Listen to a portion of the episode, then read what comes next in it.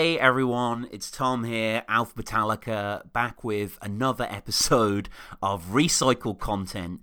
This is uh, the fourth in our series of retrospective compilations. If you're not familiar with these, we've done them before on uh, what did we do? Ride the Lightning, Master, Death Magnetic, and today we're tackling 1996's Load.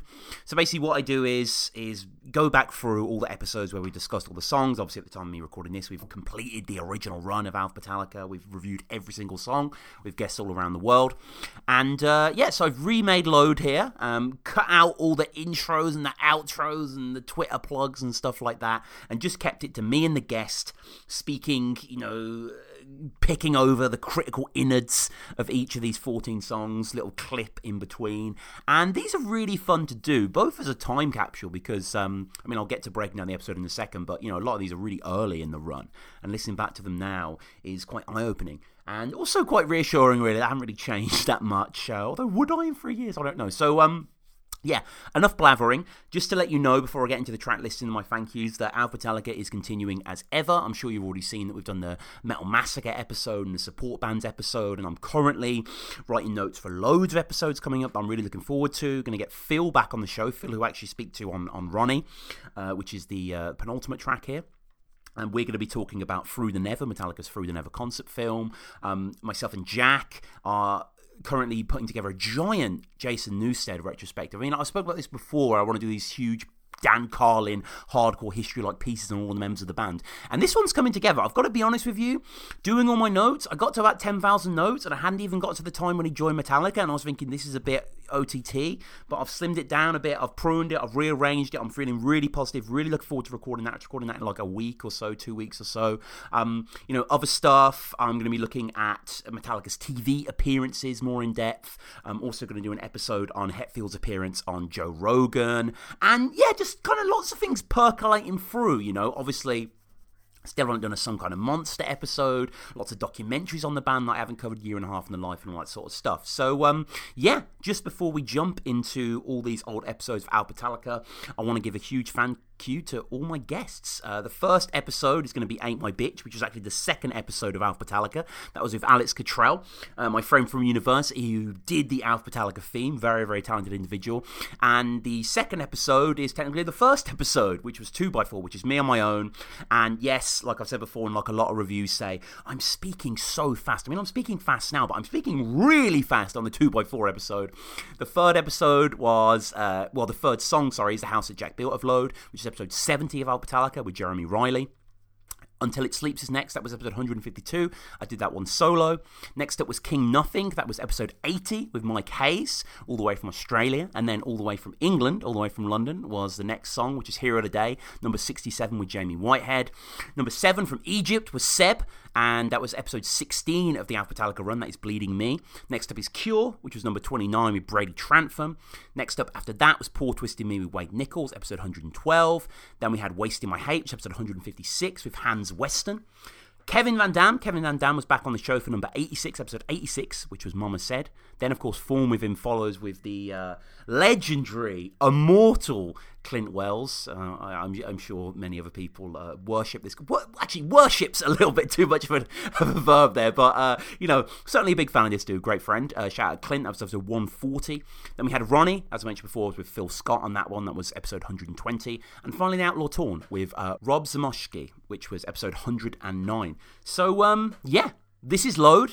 Let me know what the next one you want me to compile. Have you noticed they're not really been in order because, well, technically, Ride the Lightning was the first album that I quote unquote completed. So that was the one that allowed me to do that. So I wasn't necessarily going with the chronology. But um, yeah, if there's something you want to see stacked into a certain way, let me know. This is Tom, Alpha Metallica, at Metallica Pod, Patreon, iTunes, all that good stuff. Hope you enjoy this ridiculously lengthy compilation of Alpha Metallica content. Cheers as always for listening. And uh, yeah, let's get into Ain't My Bitch.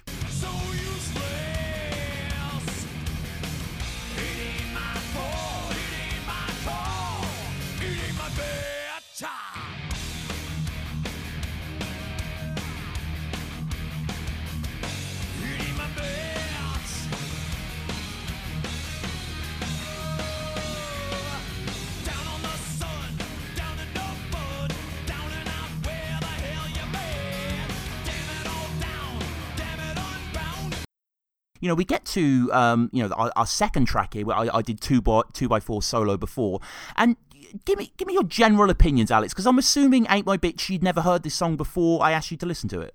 Yeah, I, I'm not all that familiar with this album, so in some ways, I kind of had that first experience with it. That I think a lot of people must have had when it came out, Mm. in that uh, they'd moved towards a sort of southern countrified rock Yeah. kind of approach. Um, general views was that it was surprisingly long. I, I can't help but feel like it doesn't really need to be five minutes long.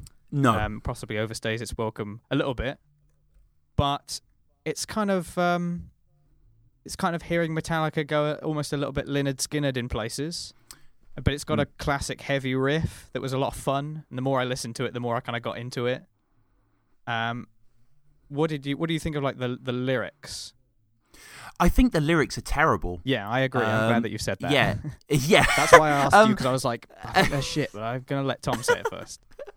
no, um, and like I wanna, I wanna get across in these early episodes as well. This is not going to be a hagiography, hagiography, however you say that word, study of saints of Metallica. I'm not going to spend every, you know, every episode going over them. Like I think James can write some fantastic lyrics, but I think Definitely, Metallica work best when they have a, a, you know, a paradigm to go through, whether it be historical, um, you know, songs such as "Creeping Death" or literary like "All Nightmare Long," or James just dealing with just pure emotion, like I'm thinking of "Dyer's Eve" or "My Friend of Misery," which are just about anger and you know a displaced um, kind of sense of rejection existentially. "Ain't My Bitch," it's such a like basic gripe really Yeah. and and it's interesting you mentioned the lyrics because I was just um, doing a bit of research before and um, there was an in- interesting article that brought up the fact that Ain't My Bitch gained media attention and notoriety due to its title which I guess like nowadays we kind of take for granted but the word bitch in a kind of song in the 90s you know I guess smack my bitch up whatever but I think the assumption was that it was kind of, you know, it must have been about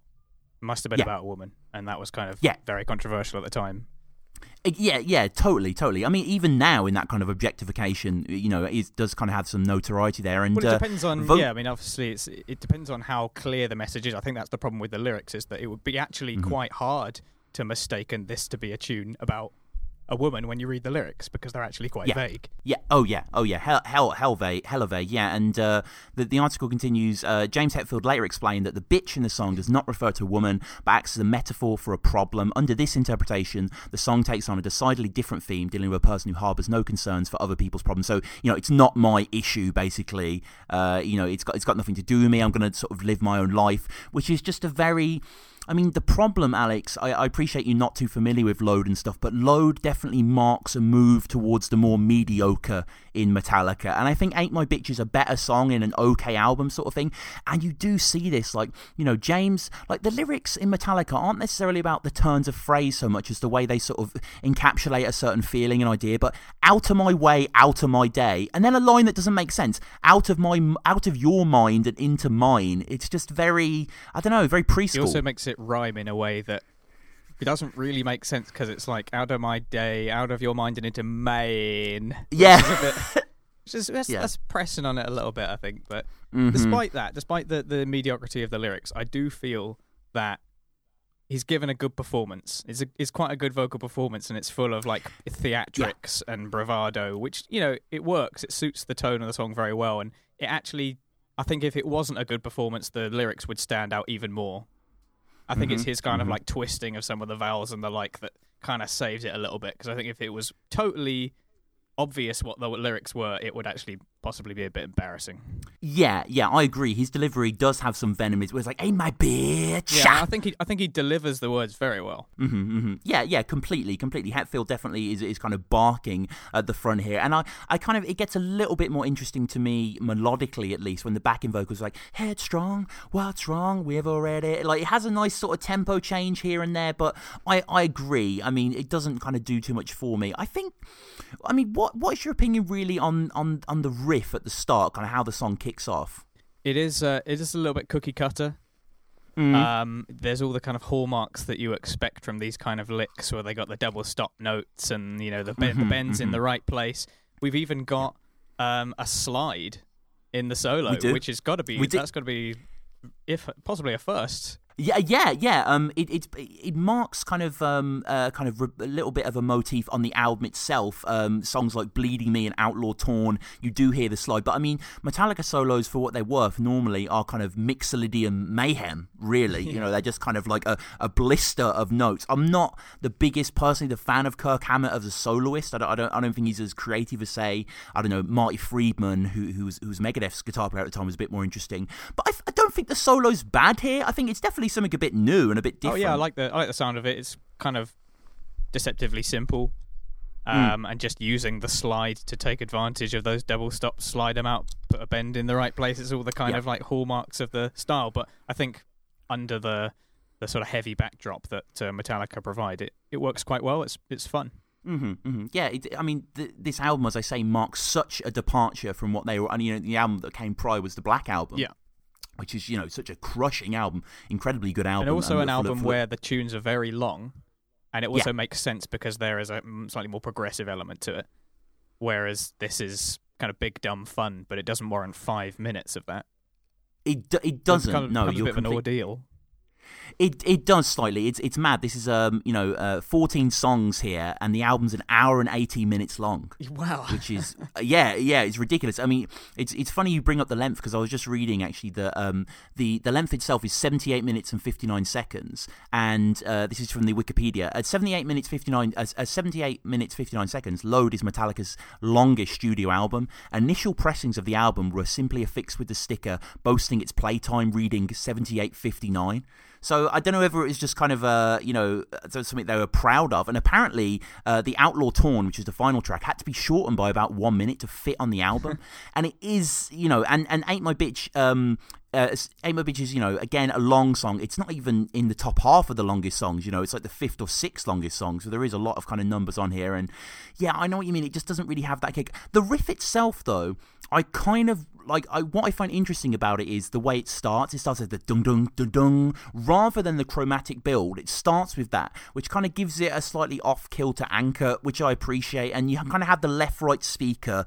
of the two guitars coming in, and when they both kind of merge as one, it does have quite a nice kick to it. Uh, you know, I, I do quite enjoy the mode there, but you have that quite simple da da da da da da da da da da da da, which is like kind of you know what like you're warming up and playing guitar and you just play like repetitive two note riffs to sort of do that. Like yeah, it's there's not really exercise, isn't it? Like, yeah, yeah, yeah, yeah. I think so. And then it has the classic um, guitar idea. When you run out of ideas for a solo uh, or, or for a, for a sort of intro riff, rather than doing something different melodically, just slide it up an octave. Yeah. You know what I mean? Just just put it up twelve frets, and you know it'll give a bit of a tense to it or whatever. And yeah, it's I don't mind the riff itself, but it is very indicative of this kind of butt rock um, that I said before for two by four, which is the, the sort of following track for this. Which you know it's kind of an interesting turn of fate actually, where the first two songs of Load are in effect the first two songs alphabetically as well. They kind of they, they follow each other and then they kind of reverse follow each other in this and stuff like that. But yeah, it's it's not bad. I mean, the tone I quite like. I think the sound of the guitars are quite good. the production on the track, and I think a lot of the other tracks on this album is really good. It's Hmm. um, I believe it's Bob Rock. Bob Rock, yeah. Obviously, um, James Hetfield and Lars. hmm Yeah. But I think it has a really punchy sound. Um, you can really get that like deep bass that's going on under uh, underneath. It kind of carries the whole thing because it has it's taking advantage of the panning and the stereo imaging that you've got there. And you talked about the way that it enters and the way that it Mm. kind of emphasizes that left side and then punches all in together. And yeah, you know, it's a it's uh, uses its spacing well, despite the fact that it's not a it's not really like a complicated mix. It's just well recorded No. instruments. I know that Metallica are a band are one that you know they're a band that have garnered a bit of controversy maybe amongst amongst their fans for the way that they've released certain albums. I know that St. Anger and Death Magnetic have received Oh yeah. you know slightly mixed responses from people due to the way that they've been produced and the sound that they've got.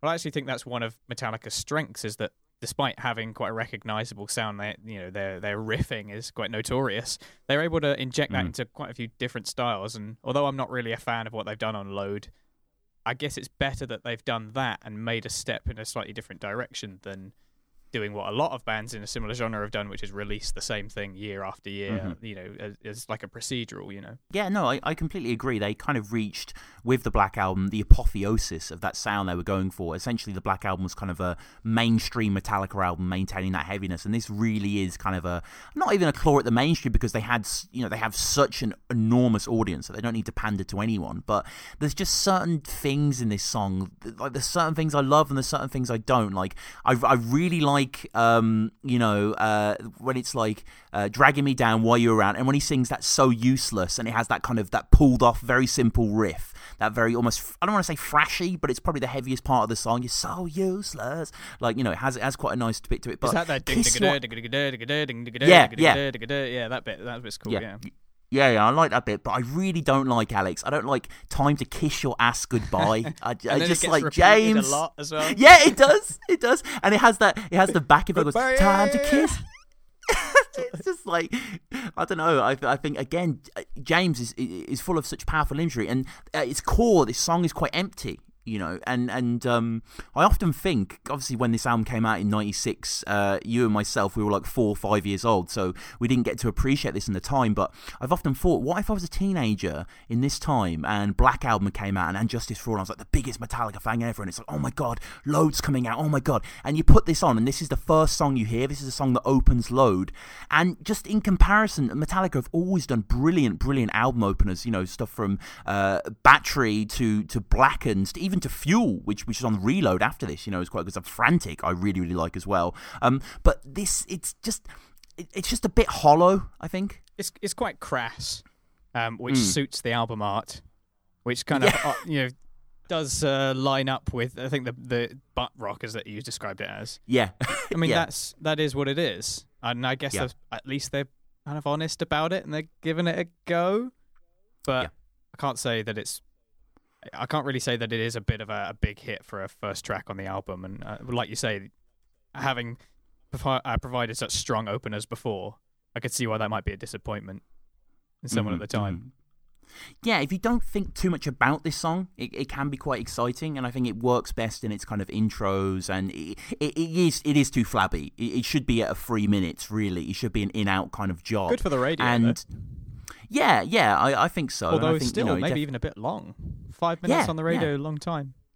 I think I think so. I think so. And um, one of the things that's uh, so good about Metallica that um, I'm not sure if you're aware of, but they're they're like obsessive statisticians, or I should say Larses. So basically, on their website, every single song you get to know how many times it's been played live, and, and you know since when, basically. So "Ain't My Bitch," um, this is from their website, was performed 175 times live. It was first played in Sacramento, California, uh, June 4th, 1996. It was last played in April 17th, 1998 in Wellington, Oh, New wow, Zealand. so we're coming up to tw- yeah, 20 years they haven't played this song live. We're coming up to now. And I think people would welcome this. Like, um, you know, I uh, in a little bit of research for these episodes, I always go onto the YouTube um, clips of these songs and see what people are writing. And, you know, a lot of people are quite positive about this song. A lot of people kind of appreciate that it's not like, it, it's not an incredible song. It's not a Disposable Heroes or, or, or Shortest Straw or it's not like one of their masterpieces or whatever, but it, it's kind of fun. And, you know, I think this sort of mode that they're in, this kind of southern butt rock, there I say it again, but this kind of reload mode road they're in, they they have done some boring songs in this style that we're going to get onto, and I think "Ain't My Bitch" is one of the more exciting ones they offer. Is this is what is this what you're going to do? You're going to invite me onto all the episodes with all of the painful Metallica songs, and I'm going to have to sit through something and be like, "This isn't what I remember." I remember really enjoying Metallica. No, we're just going to go through Load. Every Load song, I'm just going to have you back on, and we're just going to go through their kind of okay mid '90s Oh, record. no. And um, uh, uh, one of the one of the things that I like as well, which kind of you talk about sort of the older Metallica. I like when the song ends, and it's kind of you have the slide on there, and you have to go and eat my bitch, but the riff like. oh, I think dum, the ending's dum. awesome. Actually, Yeah, that's, that's yeah. the best bit of the song. I mean, I don't mean that in. An, I know. I could No. sound sarcastic saying that, but like, Well, it's um, it is actually in many ways the best bit of the song because it really like chugs down with the dun dun Mm, dun mm, dun mm. dun dun, and I think that's the best part of Hammett's performance as well vocally. Is that he gets Mhm, he's like mhm. sounds really aggressive that bit like he almost sounds like he's a wild animal like it's kind of you know it works really well yeah, yeah, yeah. And it it's does. over. And there we go I, I did Yeah. it in the end we got there yeah, yeah.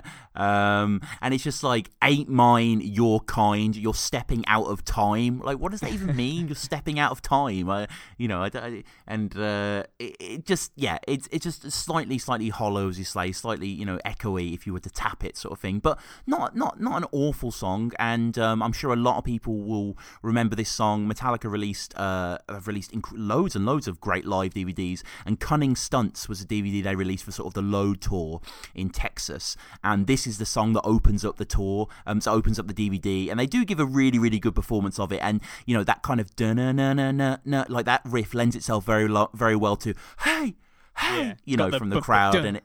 Dun, yeah, yeah, dun, and it and it and it gives it gives that chant, and you know I, I don't I, am trying to think how to sort of end up these reviews really because I don't want to give an arbitrary score out of ten or anything because that kind of reduces it. But I think I guess to sum up really, ain't my bitch. You know, it's not a bad Metallica song. I, I, I, think I think you know Metallica have regularly hit heights of genius in their songwriting, and you could never call this anything close to that. But it's not awful either. I mean, I mean, what are your closing ideas on "Ain't My Bitch"?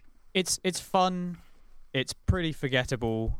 It's got mm. a cool ending, and the fact that Metallica have not played it for coming on 20 years, I think, demonstrates that it's clearly not like a fan favorite. People aren't calling out for it, and they don't particularly want to play it either. And that's just shown through the mediocrity of the composition and the lyrics.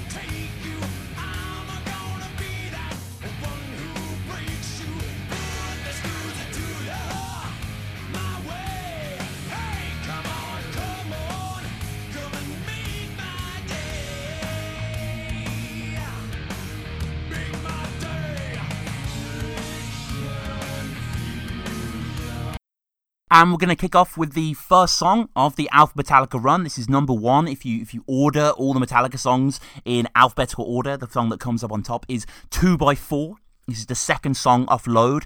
And, you know, this is an interesting track, actually. Load as a whole is an interesting track. And I think 2x4 is an embodiment of the sort of music they were making, especially the sort of heavier stuff they were making. It's one of the heavier songs on the album. You know, I've heard a lot of people refer to it as butt rock, perhaps, or kind of uh, blues groovy, kind of, you know, it's definitely got that. It's not really heavy, heavy, you know, and you could argue that the sort of the centerpiece, the main dueling solos are, are you know, very different from, from a normal kind of dual twin attack that Metallica had done. But yeah, we kick off with, um, a nice drum break actually, a nice kind of kind of kind of smooth pull there, which gives force to that kind of charging, simplistic but still fairly groovy riff. You know, it's kind of anchored on that G note, and it kicks into um, a slight variation on the riff before we get into the vocals, which is something that will mark out a lot of Kirk's solo work. I mean, in general, a lot of his solo work, he always uses the wah pedal, but I think on Load and Reload, it's a bit more prominent. It's a bit sparse, like because the playing's a little sparser, and he uses it more rather than just an emphasis here. You know, we, we get it in this kind of thing. But I think the do no no no no no. I, I quite I think the wah works quite well here, and this is something that will form the end of the verses as well. And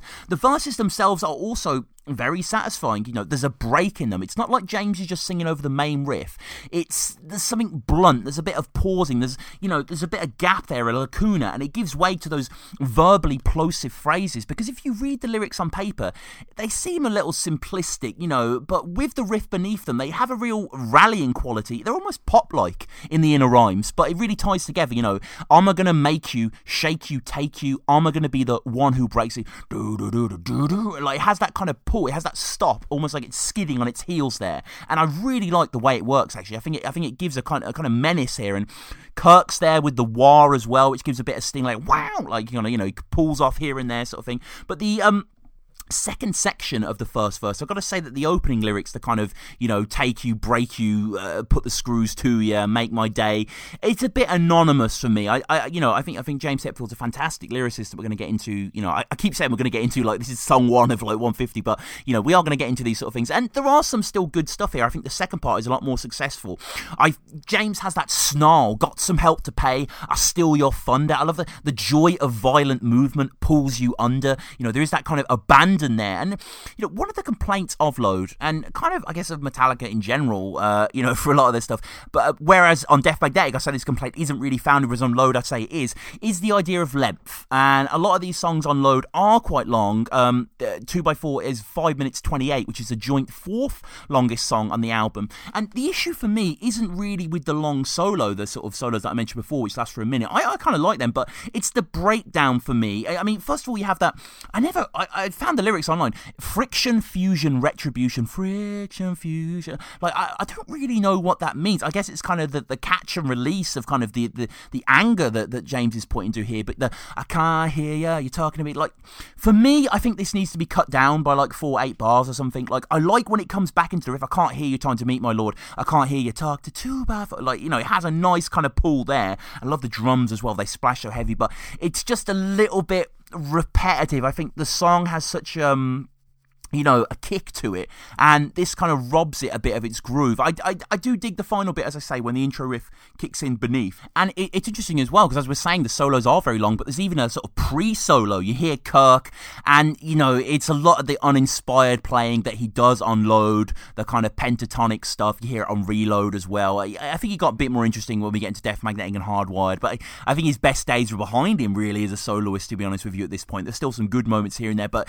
you know, it's nothing on the par of that we've heard on like, on like Ride or Justice or something, where it's really kind of you know inventive stuff here. It's not bad, and the, the whole blues solo, you know, which again is a kind of a minute, as I say, it is a bad. And judging by uh, video footage, and you can kind of hear it as well. James is the first solo, the kind of more melodic solo, the one that kind of plays the bends, and it really is like a blues song in the way because the way James sings "Talk to Two by James singing behind the solo, which, which which you rarely kind of hear. You know, it does get that sort of cool and release to it, and that in itself gives birth to uh, a quite a stinging solo. I really like this solo actually. I'm kind of dissing a bit of Kirk here, but I think you know there's a huge bend towards the climax, and you have those kind of played out chords beneath it that gives it some nice flavour. The whole movement at this moment is quite crushing. It's not heavy, but there is a sense of the band really banging it out. And I, I was watching a clip of them at the Astoria playing this song. They, they didn't play 2x4 much ever, really, um, according to their website, which is brilliant, by the way. We're going to be quoting from this all the time because it has all the great stats and it tells you when it was played, you know, and, and how many times it was played as well. Um, Um, it was only played 10 times live, 2x4, which, you know, in comparison to, say, like a, you know, the staples of their set, or even, it wasn't even paid much on the tour itself for Load, like the Cunning Stunts kind of capture. I don't think it's on Cunning Stunts either. I think there were some songs from Load that they played all the time, you know, King Nothing and, and Ain't My Bitch and, and Bleeding Me Until It Sleeps, stuff like that. But Two by four, similar to Wasting My Hate and, and Ronnie and, and Cure, you know, these are ones that aren't really played out that much. It's played 10 times, as I say. It was first played live on August 17th, 1995 in San Rafael, California. And the last time they performed it, so, so it was quite a gap. They performed it on January 3rd, 2000 in Milwaukee. So, you know, they haven't played this song for 17 years. And because it's the second track on Load, obviously everyone's going to know this song. And I don't think it's a bad song. I think 2 by 4 can be quite fun. Like, it definitely has a charge to it, but, you know, it's creeping to five and a half minutes and it just doesn't need to be. And I think it is that I can't hear you, I can't hear you bit, which kind of comes in really. And then after the solo, we kind of come back in. Like structurally, there's not too much going on. We get another, you know, beat by two by Lord, time to meet my Lord sort of thing. And then it just concludes with a wow, now, now, now, you know, which is very bluesy the way it all kind of comes down to nothing. And then again, you get the Kirk, like, wow, like, you know, he's just note kind of pulling out there. And, um, overall, you know, I, I, I, dig the song. I can't I can't lie. When the song comes out, I used to love this song as a kid. I remember I used to listen to it all the time. Like I just I really enjoyed where it went, and it had a kind of you know, it is butt rock, you know, and I, I, mean that nicely, but it does kind of have that kind of you know that pulse to it that I think is quite compelling, quite interesting. Um, lyrically, it doesn't really. I mean, again, it's kind of James dealing with you know kind of anger and and, and the fulfillment of that anger and the idea of a two by four. You know, kind of there's nothing more raw than hitting someone across the head with a bit of wood, I suppose overall, it's a satisfying number. It's it's a bit boneheaded, perhaps, and it definitely marks a, a, huge direction. Considering, you know, I always like obviously Load came out when I was like four years old, so I didn't get to appreciate at the time. But I, I love to think like you know, obviously after the, all the Black Album stuff, Load coming out and people putting it on and just being like, what the, you know what I mean? This has really gone somewhere else here. And it, look, two by four's fun. Like you know, there's some dross on Load, as as Lars says on some kind of monster, some stock uh, kind of stuff there that James is capable of. That are all capable of a band. I think 2x4 is one of the better tracks on Load. I think it needs to be chopped down a little bit. Like, you know, it kind of goes against the whole nature of the song for it to be as long as it is, really.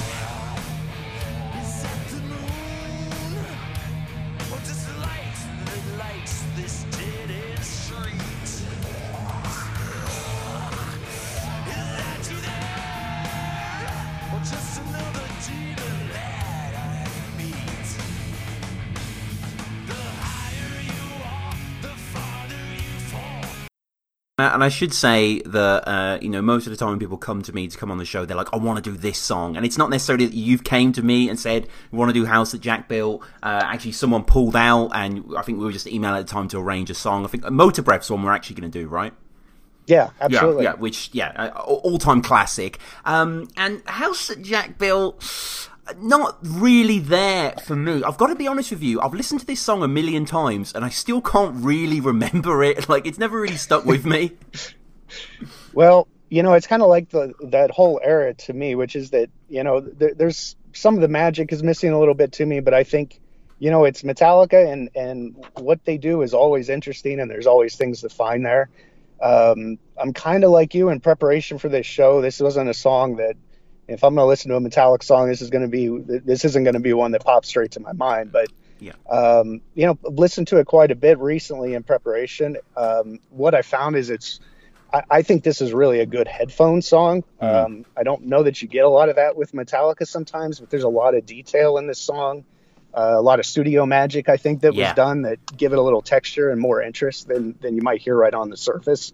Um, so a mixed bag, uh, not great, but definitely some interesting things there. Yeah, yeah, I agree. I think especially with uh, Hetfield's vocals, he's very confessional on the track, and you hear a lot of it in the background, him sort of screaming and gurning and, and yelling, etc. But I just think from a momentum perspective, again, dear listeners, we know I don't like Load, blah, blah, blah, but I appreciate Load. And I think Ain't My Bitch, 2x4, the opening two tracks, they're pretty fun, disposable songs. They're enjoyable songs. And then, you know, we have House of Jack Built, which it just it's a bit of a roadblock for me, I suppose. It's quite a sluggish song. I mean, it's almost seven minutes long.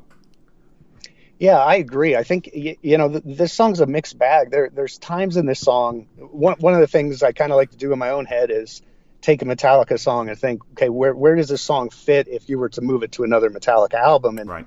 um, that's frequently difficult to do. Yeah, their albums are so distinct from each other. Um, you know, this song's got a lot of groove in the verses, and it, it feels like a song that maybe could have nestled in in the Black Album era pretty well, but um, the flip side of that is kind of that pre-chorus thing. I, I think it really kind of kills the momentum of the song, um, mm. and it's repeated so many. The, the, whole structure of the song is a little odd. With yeah, you know, we kind of start off with that pre-chorus, and then you get a verse, and then the pre-chorus, and the verse, and chorus, and then chorus again, and then the pre-chorus, and a couple or a couple courses again. It, it, it just never really seems to quite take off the way that um, it, the verses are promising. The, the verses to me sound more like what I was expecting to hear from Metallica. Um, but yeah, that that pre-chorus and the chorus just kind of drag the song down a little bit to me. Yeah, yeah. There's no like clear narrative. Like you mentioned Damage Inc. before, which just builds and builds and builds, and then has that really cathartic guitar solo at the end, and it's just in and out. And this one, I don't really know where I am. Like I get to like the fourth, fifth minute in the song, and you've kind of heard everything the song has to offer, but it's still got another verse, another bridge, etc. It opens really boringly as well. I've never liked the opening, the just those sort of arpeggios. There's nothing immediate at the throat there for me. This sort of it reminds me a little bit and I know the guys were big fans of these. I don't know if you got this vibe. Sort of Alice in Chainsy, this song with the sort of meandering nature. Very, very much so. And, and there's actually uh, on that main riff as it kind of builds into at the beginning of the song, you kind of hear these uh, these harmonized vocals in the background over yeah. it, these ah ahs that are very Alice in Chains sounding. Yeah. Um, yeah, I, I, definitely think that's the tempo, and, and you know that's part of what kind of bothers me about this whole era is you know, Metallica was kind of the bar everybody else was chasing, and then this era comes along, and you feel like they're kind of pulling from their contemporaries a little bit more than they had ever done before. And yeah, I absolutely feel you know, you go from kind of a Guns N' Roses feel early on the Load mm-hmm. record into this song, which very much reminds me of Alice in Chains. Yeah, and you get that sort of that Eastern riff, that single note, that which is I, I don't know, just so little of this song really is compelling to me. But they try some new ideas nonetheless, and we get a lot of the talk box, Jeremy, in the solo.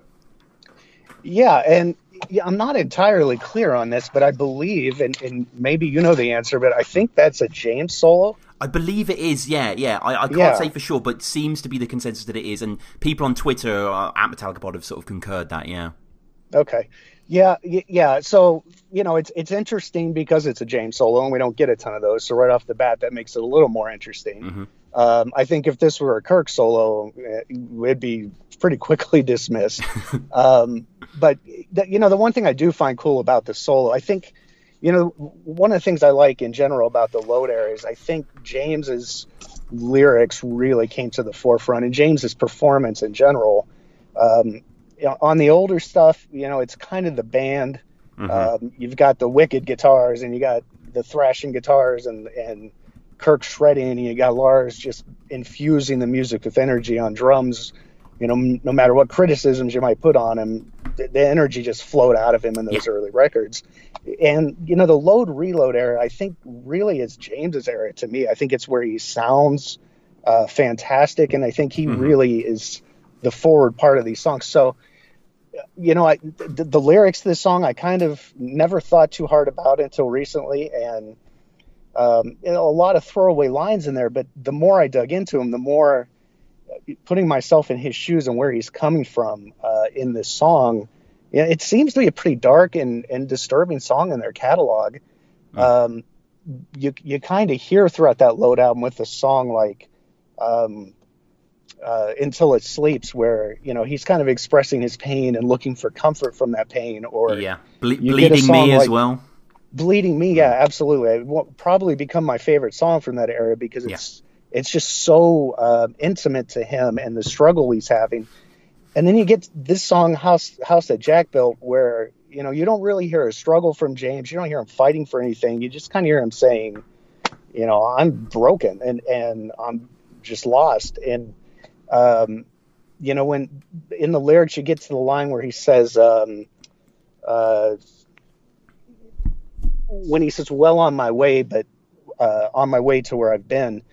If you know, if you're someone who's struggled with addiction, or you you've had close people close to you have struggled with addiction, I think a line like that uh, says more than a whole song like "Master of Puppets," which theoretically is about addiction. But there's just something personal about this that you know I, I I listened to those lyrics and I just thought I mean I almost felt sorry for him it was it, it just felt so um it felt like him sitting on the outside looking at at himself and and saying that this temple it tilts which is one of the great parts of the song to me yeah that line just kind of the, the whole song always feels a little off kilter to me. Mm-hmm. I think it's some of those effects in the background and you know the talk yep. box and the wall and the verse. Everything just kind of sits a little tilted in that song. I think that's a great representation of that. Yeah, yeah, that's a good that's a good point. Yeah, and I do like that. My body, temple, the temple, it tilts, and I like the whole sequence. The higher you are, the farther you fall. The progressions quite different, quite alternative for the band. And I did always mark the song as a sort of you know uh, riff on addiction, as it were. But it was just um, reading some feedback. Like people interpret as the house that Jack built, as in Jack Daniels. I don't know if you thought that yourself. Yeah, well, you know, I saw that same thing, and at first I thought, well, that sounds a little too on the nose. Sure. But going through the lyrics, it, uh, it certainly fits. I mean, I, I think, you know, when he talks about open eyes, just to have them closed again, it, it it it gives me this impression of, you know, this routine of, I'm drunk, I sober up, I'm drunk again. I'm drunk, I sober up, I'm drunk again. I, you know, uh, well on my way, but I'm on my way to where I've been. You you just you feel kind of that cycle of addiction and again you don't hear him really fighting that you just hear him kind of surrendered to it mm-hmm. um, and kind of going back to that talk box solo i think that's kind of one of the cool things about that it always reminds me of you know the old peanuts or charlie brown cartoons when the adults would talk and it would just be womp womp womp yeah. womp is all you would hear from them um, and then you hear this solo and it, it kind of it leaves me with that feeling of here's James trying to get out of this dark place he's in, and it's just not coming through.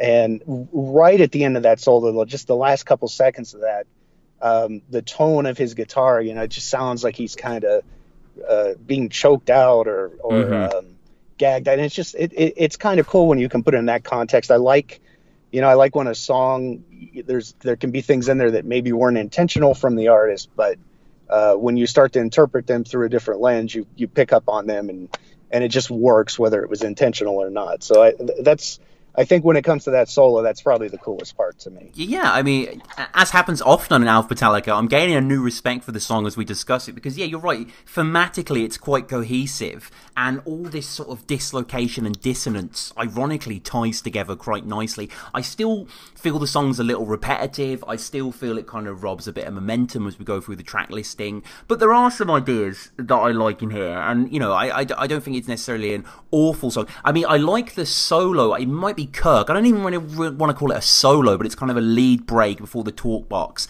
and there's a really heavy guitar underneath it, just like do do do do. It's just it reminds me a little bit of uh, it's got a sort of bad seed sort of um, rhythm to it, and it sounds really cool and really nasty and really gothic and southern, and I think that's a really nice moment. I don't believe. Although annoyingly, I don't know if you've noticed, Jeremy, but um, Metallica have just changed their website. They've um, literally rebuilt it in the last couple of days. Uh, Yeah. uh, which because I use the website every episode because it's incredible, uh, as any Metallica podcast will attest. Because you can go on there, you get all the lyrics, but you can see every time they play this song where it turns up, and they've still got all those stuff there, but it's not quite as neatly packaged as it was.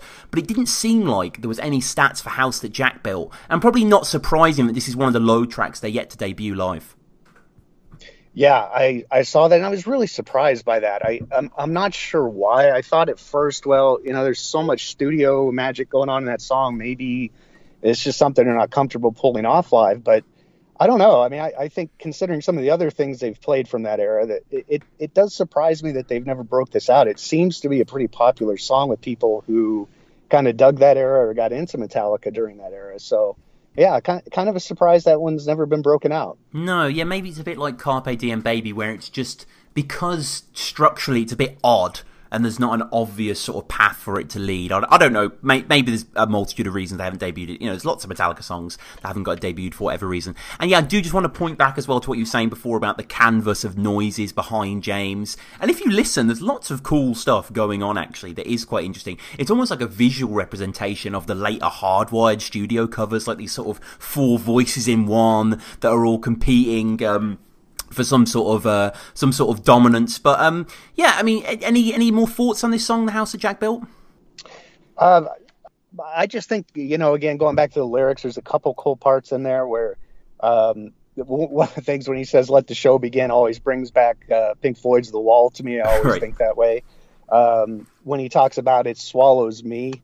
Um, if this song is indeed about alcoholism, it's kind of a, an interesting inversion there. that, Yeah, you know, he's taking in the alcohol, but he's talking about how it's swallowing him. yeah, nice. Uh, same with the line uh, "Shake as I take it in." You know, you kind of get that visual of of someone needing that drink, and uh, you know, if you've seen those people with drinking problems, you see them shake sometimes. But uh, there's also the flip side of that, which is, you know, is this a third person thing? I'm kind of observing myself, and it as I take in what I've become, it's kind Yeah, of and- and you sort of- disturbing my soul a little bit. you know, shaken and stirred. um, you sort of shake alcoholic drinks sometimes to repair them. So Yeah, absolutely. And and the one other thing I find interesting in there is the line uh, in the second verse where he says, "Don't want control as it takes me down."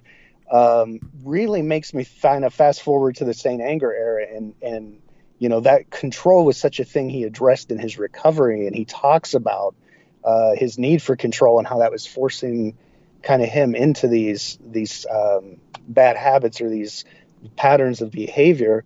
Uh, and I just thought it was interesting to hear him address that in this song and say, you know, as I'm kind of taking this in and getting to this place, I lose that need for control. I don't want that control. And I thought that was kind of a, a cool little almost Easter egg to, you know, kind of a um, almost a foreshadowing of where he was headed.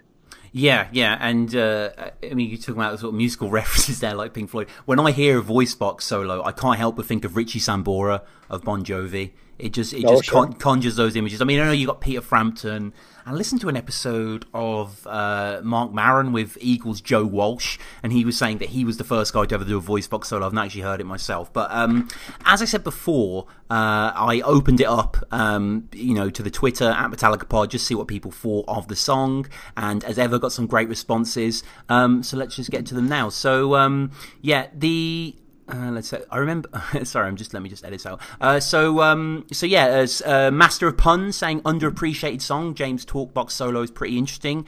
Uh, Aiden, Aiden, we did the cunning stunts episode saying good shit. Love the Talkbox. A lot of people like the Talkbox as well as the grooving swagger it has in the verses with the haunting vocals.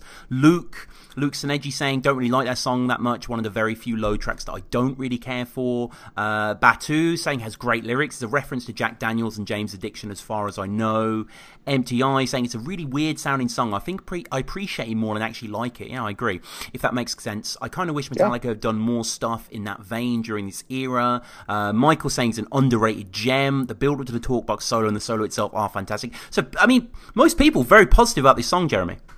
Yeah, uh, that's what I've seen as well. Mm. And again, I you know I don't know that it's a bad song, and it, it's kind of the first time you really get the old school Metallica feel when you put that album on. But um, I, I, I think I'm in agreement with you. I just think there's, you know, we know those albums have some filler on them, but I feel like this song has some filler inside of it.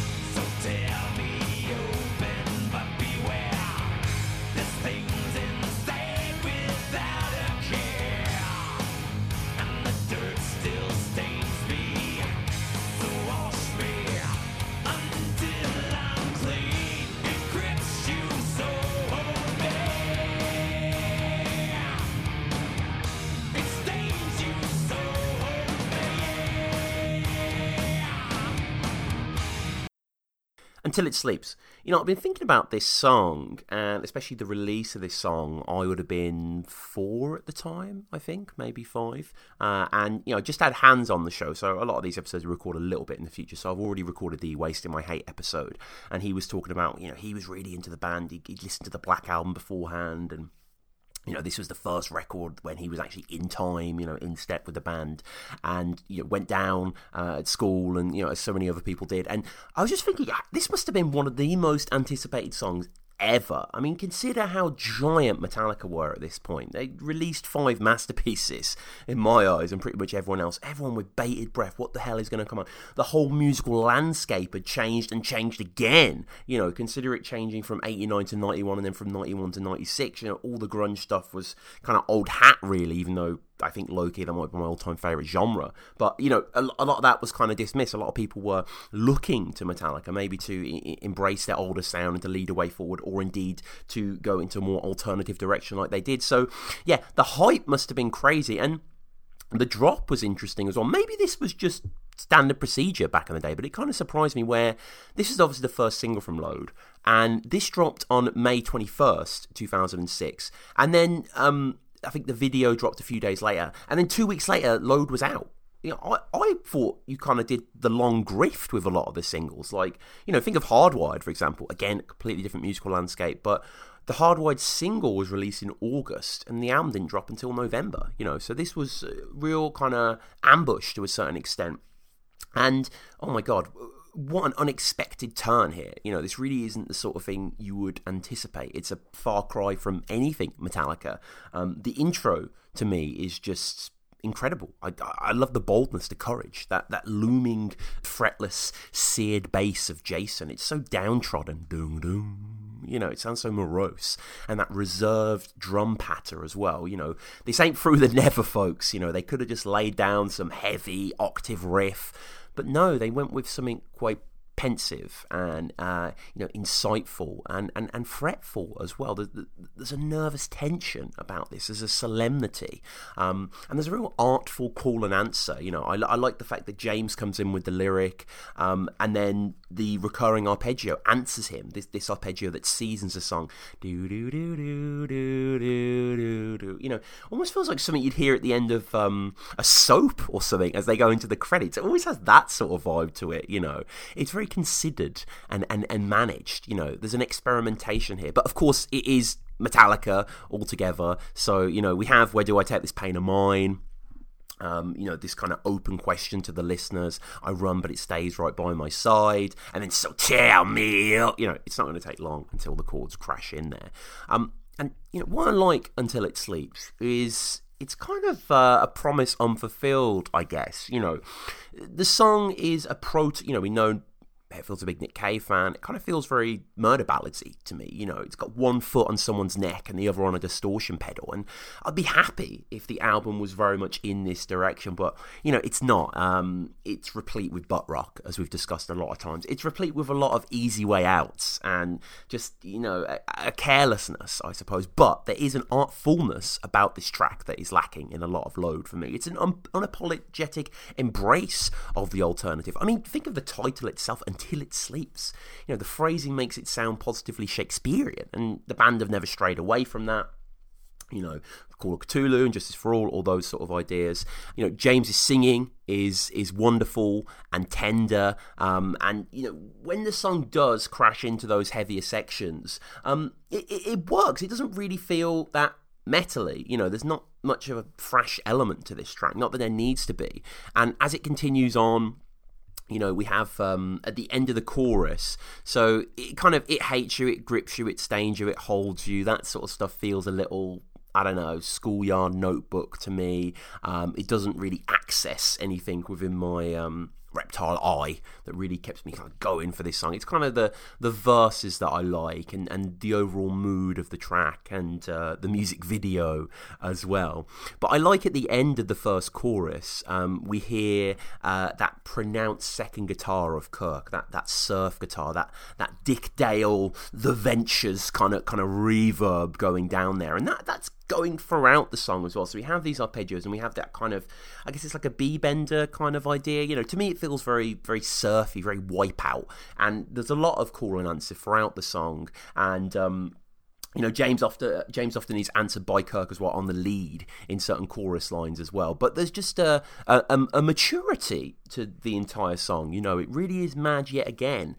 Um, it was a quantum leap from Kill 'Em All to Ride the Lightning, and from the Black Album to Load as well. There wasn't really much in. I mean, you know, arguably you're unforgiven nothing else matters and stuff like that. But kind of taking it into more of an outwardly rock direction. Um, I don't think there were many signifiers, uh, many many sigils uh, going towards this. And um, you know, the song continues. The song is not that long actually, but it's packed with quite a lot of cool stuff. The song is you know, it's a little pop single. It's four minutes twenty eight, and we get into the solo as well, which I think is a great solo. I really like Kirk's work here. You know, it's um, the const- it's actually constructed. You know, it's curious. It, it's using wah, but in a sophisticated way. I love the rising pattern above the arpeggios underneath. The, the arpeggios as well. James gradually growing in grit with "I don't want it," don't, want, and then slamming down into the final hoorah of the chorus. You know, these are shorter verses and longer chorus sections, and drums are rumbling underneath and commanding. You can hear a lot of Jason swoons as well. But honestly, it's that Jason intro for me, and I, I, like the way the song ends as well. The song pulls down back into that murk, um, you know. But but yeah, Kirk's solo I think is awesome. I just think it's kind of he actually thought about what he was doing, and he didn't kind of lean into those blues boxes and those wah pedals, and just kind of you know he didn't. This is way before Fiddleman's laptop, which is the worst thing that ever happened to Kirk's guitar playing. And you know here he's actually thinking about what he's doing, and, it, and it, you know it's a cliche to say this. You always hear this on like you know Sound City documentaries or the Wrecking Crew. We play for the song, but you know you got to fucking play for the song, and you know he really does that here. Um, I like the way that the song, you know, James still understands, despite this being quite an intelligent excursion, that this song, you know, still needs to be a metallic song, still needs to be heavy, and the way he sings, till I'm clean, and then the song kind of heads down, you know, towards the end, and Think of the video as well, like the video, this Hieronymus Bosch, the Garden of Earthly Delights. A lot of Bruegel the Elder as well in there, but obviously it is explicitly um, inspired by Bosch. Bosch, who you can't fucking believe that these guys' paintings are from like the 13 1400s or something like that they they look like david lynch like they, they, they're real vision i mean that's an insult to look like lynch like, there's real visionary kind of ideals cast forward in those um, Love as well. Kirk doing these dripping arpeggios, these kind of quite repetitive, meditative uh, ideas underneath James.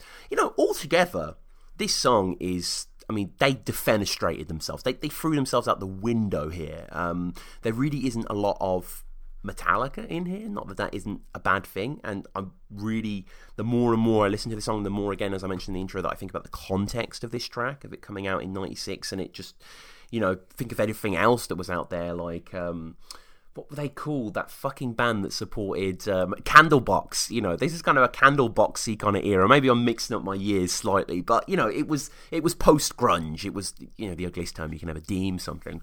And um, yeah, the song was obviously very, very popular. It was Metallica's return. It was a new Metallica album for the first time in five years. It was the band's first number one song on the US Billboard Hot Mainstream Rock charts, um, as well as the first and only song as of the release of Hardwired to hit the top 10 of the Billboard Hot 100. You know, I've said this many times on the show when we go through these. America, why do you have so many fucking charts? Like, over here in the UK, we have the top 40, and that's it. Uh, but obviously, Metallica has like, Metallica, America has like 50, you know, England's within it, so it makes sense for that. But um, you know, this was huge all over the world. Uh, it topped the charts in Denmark, Finland, Australia, uh, Sweden. It was the band's actually only number one hit in Australia and Sweden. Um, it existed as an early demo called FOBD. Uh, because apparently it reminded the band of the Soundgarden song "Fell on Black Days." The "It Grips You, It Stains You" is in the same sort of six-four time signature that "Fell on Black Days" is in, and um, apparently the band can be heard jamming "Fell on Black Days" on the fan club only one CD just prior to jamming a portion of "Until It Sleeps." I'll include a link to that here. If the ly- lyrics you were you were singing were very very dark, you know what I mean? If you were singing something like Like Phil on Like, Black. there's no light in here, it's dark. Can't see my hand in front of my face. It's like a cave. you know like mass murderer stuff, right? About If a you mass just start out the something? first line, Like fell on like Black Days. I come in Yeah. and turn off the lights. Would be the first line, then everything would be cool after that. You know what I mean? Paint. I'm painting the whole house red. With black paint. With There's a red door. And also, uh, you know, so you dig deep into these singles and these B sides and whatever the band want to put out, and I don't quite know why, but I'm really glad this exists. On one of the versions of Until It Sleeps, um, Moby, who is credited as Herman Melville, did an industrial sounding remix as a B side. So, um, you know, Moby, obviously everyone knows Moby, uh, who I think his his great he's like a great nephew of Herman Melville. Um, Moby Dick, absolutely sublime book. If anyone remembers the chapter in Moby Dick White, I think it's only like two pages or so where he describes all the things that white can be applicable to in nature and the soul. Find that chapter, love that chapter, and love Moby Dick as a whole. I think has some of the best writing in American literature ever. Um, but yeah, his father apparently Moby's father gave him the nickname Moby after his after his birth, um, as Richard was too large of a new name for a newborn baby. And I- you know, I'm a Moby fan. Um, I think this was so. This would have been '96. So you know, I know Mo, I, I know Moby was quite big in the '90s or whatever, but obviously it was Play that made him with songs like Porcelain and Honey and I Can't Find My Baby and Guitar and Flute and stuff. Um, Play, by the way, I think is the um, oh Why Does My Heart Feel So Bad? Of course, as well, great song. Um, I think Play is the only album in history where every single song has been used on an advert in some form or as some sort of commercial venture. Don't know why I'm going down this Moby hole, but uh, yeah, it's from the Japanese EP. Check out this. Uh, I mean, you know, it's quite a confrontational remix of Until It Sleeps.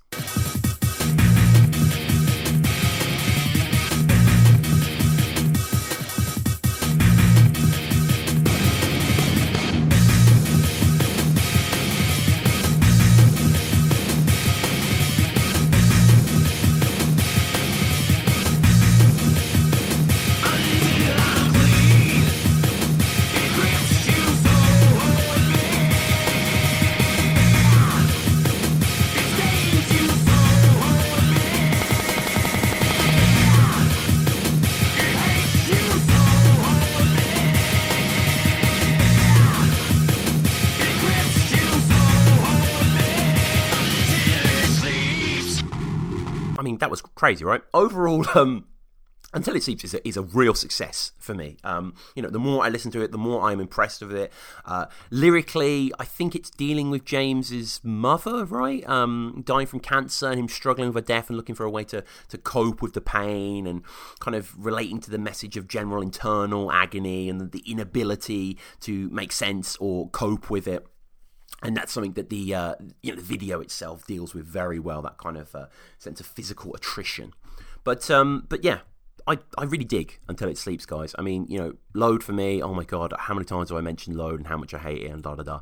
But until it sleeps, it's on the first half. the album sort of takes a nosedive, kind of from Cure on. But um, yeah, Until It Sleeps is strong. I mean, Until It Sleeps, King Nothing, Hero of the Day, Bleeding Me, that's an undeniably very strong quartet. And, you know, House Jack Bill kind of still kind of, it grew, not grow, it, it grew on me on the Jeremy episode. That was a really fun episode. Again, probably the only Alpha Metallica episode where I changed my mind midway through. But that was more Jeremy's eloquence, I think, than the song itself. Uh, but yeah, Ain't My Bitch 2x4 as well. I really, really enjoy. Um, and um, interesting thing about Until It Sleeps as well, apparently, this comes from a 2015 article in The New Yorker by Stephen Witt. Uh, this is an article entitled The Man Who Broke the Music Business. Quote, by the mid 90s, the scene, with a capital S referring to the piracy scene, moved beyond software piracy into magazines, pornography, pictures, and even fonts. In 1996, a scene member with the screen name Netfrack started a new crew, the world's first MP3 piracy group, Compressed Audio, or CDA, which used a newly available MP3 standard a format that could shrink music files by more than 90%. On August the 10th, 1996, CDA released to IRC the scene's first officially pirated MP3. Until It Sleeps by Metallica. So, yeah, this was patient zero. I mean, I guess the scene was so nascent that maybe they can do a bit of blood work and trace that.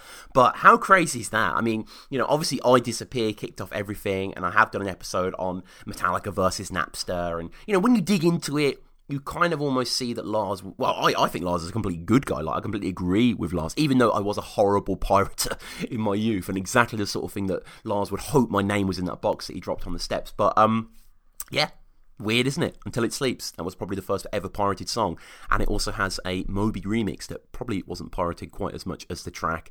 But um, yeah, I really like Until It Sleeps. It was performed 242 times as of the time I'm recording this. Uh, it was first performed June 4th, 1996. That was uh, San Jose, California and most recently performed quite a while ago now. You know, um, coming up to 11 years it was last performed on the World Magnetic Tour. That was November 3rd, 2008 in Salt Lake City, Utah, US. And as I always do, I reach out to you guys. You know, I want to know what you think about Until It Sleeps. And Michael says the best song off load, a true classic. I believe it's in the key of A, which is unusual and helps it stand out.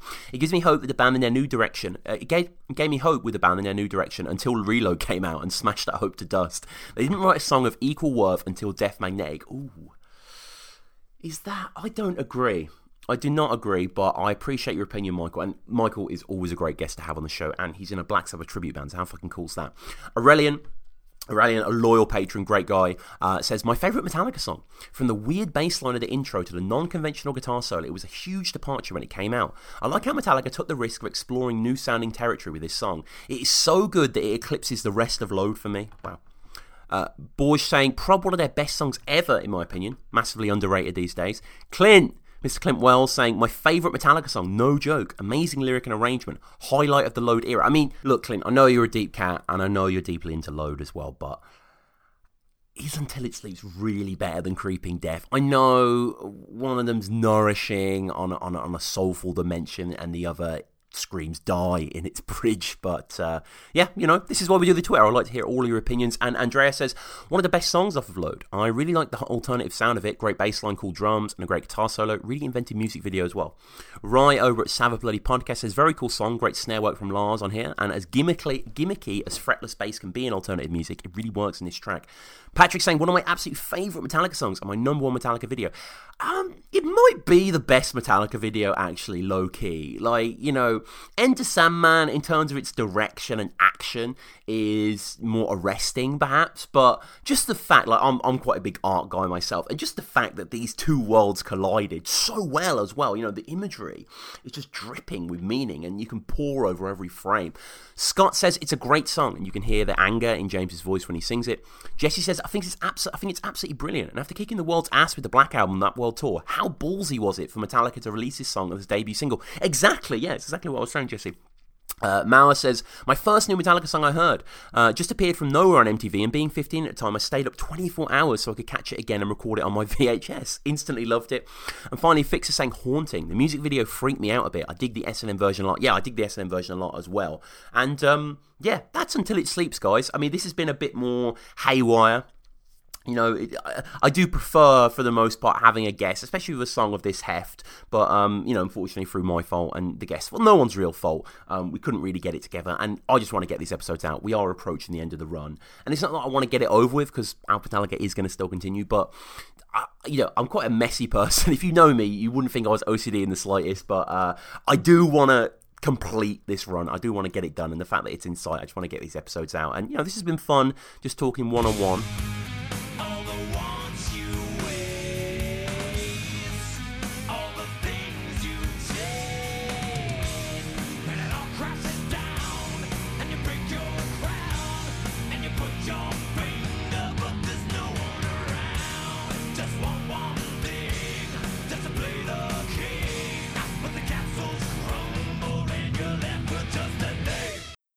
And uh, we'll get into King Nothing then, which I mean, most people would feel starts off with that that you know. I think Kirk's on like the nineteenth fret, that sort of needling dissonance that goes through that, you know, that goes through the first minute. But if you actually listen, and you know, a, a lot of the time I like to sit down when I'm doing these episodes with the headphones on, really, you know, strain for the eaves of the song. And this mm-hmm. song is the fifth track on Load, coming just after Until It Sleeps, and it has a sort of Sergeant Pepperness to it, where the tracks are seamlessly one into the other, where you can hear the final chord of Until It Sleeps at the start of King Nothing. I mean, it's just a minor Yep. thing to point out, really, but I've always I've always quite liked that. This whole intro of the song, Mike, where you have uh, that that sort of wiry dissonance, as I said before, um, and then the bass coming in, and then the band building and the hi hats, and and James chugging his guitar. I love the sound of his guitar on this song. It sounds like it's it sounds like the amp's made out of tire tread or something. It just has this sort of Tellurian aspect to it. I mean, it's a very exciting first minute or so, right? Man, the, the production. I mean, I, I love the production on Load and Mm. Reload. Uh, the, the the guitars sound uh, look everything sound awesome, and and I think that intro, Kirk's actually using a, a flanger Yeah. uh, pedal, which it, they don't.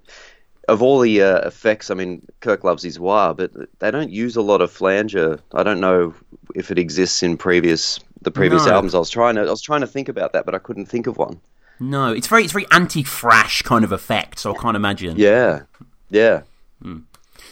Yeah, there's uh, and, and as it as it moves forward, it just you know I like the the bends that are happening as well. Very very bluesy. Uh, the chugging that is going down, but obviously King Nothing, if anything else, is built around that riff that Jason introduced. You know, it's a very sort of um, uh, chromatic, typical thing that. I mean, almost, it's kind of similar, the start of it, to Ain't My Bitch. It's kind of following the same note path. But of course, Oh, yeah, yeah. but of course, it has that has that shoulder budge, that dung dung dung dung, which is just descending octave, so simple, but it just it has so much swagger, doesn't it? The King Nothing riff. Yeah, well, and I mean the other thing to point out is that uh, note-wise, it's it carries the exact same riffs as Enter Sandman, Yeah, and um, I mean we're jumping to the end in saying it, but the, look, the thing that made King Nothing stand out to me on the album was that a friend had said to me, "I love how at the very end of the song you hear him say off to Never Neverland." And I hadn't noticed that. So, of course, that afternoon I put the CD on and listened to that. And that's what sort of warmed me up to listening to King Nothing over and over. And um, you can certainly hear that nod to Enter Sandman in the riff. Yeah, yeah, it's very Sandman. I mean, even in the the lyrical elements, you know, uh, King Midas, Sandman, they're both appealing to myths, and in the Right, way that yeah. the riff builds up, and then you know, similarly in the Sandman song where we have the you know the prayer section, and in this song as well we have James almost doing the talking sort of bridge, and yeah, it does feel based on the bones of Sandman a hell of a lot, and yeah, I agree. I do love the sound of Load. I believe it was all half a step down as well, which just gives it a slightly different edge. But yeah, the way the song moves forward, and um, you know, what what, what do you think of the um the subject matter here thematically? I'd heard through the grapevine, this hadn't really been corroborated, that there were certain, you know, when Metallica were touring with Guns and Roses, this was aimed somewhat of the flagrant excesses of personality that can happen there. See, I'd, I'd never thought too much about the theme, and it was only in uh, preparing for this that I looked into it. And I mean, it, the premise, it's um, the premise of someone who's constantly desiring to be more or to have something or to uh, to you know to be the king of something, but then for it to all you know mean nothing, and then it all crashes down. I mean, it, I think it's cool subject matter, and the the lyrics actually hold pretty strong. Yeah, yeah, I agree. I agree. And um, you know, there's just and it plays well with the dual guitars as well. Like there's a lot of slide riffs from Cl- Kirk. It's like a wow, just going down the fretboard, which which act as Yeah, a nice yeah. antithesis um, to James as he goes through. And, And have you seen the music video, Tom? I have actually. We covered it uh, earlier when we did our little review of the videos. I didn't mind it. For me, it was almost like a sort of boy band video where it's just like let's plonk the characters in a different location. In this case, sort of Arctic tundras, and um, the guy was wearing sort of a Burger King crown, wasn't he? It, it wasn't bad. Right. Well, I mean, it does it does tie into the lyrics, and I think it, Yeah. it it made sense to me that you know you see this guy struggling through the snow, picking up these crowns, discarding them, and at the very end, a whole bunch of kings Yeah. come in. So basically, you know, the kings all become equal as such. I don't know that. I mean, I think the theme itself. I I was just reading that it was actually the same uh, director as the Unforgiven and Unforgiven Two video. Yes, yes, it was. Yeah, um, and it, that, that is a really cool shot at the end when all the kings descend on him. I do, I do really like that. And James Yeah. just his vocal performance in this load era, like "Wish I May, Wish I Might," like you know, he's having such fun with it. Uh, Are you pacified as well, which is a, a word you don't really hear James say. And all the wants you waste, all the things you've chased. I always like the guitar lines there, the way they're aping James's melodies, and there's just um there's just a catch and release really. When he's singing crashes down you break your crown you point your finger and like i have a memory of being maybe about 11 or 12 and singing that in the mirror of my bathroom and my mom's friend coming in not realizing who was in there. Horribly embarrassing moment but i was just so in the moment you know. You're left with just a name you know just absolutely enchanced in that thing. Um what what are your thoughts on the the, the solo from kirk? Oh man, I I love it. I mean, it, it, the, to a degree, it's quite simple. It still has a similar feel again to Enter Sandman. Yeah, it's it almost as though he bor- he borrowed the same sort of approach, but you know, it, it kills it. It does exactly what it needs to do. Yeah, yeah, it does. Yeah. It's sort of um, it's it's it sort of starts softly actually, and Kirk playing his sort of blues box phrases here, and kind Yeah. of playing on the, the, the, the bridge riff as well. But I like I like when it just it pauses and then he just starts wigging out. He just starts getting the wah on, going to town, and then when we go back into the base building, and um, you know, you know, James saying, "Careful what you wish for, careful what you say." Uh, awesome, awesome sequence. Really, really enjoy this, and it is like um. I don't even know if I could call this song metal. I don't know if there's anything metal about it. It feels quite almost post grunge alternative, like very 96, you know? Yeah, I mean, it's certainly carrying that more that sort of bluesy, uh, bluesy metal sort of vibe that they were, yeah, arriving at at the time. Yeah. for sure. Have you? I, I, something else that really stood out to this for me is is the exactly the tempo and that stomp and the Lars is driving the drum beat in such a way that I remember again being a kid playing this on the you know on the headphones and walking down the street. And if you walk in, it's got such a good pace to it. Mm. You can actually sort of stomp down the street in time to it. And because it's got so many pauses, your feet land right on. And, yeah, yeah. I mean, I remember thinking it, it felt very cool as a teenage kid to be, you know, walking, stomping down the street, listening to King Nothing. So true. I guess 2 by 4 as well. Um, Ain't Yeah, My yeah. Bitch, they both inhabit those same areas. And yeah, I think the verse riff, which again is a good example of something similar to Sad But True, where the verse riff is like impossible to sing over. You try singing the King Nothing melody over this verse riff, which is so hard to do. I was watching uh, Cunning Stunts recently, and I think they also played it in, they played this song a hell of a lot of times. And uh, the Wish I May, Wish I Might, and just, just it's kind of hard to sing the riff that he's playing, but it's very anti-ethical to to his uh, his lyrical rhythms there from James. But again, this is James; he's a bloody master. And yet, the song you know doesn't really outstay its welcome. It has quite a long intro. It's five and a half minutes, which is kind of the average load sort of track. Like most of them are around this sort of time, and the song is very very popular. I mean, it's been played 355 times by the band. Uh, it was played debuted in June 9th, 96 in San Francisco, and then last played January 18th in Beijing, China in 2017. It hasn't been played for a little while now. We're coming up to two years mm King Nothing. But I think this is something that regardless of your of your creed, you know, where you come from on the Metallica barometer, I think most people fuck with King Nothing, Mike. Yeah, and I mean, look, it certainly doesn't have the uh, the well, we're talking about the pace moments ago. Mm-hmm. It, it certainly doesn't have the thrash of previous, you know, previous albums and previous songs, but it it certainly holds up on its own as its own thing. Yeah, it does. It does. And um, I mean, I would have loved to have seen it uh, when I saw them in Birmingham, and I'm sure you know they will continue to play this song. It's a very accessible song, and again, it is that. That, that just earworm of that riff. I think that main riff is is bloody excellent. It's that dung dung dung dung. It's just that it's such a genius uh, sestina, such a great turn at the end of the song. And um, as always with uh, Alf Metallica, open it up to you guys on the Twitter at Metallica Pod, which I pretty much always do. So yeah, follow us there, and we always ask for your feedback on the songs. Uh, Pim Jicken says, of King Nothing, I first disliked this song because I thought it was a poor attempt to do another Enter Sandman, but over time I came to love it because of how cool the main riff is. Uh, Luke saying, cool song, possibly Jason's most iconic bass line. Sean saying, one of my favourites. I was in high school in the mid 90s and I loved that era of Metallica. Careful what you wish for, you just might get it. Yeah, very, very true. Uh, Steph saying, um, what, oh no, sorry. Uh, MTI saying this is my gateway into Metallica, so I'll always be grateful for that reason. The fact it's probably the best song on Load doesn't hurt. Uh, Mike, do you agree? Is this the best song on Load, King Nothing? Oh man, it, it's certainly up there. I'm I'm I'm a big fan of uh, Bleeding Me as well. Oh yeah, uh, yeah, but I mean it's it's certainly up there, ranking in the highest.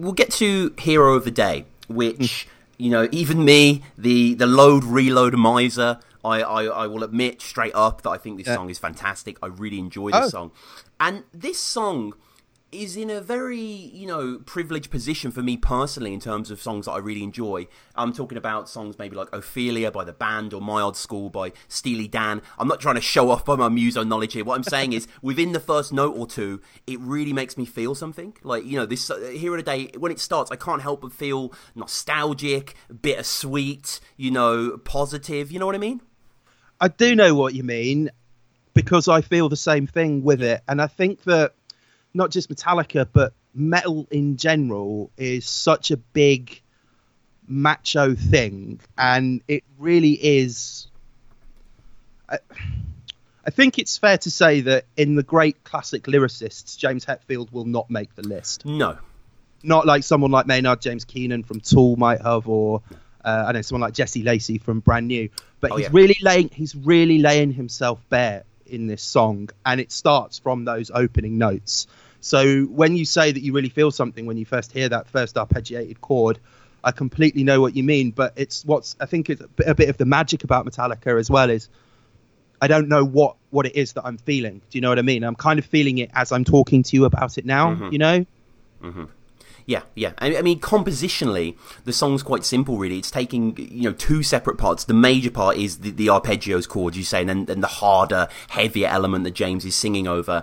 And it's such a classic riff, just, you know, if you play on guitar, the way it's just building up on that A string. But it's framed so well, those first three notes, like, duh, duh, duh. Like, it just kind of, it, everything coheres and coagulates, and it's so warm. And it, and it builds so well as well. We have this riff, and the tone is absolutely terrific. You know, uh, listen to Metal Up Your podcast, they went deep on the sort of Kirk's guitars and that idea, and I don't really know what exactly they were playing in here, but that building slow, uh, the cymbal crashes, the way you can hear a second guitar doing the octaves. Jason's bass as well sounds so loose and burbly. I can't get over it.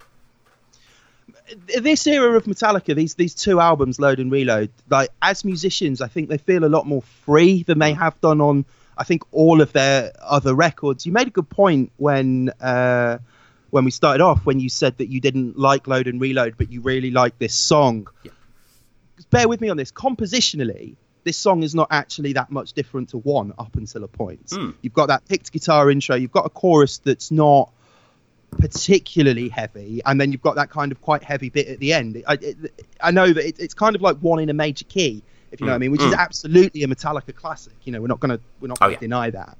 Um, but I think it's it's just. I can remember in about the year 2000 turning around to my dad and saying all the small things by Blink 182 was just a really really great pop song. Yeah. And to me, this is just a really really great rock song. You know, Mm. It's it's a power ballad, right? To a certain extent. I'd, I'd say so. I'd Yeah. say so. I mean, I know it's I know it's a dirty term because Yeah, you just think about Bon Jovi and Motley do. Crue, don't you? And then, you know, I love both of those bands, Yeah. but it's not really a term that you want maybe associated with a band like Metallica. But you're right, it is a power ballad, and maybe that's it. And the title, in of itself, is quite an evocative title, isn't it? And this is another thing, not just about Metallica, but about music in general. It's always just so open to what your interpretation of it is. Uh, to me, I don't know what James and Lars think when they are when they were writing this song, but as I said earlier on, James is really vulnerable in this. If you listen to some of the things that he says, you know, um, excuse me while I tend to how I feel. He, he- Mm. You know, that's on that ar- arpeggiated verse that we were Yep. we were talking about a lot. Um, what's the other one as well? Um, I'm not all me, so please excuse me again while I tend to how I feel. This fist I've made, um, I'm, I can't think of the lyrics off the top of my head, but this is very vulnerable and very open. And, and I think if you watch St. Anger, and this, this is probably the, culmin- the culmination of that era. And I think if you listen to Until, he, Until It Sleeps, which I think is a song about his mother's cancer, isn't it? Yeah, yeah. Um, I think he's becoming a lot more open lyrically on these on these two albums that are that are paired together, and it you see Metallica in a different way when you listen to this. Uh, I wasn't old enough. I'm 34 years old. I wasn't old enough to know what the backlash was. Do you know what I mean? This was just oh cool. I'm listening to Metallica. I can see why people would have been really really cross. You know, particularly when you have you seen the video for this song? Yeah, yeah, we, we discussed it on our little sort of music video recap, and uh, yeah, the video is quite audacious. I quite like it. It's it's absolute nonsense. yeah, oh yeah, it's just it's just dressing dressing your toys up in new costumes, essentially. E- exactly. I, I mean, I, I I I had to do a music video uh, as a project when I was at uni, and it kind of reminds me of, of this. It's it's just um, yeah, it's it's very strange, but it's a great song. And you know, I, I did see the tweet that you put out earlier on um, when you were you were asking for people's Mhm. thoughts on this, and it was really nice to see as well that people were mentioning the S and M version because Yeah. I mentioned Metal Up your podcast earlier on, and I think they they nailed it for me with S and M that the first disc is almost untouchable in what it is. It's Mm. absolutely incredible. But you get halfway through the second disc and you're like, hang on, what what's going on here? This just sounds a bit like, you know, some some scores that were rejected from James Bond films, you know. Right. Um, but but the the way the strings complement this song, it takes it somewhere where the studio recording that as Metallica fans we're all so familiar with. It takes it to just such a different place and makes it so much better for that as well, without taking anything away from what the original recording is. Yeah, you're completely right. I think the S and M version, I did want to mention that before, is is a highlight, and people should go check out uh, the music video just to see James as a boxing coach chewing a cigar. Like it's a great, it's a great image. Or Kirk Hammett reading the news. That's also uh, or or the main focus of the video is a guy passing out, and then these robot creatures coming out of his ear. It's like fair enough. I mean, we've all been there. Yeah, yeah, exactly. uh, but I think um, you know the song sounds absolutely brilliant. There's just lots of nice kind of cute touches and string bends and, and, and stray ideas. What do you think about when it when it when it gets heavier? When it kind of gets into the more riffy, you know, sledgehammer motion? Yeah, I, I don't necessarily think it needs to be there. If I'm being completely honest, It does feel like a concession. I feel slightly. Yeah, I, I think I'm right in saying that, and, and you'll you'll know the answer to this definitely. I think I'm right in saying that this was the first song that was demoed for the two records. I didn't actually know that, but I mean that makes sense. Yeah, and it was the demo is called Moldy. Yes, I knew. Yeah, I knew it was called Moldy. Yeah. because it reminded them of Bob Mould um, Yes. and the work that he does. Mhm.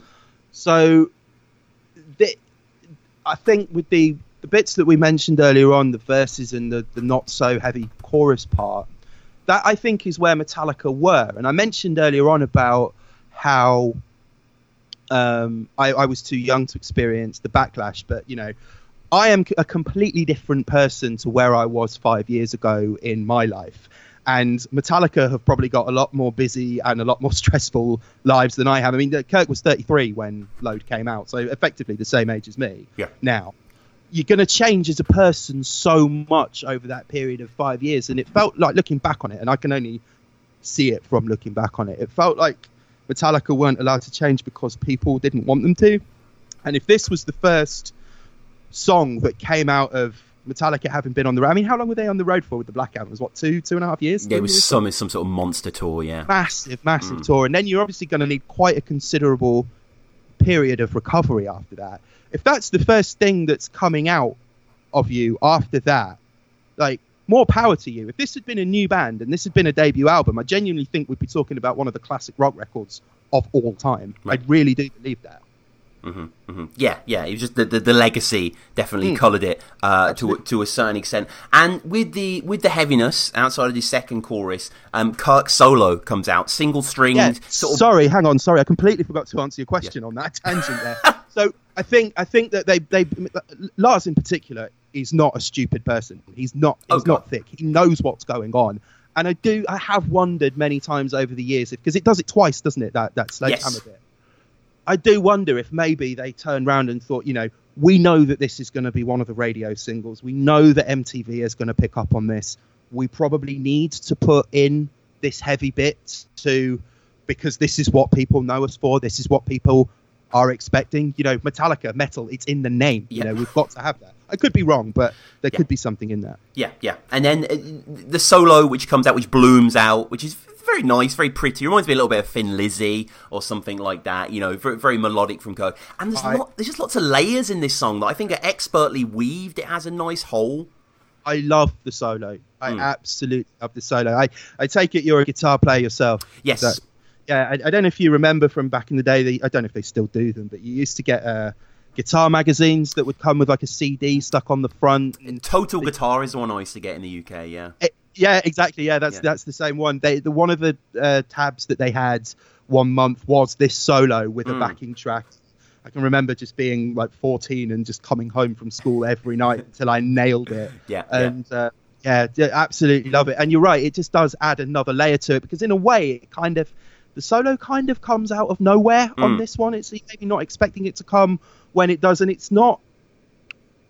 He doesn't overdo it. It- it- it- With the thing that's good about this song for me, and and great about the, the load and reload records in general, is it feels like Metallica knew where the stop button was.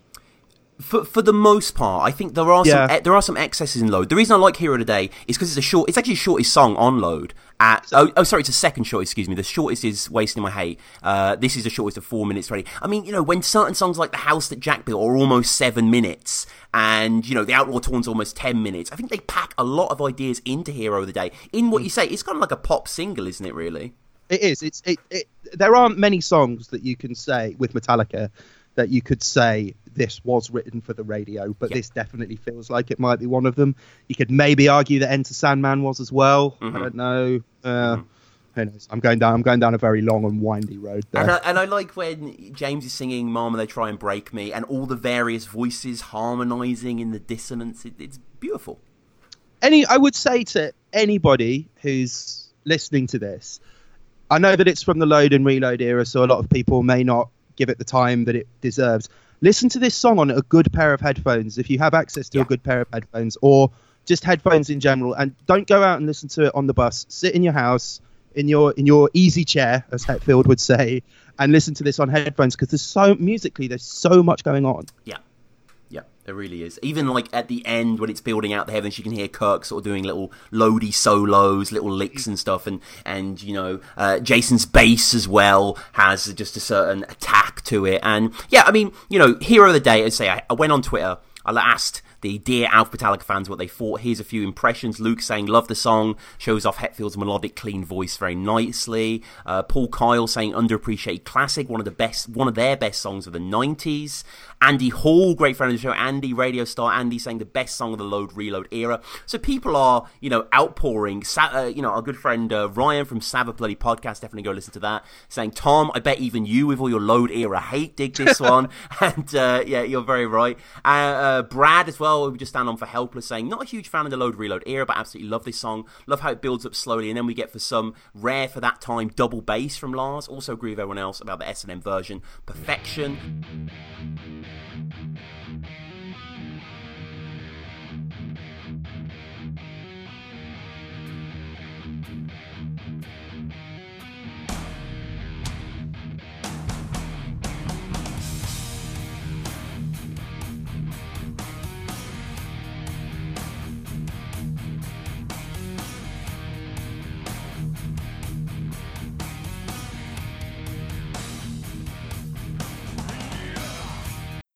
Before we begin picking through, like, what is it about this song? What, what, you know, what, what do you love so much?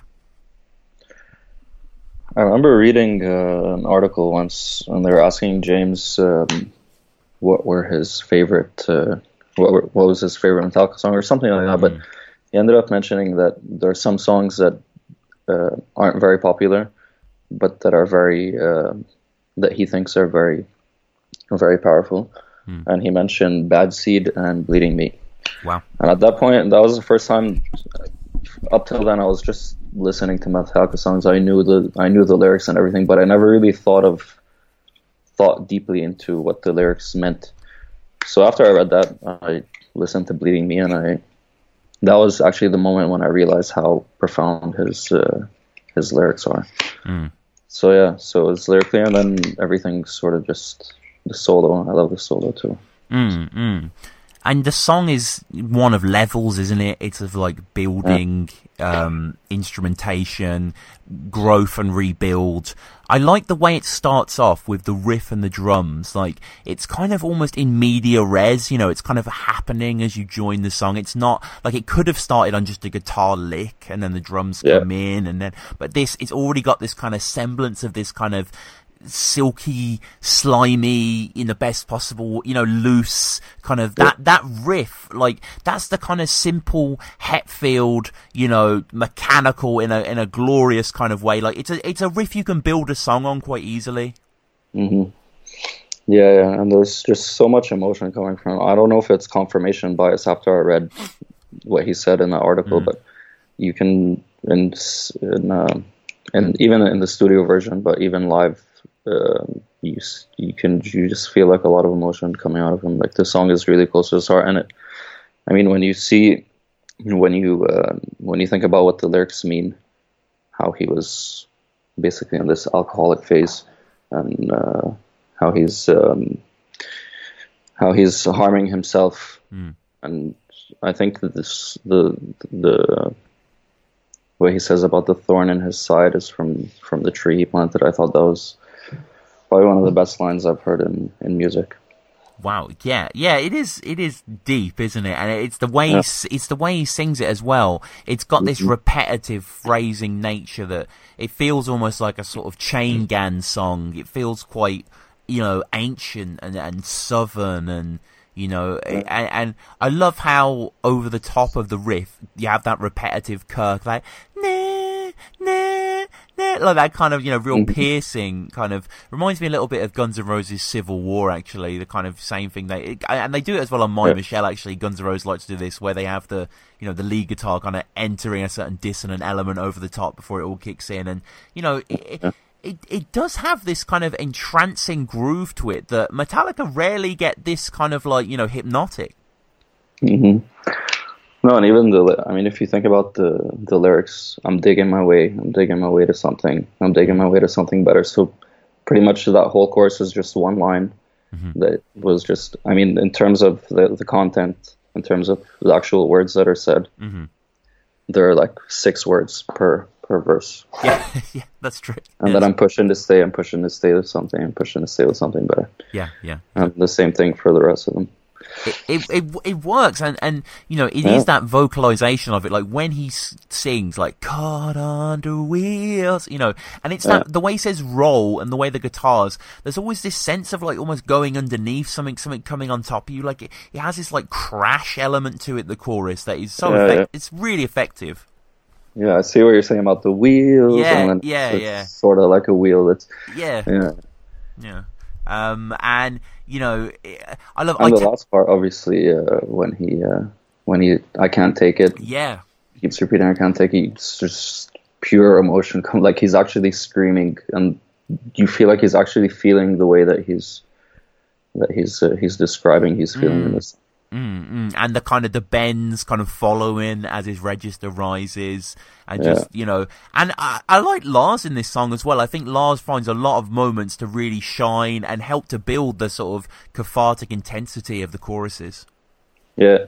No, Lars is awesome everywhere in every song. Are you, I mean, even are, you are you a big Lars guy? Yeah, no, I just I realize I feel like there's a difference between the way he plays and other people play. Like when I would listen to um, maybe a Guns N' Roses song or or an Alice in Chains song, I'd always feel like he could have added like a fill in there, but that's probably Lars in my head, kind of uh, influencing what I what I like to hear in drums. You know, I don't know if that was clear, but uh, Yeah, yeah, no, definitely. He does he does well. He does well throughout the whole song and you know, you can sort of um I like when the song begins as well. You can sort of hear James slightly before the verse kicks in going like, "Yeah," like that. It's kind of, you know, it sort of builds in and he does Really? have the Yeah, yeah, you can sort of hear it in the eaves of the song if you wear your headphones. It's it's quite cool and it gives it this loose nature. It's you know, we're a long way from the Flemming Rasmussen and Justice for All, you know, choke point kind of rhythms. This is a lot more loose. You can feel, and the song has this kind of submerged Atlantean quality to it. It feels quite nautical. You know, I, I I don't know what it is about it. It just feels quite distant, but but still strong. It takes up to three minutes, um, Seb, to get to the chorus. It's very much a kind of catch and release sort of song. yeah, it does, doesn't it?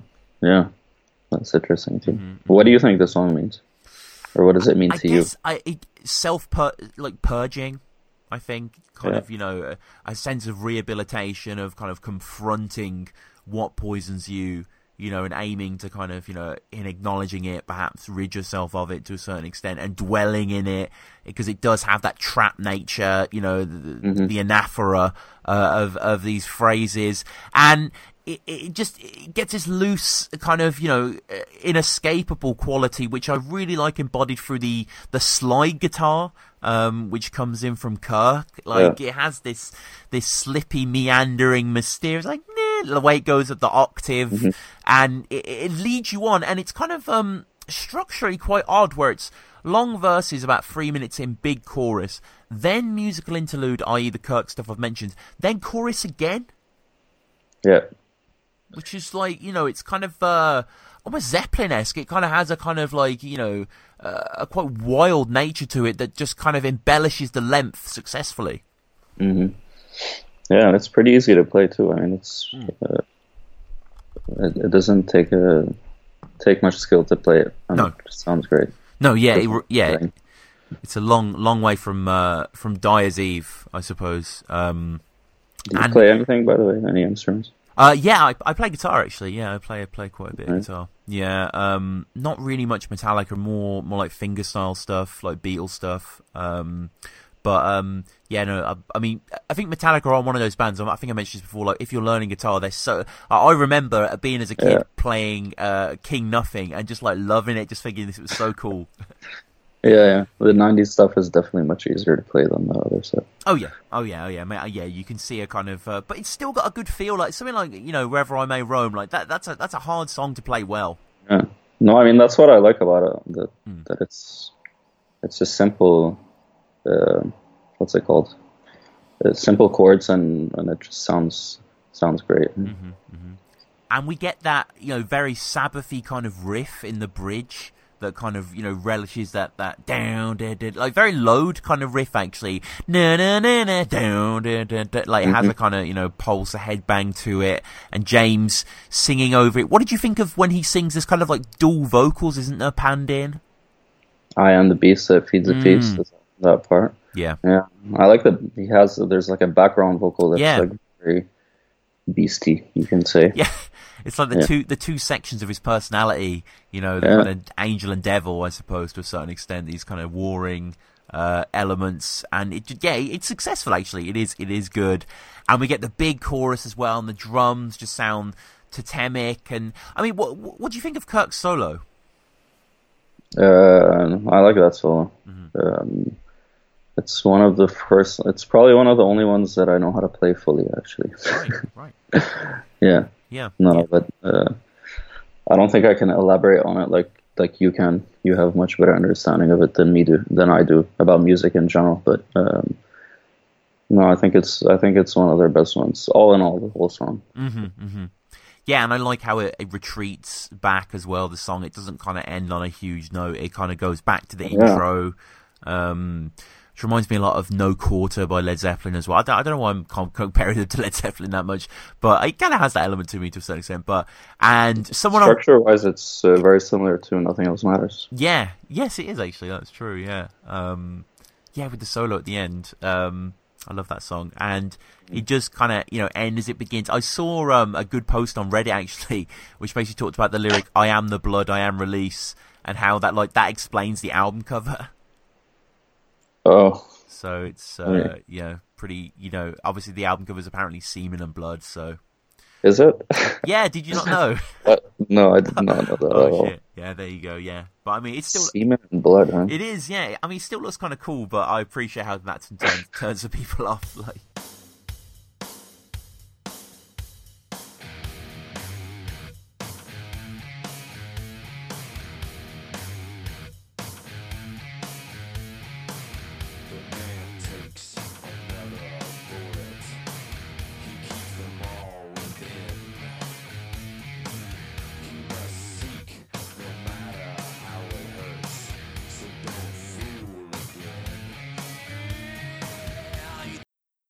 it's it's interesting. I mean, Cure is kind of a it's a deep deep cut. It's a throwaway song. I get that, but um, J- James has this ability to really make every song interesting, no matter how weak the song might be, just Right. because of how well of a songwriter he is lyrically. yeah, yeah, I agree. I agree. And in terms of guitar work as well, like, I to me personally, there's a few flaws um, with Cure, but one of them, one of the things I can't fault it on, the power of that main riff. I think in a parallel universe, a, a genius rock song had been built around that main riff, but instead, I don't know, it's a little tepid for me, a little chuggy.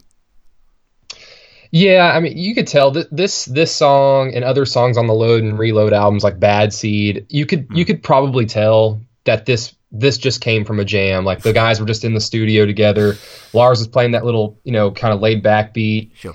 And then James just starts chugging away on that riff, and they just ended up building a song around it. And I mean, they even kind of mention it on some kind of monster for like a quick throw throwaway line when James says, "I think that we've proven that we can whip any song into uh, whip anything into a good good enough song. We proved that on Load and Reload." And he kind of chuckles. And I think Cure is a perfect example of that. This this probably just kind of came about as a a jam between the guys, and they just built a song around it. Mm, mm. And it, it does have a sort of affected. I don't, I don't know. I, I like the main riff, of course, but just the rest of the dressing, even the even the lyrics, the the double voices. I, I don't know. There's something uh, quite pedestrian, I suppose, about it. Yeah, I know what you mean. I, I was actually going to say I, I like the double voice uh, when James does it. Um, He does it. He does it on Dream No More on Hardwired. I'm trying to think if he's done it on other songs. I can't. I can't think of them. Right. Mm. no. Maybe on Poor Twisted Me. Right. It's def- it definitely be all over Load or Reload. Mm. Uh, but I, I just really like it when he kind of talks. He kind of just reads the lyrics in a low voice and then he sings over them. I think it just sounds really kind of evil. Mm, mm. Yeah, it, yeah, it does have a prowl to it. I, I'll definitely give you that. um, and that sort of that patented James Hetfield sort of enigmatic power. The man takes another bullet. He keeps them all within.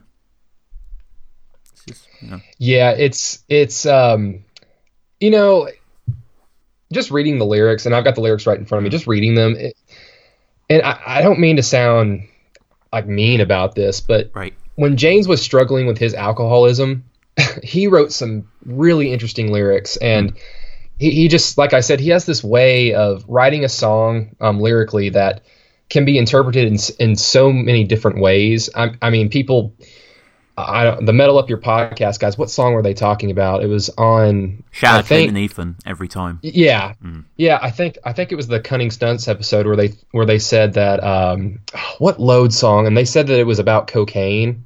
Oh, or something. Yeah. And what did they say? Yeah. yeah. I know what you're saying. It wasn't it wasn't Master of Puppets Mm. because James has said that he wrote he wrote that song about what cocaine does to people, even though he's never really done cocaine. Hmm. But it's that it's that same ability that he has. That he's able to write about things that can be interpreted as uh, it was fuel. Actually, it was fuel. It was, yeah, because he sort of stabs his arm, Yeah. doesn't he? They said, yeah. Yeah, Hmm. yeah. Um, because I've always interpreted those lyrics as you know fuel being booze, just alcohol. You know, when he's ready to back in back in the '90s when he was just pretty much drunk at every show. It's like, all right, it's time to go on stage. It's time to drink. So high octane. Exactly, and hmm. it cures kind of the same way. It, this is, I think, this is just more of him understanding that he had a struggle with alcoholism, and it's him trying to cope with it. And I, I think, I think he actually tried to go to rehab during the load, like right before the load tour. It was right around the time that his dad died, and I think this is just him trying to cope with it in in a way. Yeah, you can never fault his vocal performances. Um, definitely not. And I think when he's sort of doing his stuff over the main riff, which I don't know, kind of reminded me a little bit of Audioslave for some reason. I don't know why I was thinking of that band, but it kind of has that sort of crunch, that sort of you know, Metallica in this era. They, for as good as they sounded, for me, they never felt satisfyingly, compellingly heavy. Yeah, I think a lot of that has to do with just the amount of content that they were putting out because mm. obviously on the on the um, in the on the in the 80s and on the Black album there's there's less songs on the album so there's more time to put a lot more effort into one song rather than just let's just put out like a jam riff and then write a verse and then a chorus and then some lyrics and then throw that out there for an extra song on the album just more content it just really kind of comes down to do you want a Metallica album with eight great songs, or do you want a Metallica album, a double Metallica album with you know twenty songs right. and some hit or misses? Mm-hmm, mm-hmm, mm-hmm. And I mean, I personally, I think somewhere where the song does hit. I don't know about you. The sort of the main chorus, it's got quite a sort of I don't know, mathy sort of rhythm. It's got a very counter rhythm to it under James's singing. Yeah, it, it's um it's a nice little change up in the song just because you know it goes through that same you know intro verse and then the pre-chorus. It goes through that twice. So on first listen you think that's probably just the meat of the entire song. Mm. and then that change up for the chorus actually comes in. And it's just a i like kirk's little lead um, lead riff over the or lead little lick over um, over james's voice. Mm. um, it's it's a, it's a nice little change up. I mean yes it's true. Load is my favorite album but i'm completely self-aware that it's not their best album. It's right, just it right. just has a, it just has a special place in my heart. Sure. Sure, sure. And uh, I mean, again, not to denigrate your favorite album then, but I mean, I've got to I've got to be a miser for Kirk yet again, I think. I just I don't like his his Load era work to be honest with you. That's why Load wouldn't be my favorite album because Kirk's not very good on it. Yeah, just like just like the album, it's hit or miss with Kirk. I, I um, I, it was a few months ago where you tweeted out like, what was, what are your top five Kirk solos? Hmm. And my second favorite Kirk solo is Bleeding Me. I think that's one of his right. best composed solos. It's just there's a lot of feeling in it. It, hmm. it, really works well with the song. It really sounds like a, a, solo that he, like the Unforgiven, that he put a lot of time and effort on instead of hmm. just you know him sitting on a couch and Lars looking at him and say play that again or do this or do that. You know, where he's just trying to basically being coached into a solo. Yeah, yeah, that is uh, that is weird to watch. But when he's inspired, I think um, is his best moments. And I don't know. so, so that would be your bleeding me to you is better than the creeping death main solo and the closing Fade to Black solo. Again, it's just it's a matter yeah. of opinion, man. I, I no, completely I understand, it, and you know that's I think I may have said it on the uh, on the astronomy episode, but this is what I really love about Metallica. You know, when I'm in a when I'm in a pissed off mood, I'll throw on Creeping Death or I'll throw on Damage Inc. But if I'm, you know, driving in my car and I just kind of want to bob my head and kind of sing along to something kind of groovy, I'll put on Load or Reload. And that, that's what I like about him. It's not like, and I love Slayer, but it's not like Slayer where it doesn't matter if it's an album that came out in the 80s or if it's an album that came out four years ago it all sounds the same. yeah, yeah, yeah. There's very there's very little progression that I can hear either. And then you know at the end of the song, it kind of um, you know branches, goes back down. I think this is the only Metallica song with slap bass. Slap, yeah.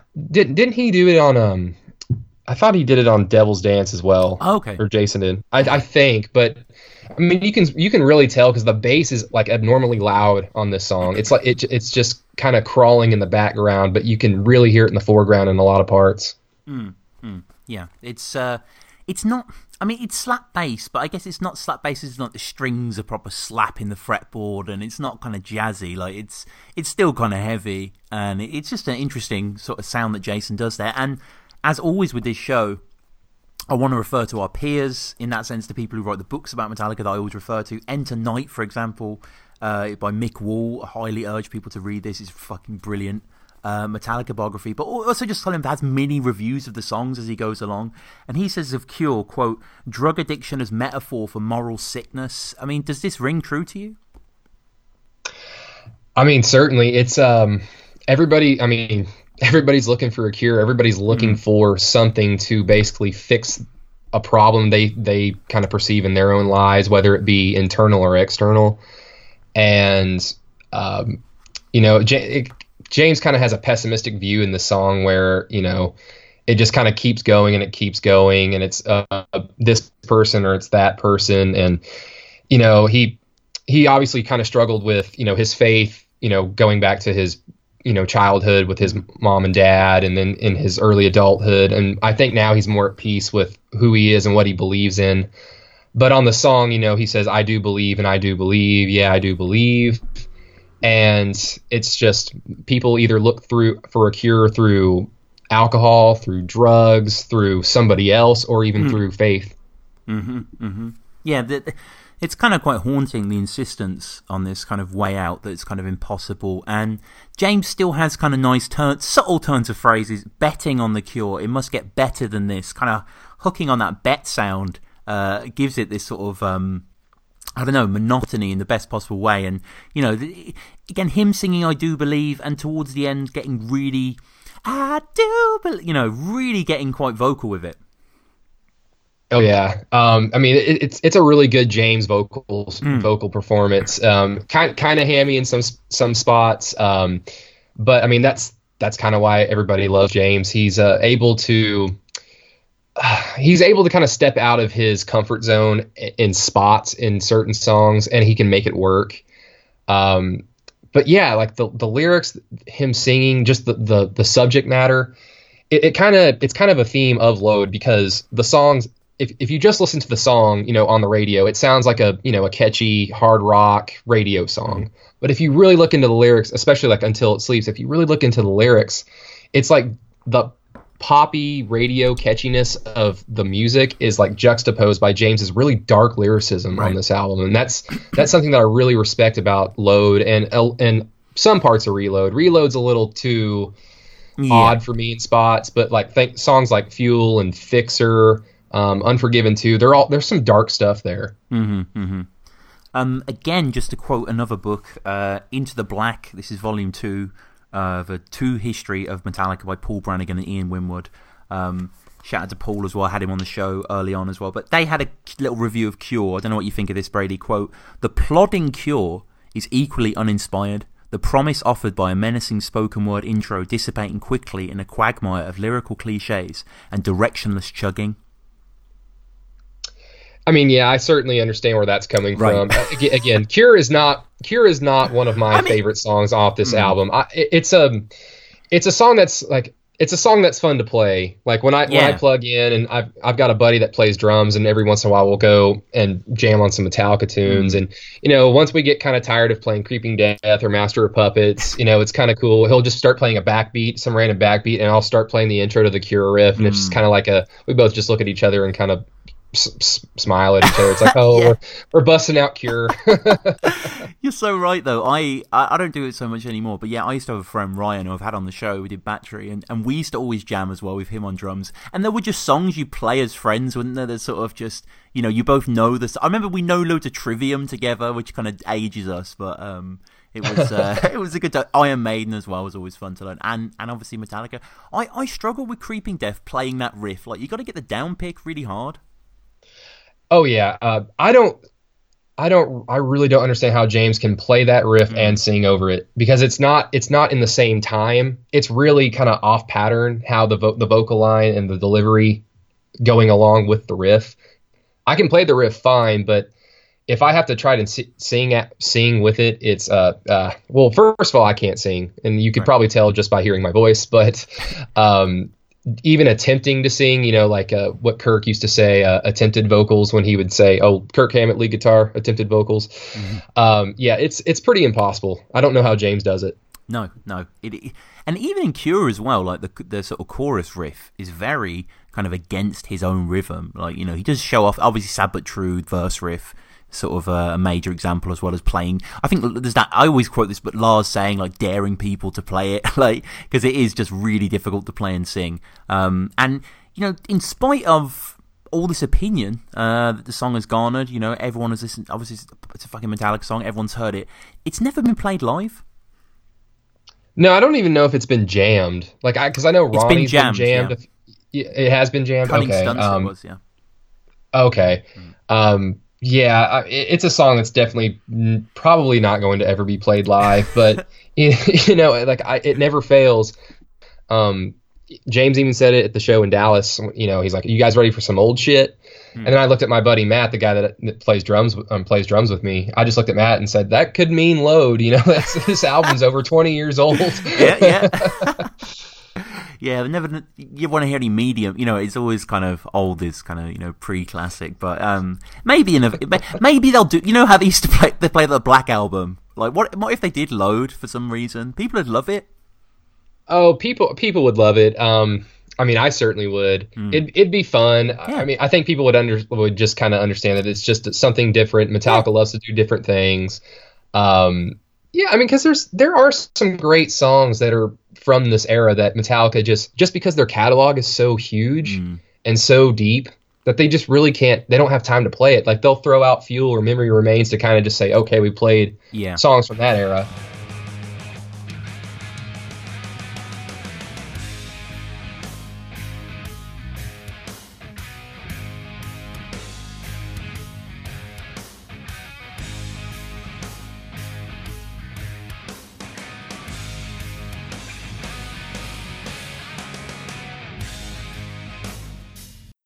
And today we're dealing with the follow up. We're dealing with a song from Load, which divides a lot of people. So let's put our cards on the table now, Wade.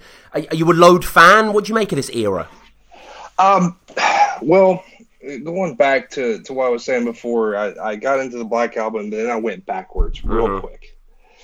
And then the next thing that comes out is Load, and you hear the song "Ain't My Bitch," and it's like, what is this? You know, this this isn't my Metallica, but I I, I gave it a, a more of a chance because I was so young and because I looked up to them.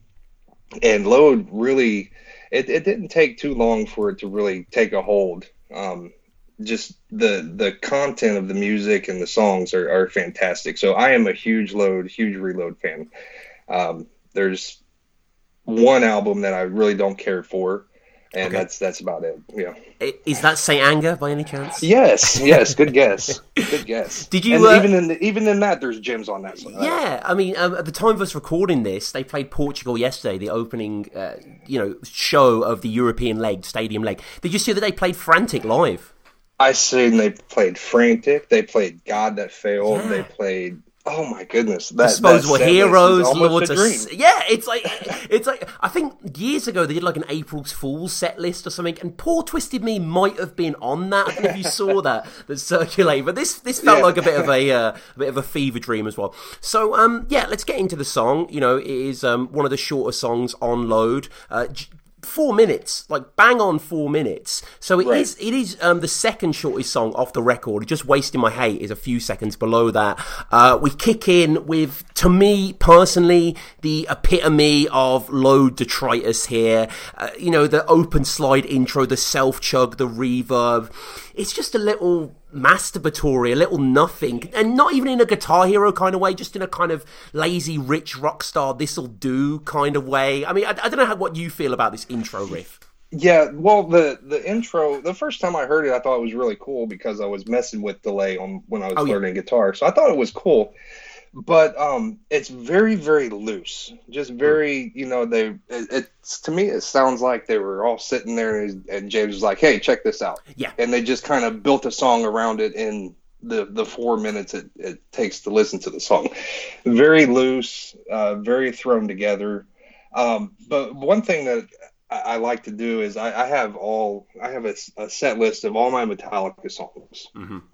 and uh, the the throwaway songs that that I mean I wouldn't say they're throwaway, but the songs on load that just kind of seem like they're just put in there for filler, um, like maybe Cure, Poor Twisted Me, and Wasting My Hate. Yeah.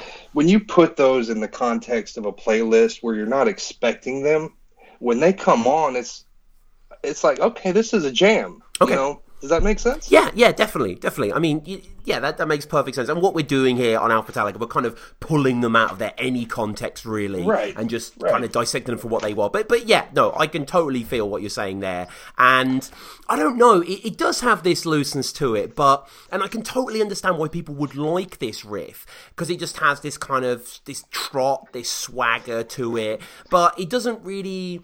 You know, I mean, say like a band like I don't know, Lynyrd Skynyrd or Little Feat or Atomic Rooster. It doesn't, I don't know, it doesn't feel quite as locked in for me. It feels a little bit pointless at times. But we do have the two guitars here, like a lot of load. And what do you make about the sort of interweaving sections before we get to the first verse, like Kirk kind of bending and leading it?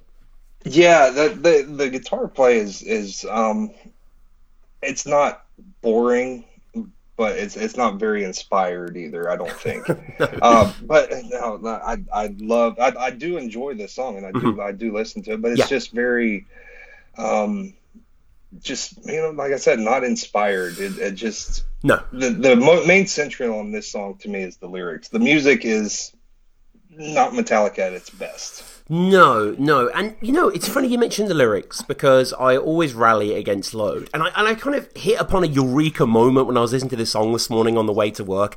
There's something that happens on a lot of load songs that add to the sense of inertia throughout the album. There is so much repetition within the lyrics. So "Ain't My Bitch" is all out of my way, out of my day, into down, down. Two by forties, I can't hear you kept being said over and over again. Uh, Jack built the higher, the farther, the longer. It stains you, it hates you in until it sleeps. Um, Hero of the day keeps ending with Mama they try, Mama they try. Bleeding me is I'm digging my way, I'm pushing my way, I'm so. And look, I know that kind of repeating a lyrical line is part of the mechanism of songwriting, but it's really explicit on load. And again, it just.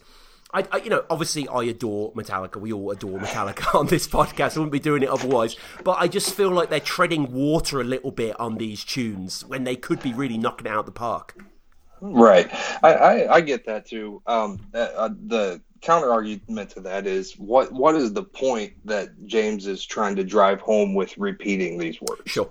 You know, there's there's there's got to be a reason that he felt that it was so important just to repeat and repeat and repeat, like an old poor twisted me. That he's driving home that he is completely miserable. Yep. And in some way, and you know, we're not totally into the lyrics yet, but in, in some way, that brings him some kind of peace. Mm-hmm.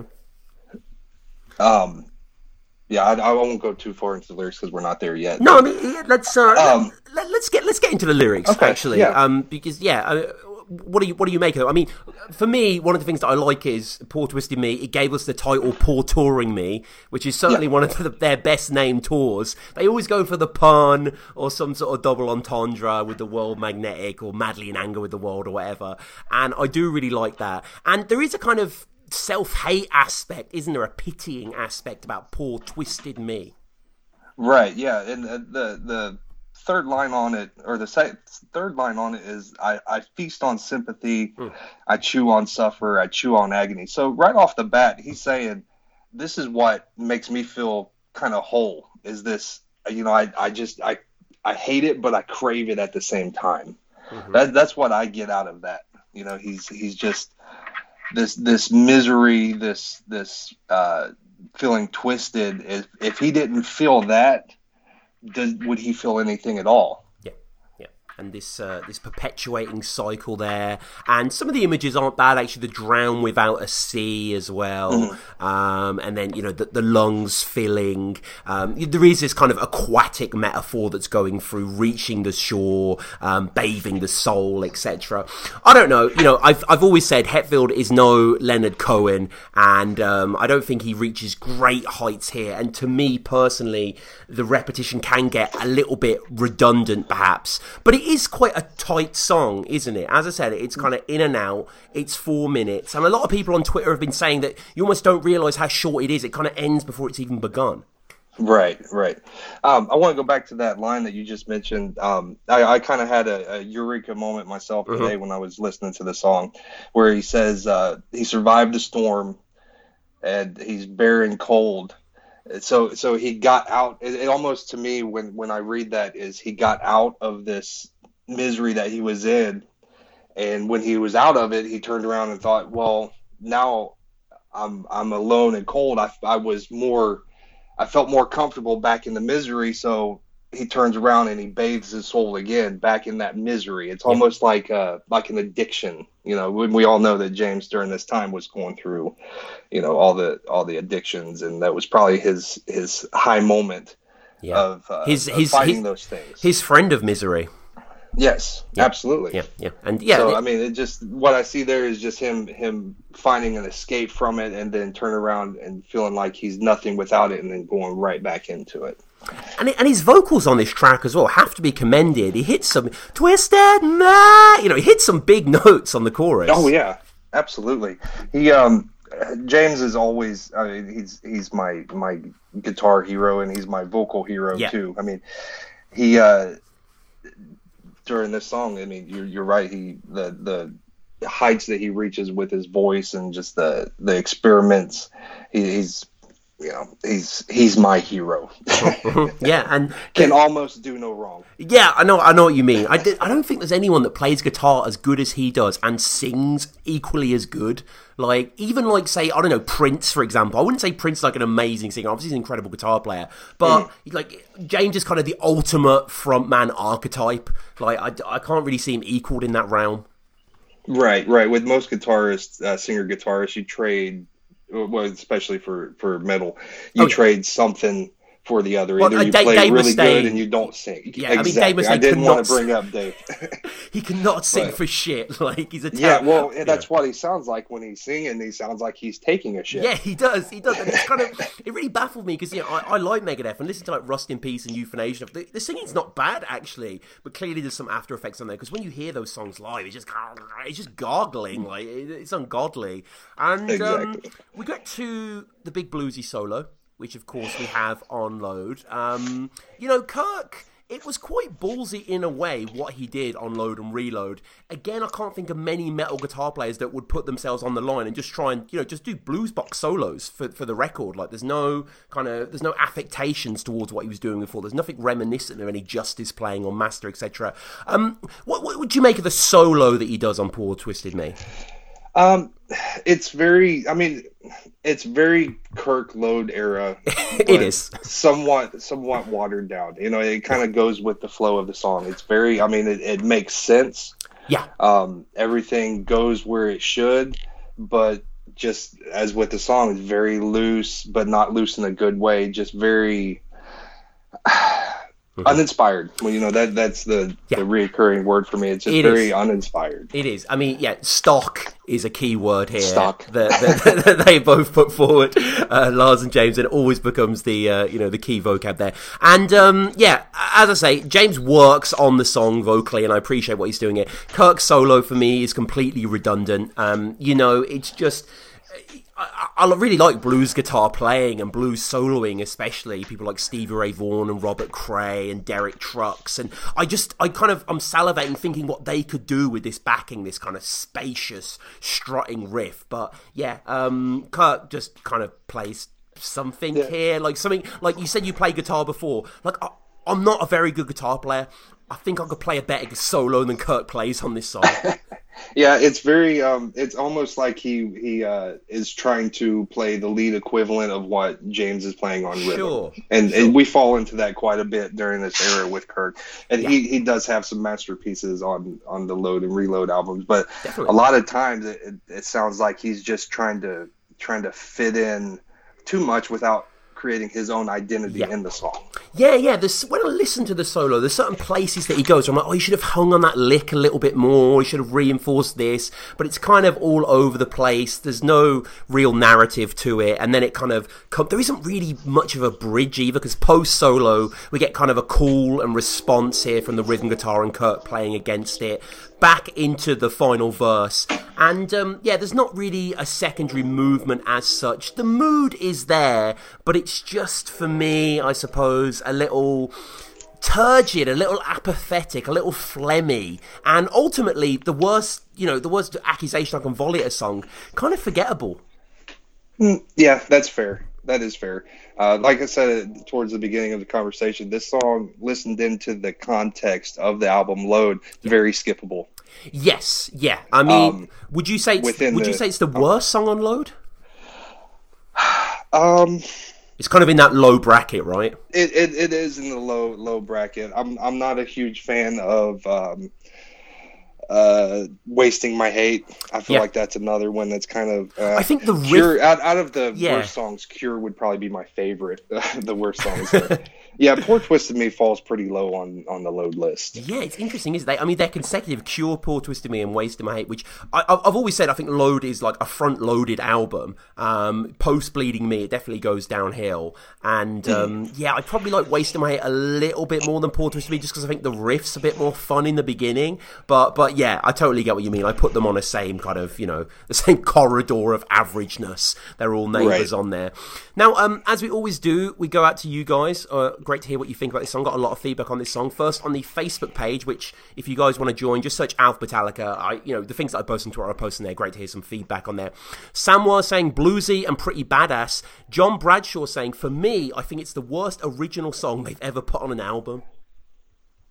I mean, that, that's, pre- that's pretty. I that's think that's harsh. There's worse Metallica songs than Poor Twisted Me. I would say. I'd say like a Attitude. I, I would. I would say is worse. Yeah, um, I'm not. I, I'm I'm a huge Metallica fan, but I've never really uh, got into Saint Anger. But what is the one where he says, "Shoot me again, I ain't dead yet"? Yeah. that one. That one's way low for me. That one. Yeah, shoot me again. That is. Yeah. Yeah, I- I Shoot Me Again, that's the song, Again, Yeah. Um, and heading on to Twitter at Metallica Pod, uh, Sabbath Bloody Podcast saying it's a little gimmicky with the distorted vocals. I still enjoy its swagger and it opens up and climbs nicely on the pre-chorus. Would have liked more of a proper bridge section. The solo doesn't do much for Poor Twisted Me. Um, Ralph saying, don't know if I'd say I dislike this track, but I've never found it all that appealing, even when Load was released, and I actually dig the album. This is a skipper to me and feels like needless filler. Maybe could have worked as a cool experimental B-side. Uh, Tristan saying, putting Cure and Poor Twisted Me back to back is where the album starts to fall apart, in my opinion. Poor Twisted Me is pretty much a filler track with no replay value. The band should have made one album out of Load and Reload, would have, ba- would have made a good rock record. See, this is good because when I said that I didn't like Outlaw Torn, everyone turned on me, but now everyone seems to be on my, uh, you know, appreciate me. Apart from Clint Wells, Clint Wells of Metal Your Podcast, obviously I adore Clint, saying Poor Twisted Me is awesome.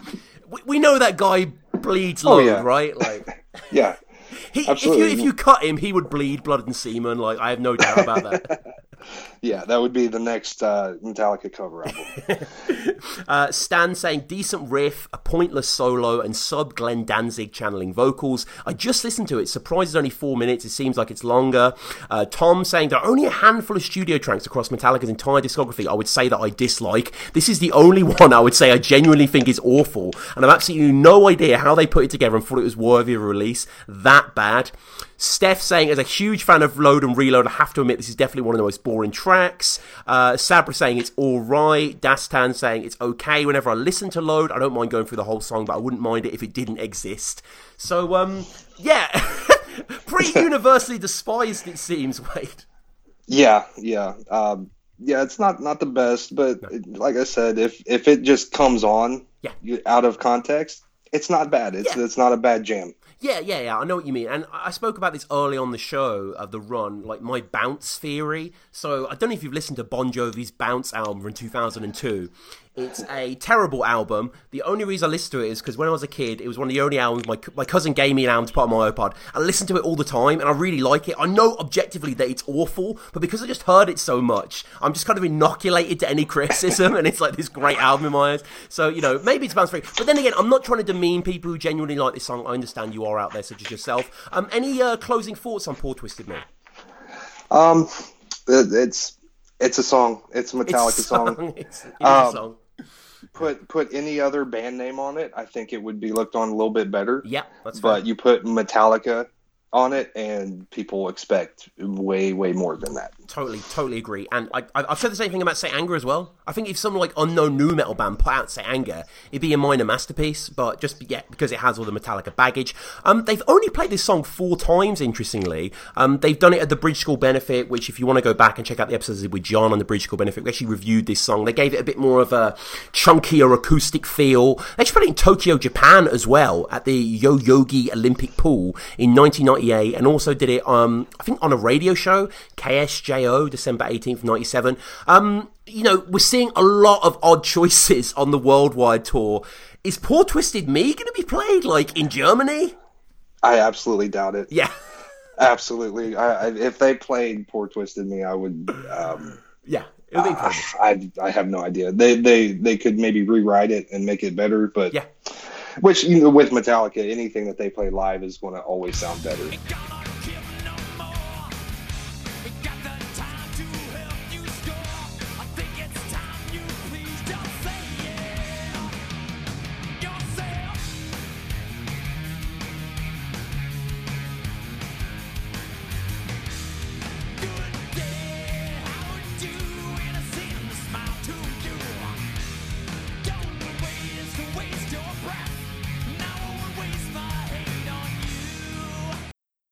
We jump into wasting my hate then, which is on the you know the second half of Load, and you know I made no bones about the fact that I'm not the biggest Load fan. I know you you said in the email you're a bit of a Load apologist, and I, I totally understand. I'm a Saint Anger apologist completely, and I understand that. And that was my first record, and I, I do feel endeared to it in that same way.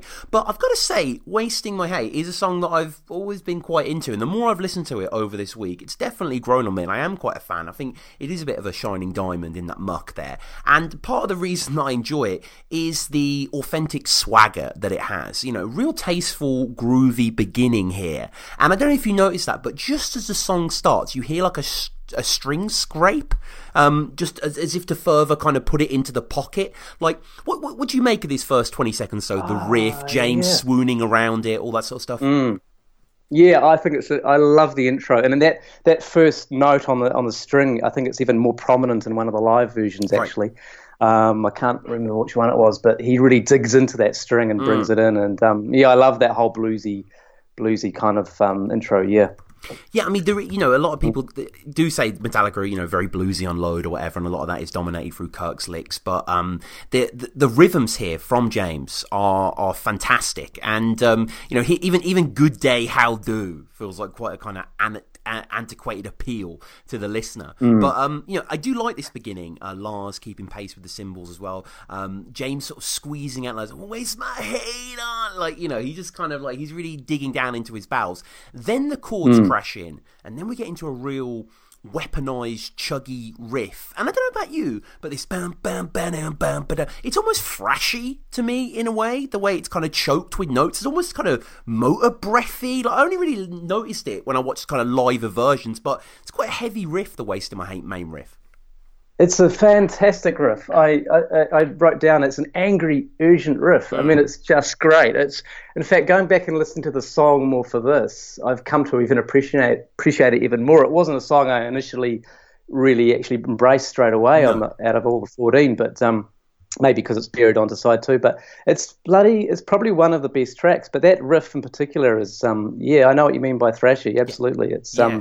it's yeah, mm. Mm, mm, mm. and it's kind of like you know, um, I mean, it's just it's just a bit of a money riff, really. Uh, kind of where Load fails for me is just a lot of the a lot mm. of the mm. riffs are a bit sludgy and a bit boring. You know, we've covered Poor Twisted Me and and Thorn Within and Outlaw Torn and like you know a lot a lot. I know a lot of people dig these records, but just for me personally, there's there's a paucity. There, there's something lacking. But here, there's a lot of meat. There's a lot of muscle. And I didn't even realize this. You know, before this episode, I always said it. I didn't even realize before the episode. But um, this is the shortest song on Load. It's the only song on yeah. that's under four minutes as well.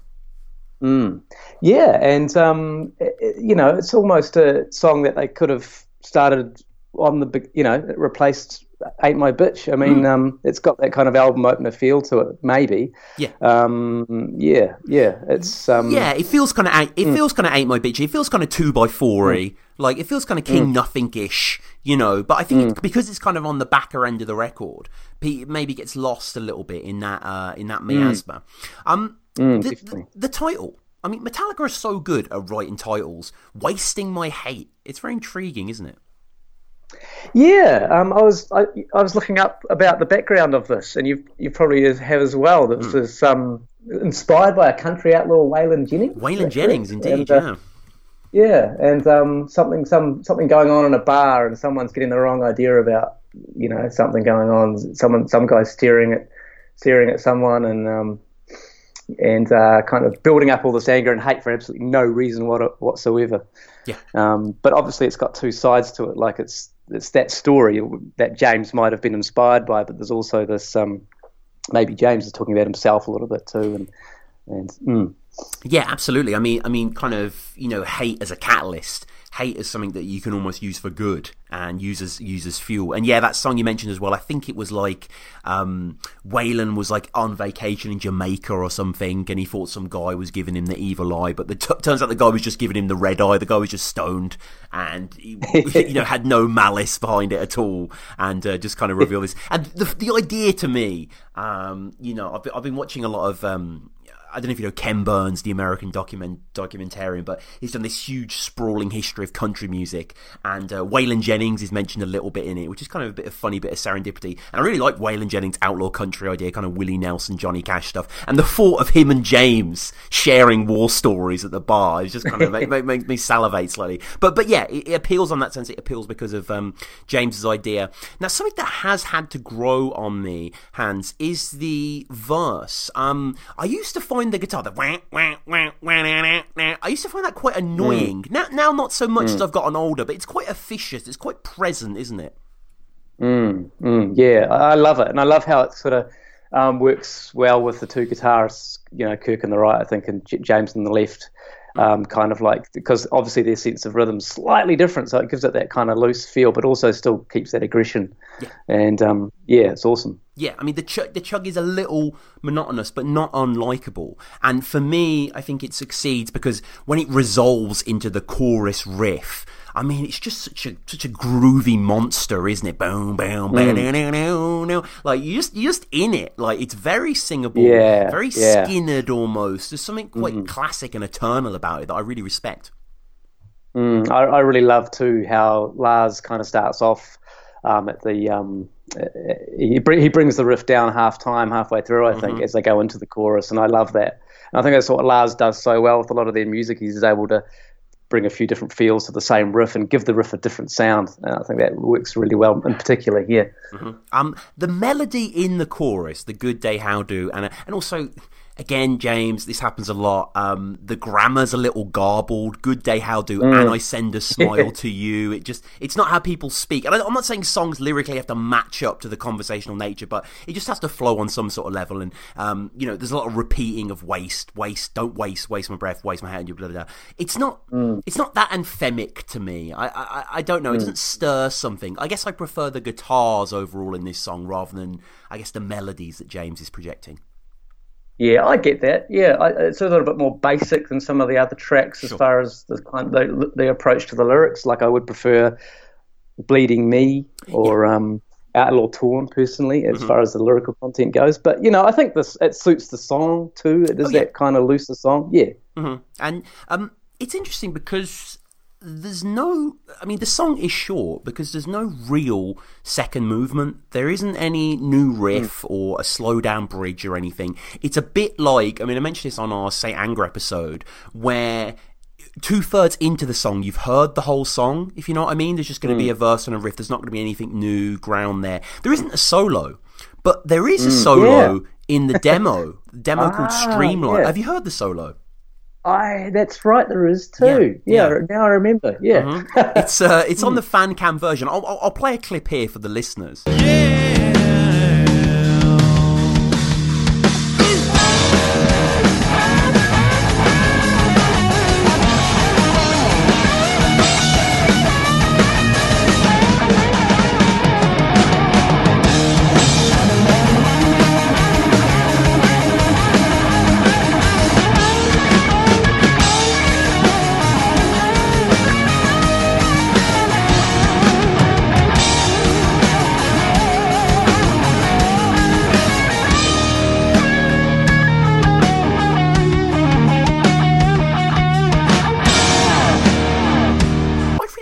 The solo actually. I, I, know you can't kind of recall it out your grey matter or whatever, but it's really stop start and, and angry and it's got a brittle bite to it. And like, mm. I don't know why there isn't a solo in Wasting My Hate. I, I think it would have worked in favour of the track. It's funny because uh, you know it's only like listening to it again in the last day over and over that it just occurred to me there isn't a guitar solo, mm. but it hadn't ever occurred to me. And, no. and they did this whole thing in Saint Anger where they they got rid of the guitar solos Yeah. or chose not to have them in, and they'd already done it before. Mhm. And oh, okay.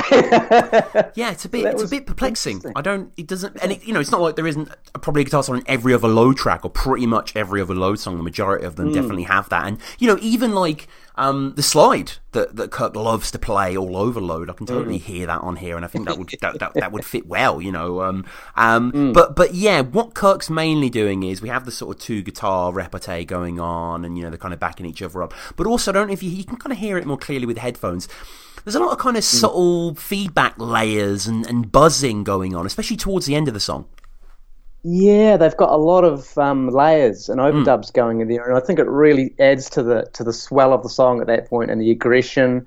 I think um, it has a lot of energy going on there towards the end, right up until building up to Hetfield's last "for myself" line, where he's really given it that Hetfield character. Yeah, I think, um, yeah, yeah, yeah. I, Um, I think it's the best part of the song. Mhm, personally. mhm. And it, it's like his ad libs as well. He's like, dead gone now. And then it goes into the riff. And you, you can never fault this guy. He's, he's always singing to 100%. He's always selling these lyrics. Even if And I Send a Smile to You is a little suspect, as I say before. But still, for me, ultimately, you know, it, it works. And the song is a really enjoyable track. And I love the way it ends as well with just that heavy kind of breakdown riff. And then it's just gone. Yeah, yeah, I love that. I love the ending, and I I just love how it smashes into Mama Said. And it's just, uh, into the, and I quite like that little juxtaposition. If you will. Yeah, yeah, no, definitely. It's an it's an interesting Yeah. one-two one-two punch, certainly. And um, yeah, I mean, you know, this is wasting my hate. It, I guess a lot of people would tarnish it as filler, maybe. Um, not even in a bad way. It just doesn't. St- Yeah. I mean, I mean, is this one of the better songs on Load for you? Is this in the top three or? This would be in the top five. Hmm. Uh, it's really, it might have gone up a bit in the last few days. I, I have, as I said, just sort of found this new appreciation for it, which is- this is kind of what I also love. I've always loved about Load too, is is just spending a bit more time with it. Some of the songs kind of dig into me in different ways. Like this, I, I heard the Thorn Within episode uh, recently, and Oh, I also went back to that and um, kind of like, you know, heard the lyrics in a way I'd never heard them before. And so I thought, oh shit, that's actually Blake. That's amazing. I, I love his lyrics on that song, but I'd never really kind of looked into them that far before, probably because it's so deeply buried onto the album. But you know, top f- sort of tracks for me: Outlaw Torn, Bleeding Me, uh, Until It Sleeps, Wasting My Hate. Um, and I've got a real big soft spot for um, the house that Jack built. Any any any two by four love? I, you know, when I first heard Two by Four, it was on the B side of the Until It Sleeps single, and um, uh, it was live. It was the live Donington, 1995. Okay. So was, was that was that the Yeah. single with the Moby remix? No, they No. well, kind of, because they released, yeah, they released Until It Sleeps single into two parts. Yeah. So they had the Moby remix on the second or the first one, I think, and Mhm. um, yeah, but that live two by four was the first time I'd heard two by four. Um, so I'd, I'd given that a million spins before the actual album came out, and then Sure. um, yeah, and then hearing the actual album track was a little bit slower and a bit different, had a different Mm, vibe. mm. Um, so yeah, but I, I, I yeah, two by two by four was cool. Yeah, yeah, and uh, you know, "Wasting My Hate" is cool, and I'm sure people would maybe think that I would be hating this song, but you know, I I can't I can't say I don't enjoy it. Like I can't say it's not fun, and you know, a lot of the time when I listen to Load, I'm kind of drumming my fingers. I don't find it very mm. satisfying, but but but this song does do mm. it for me. And as we always do, guys, we reach out to you and see what you thought of the song at Metallica Pod. Michael says, "Excellent deep track, cleanses the palate after the stinkiest Load tune, Poor Twisted Me." Although the chorus lyrically is a big miss, with James's "Good Day" sending a smile. Yep, thank you, Michael. A damn fine fun rocker, and at four minutes, this will be a welcome track back in the live set. Ralph says, overall, I would say I dig the song. Great bluesy beginning to kick things off, which end up being the track's main kick-ass riff. I like where Het seems to be going lyrically, discussing a rather self-loathing individual. However, some of the lines are clunky. Also, no solo? Question mark. Roger says, I love this song. I've actually heard rumours it's about Mustaine. The world may never know. I mean, I don't think it is about Mustaine, but it's kind of like most Metallica songs. Like, there's always a rumour that it's about Dave Mustaine. Like, well, I guess you know you can, you can the lyrics can be applied to so many different things, and I, I think just reading through these lyrics, uh, it's almost like a bit of a precursor to Saint Anger in some ways, like Mhm. that kind of dealing with that self-loathing a little bit, maybe, and because he's talking about you know uh, at the end there, just bring the lyrics up again. Um, yeah, what, I won't waste my hate on you. I'll keep it to myself. Yeah. So I think that you know, yeah. Mm. Mm-hmm, mm-hmm. And uh, Sabbath Bloody Podcast on the Twitter saying this track is full on. Love the relentless stab of the verses. Tons of punky misfits attack in there. John Bradshaw says should have been the opening track on the album. They also should have titled the album "Wasting My Hate." So much better than Load. Um, I don't mind Load as an album title. What do you think? Wasting My Hate as the name of the album? Yeah. I Well, that's a, actually, it is a good title. Um, okay. Yeah. yeah, maybe. Well, interesting, A little bit on the nose. Yeah. But yeah, and they, they couldn't call it re-wasting my hate. The sequel is the problem. No, Uh, no, that so, would be wasting something else, maybe, yeah, or still or wasting loving my, hate. or loving my yeah. hate. I think loving my hate, loving my hate. That is definitely a future Hetfield song for sure. And Yeah. um, yeah, as I said before, Doctor Bass got in touch on the Twitter and just says, "God, I've got loads to listen to until I catch up. I only started yesterday and just done with Attitude, so uh, I appreciate Doctor Bass hopping on here." And um, you, you mentioned uh, it was mentioned there in the Twitter the song being played live, and you know, for me. I wasn't quite. Fam- I was. I was thinking to myself, "Oh, this has probably been dusted off a few times here and there." I knew it was played at the Fillmore anniversary shows. A hundred times it's been played. Mm. Uh, first played September 6, 1996 in Vienna, Austria. Last played at the anniversary show December 7, 2011. It's, it's a lot of times to play Wasting My Hate. It's and maybe not enough. I think they should bring it out again and get into it. I think um, this is this is a great song live. I, I love that Fillmore Fillmore version. Um, Yeah. I think as they went on playing it, I, I- the the later with Jules the '97 version is pretty cool. But I think they definitely got they they got better at it as they went along. By the looks of things, looking on YouTube.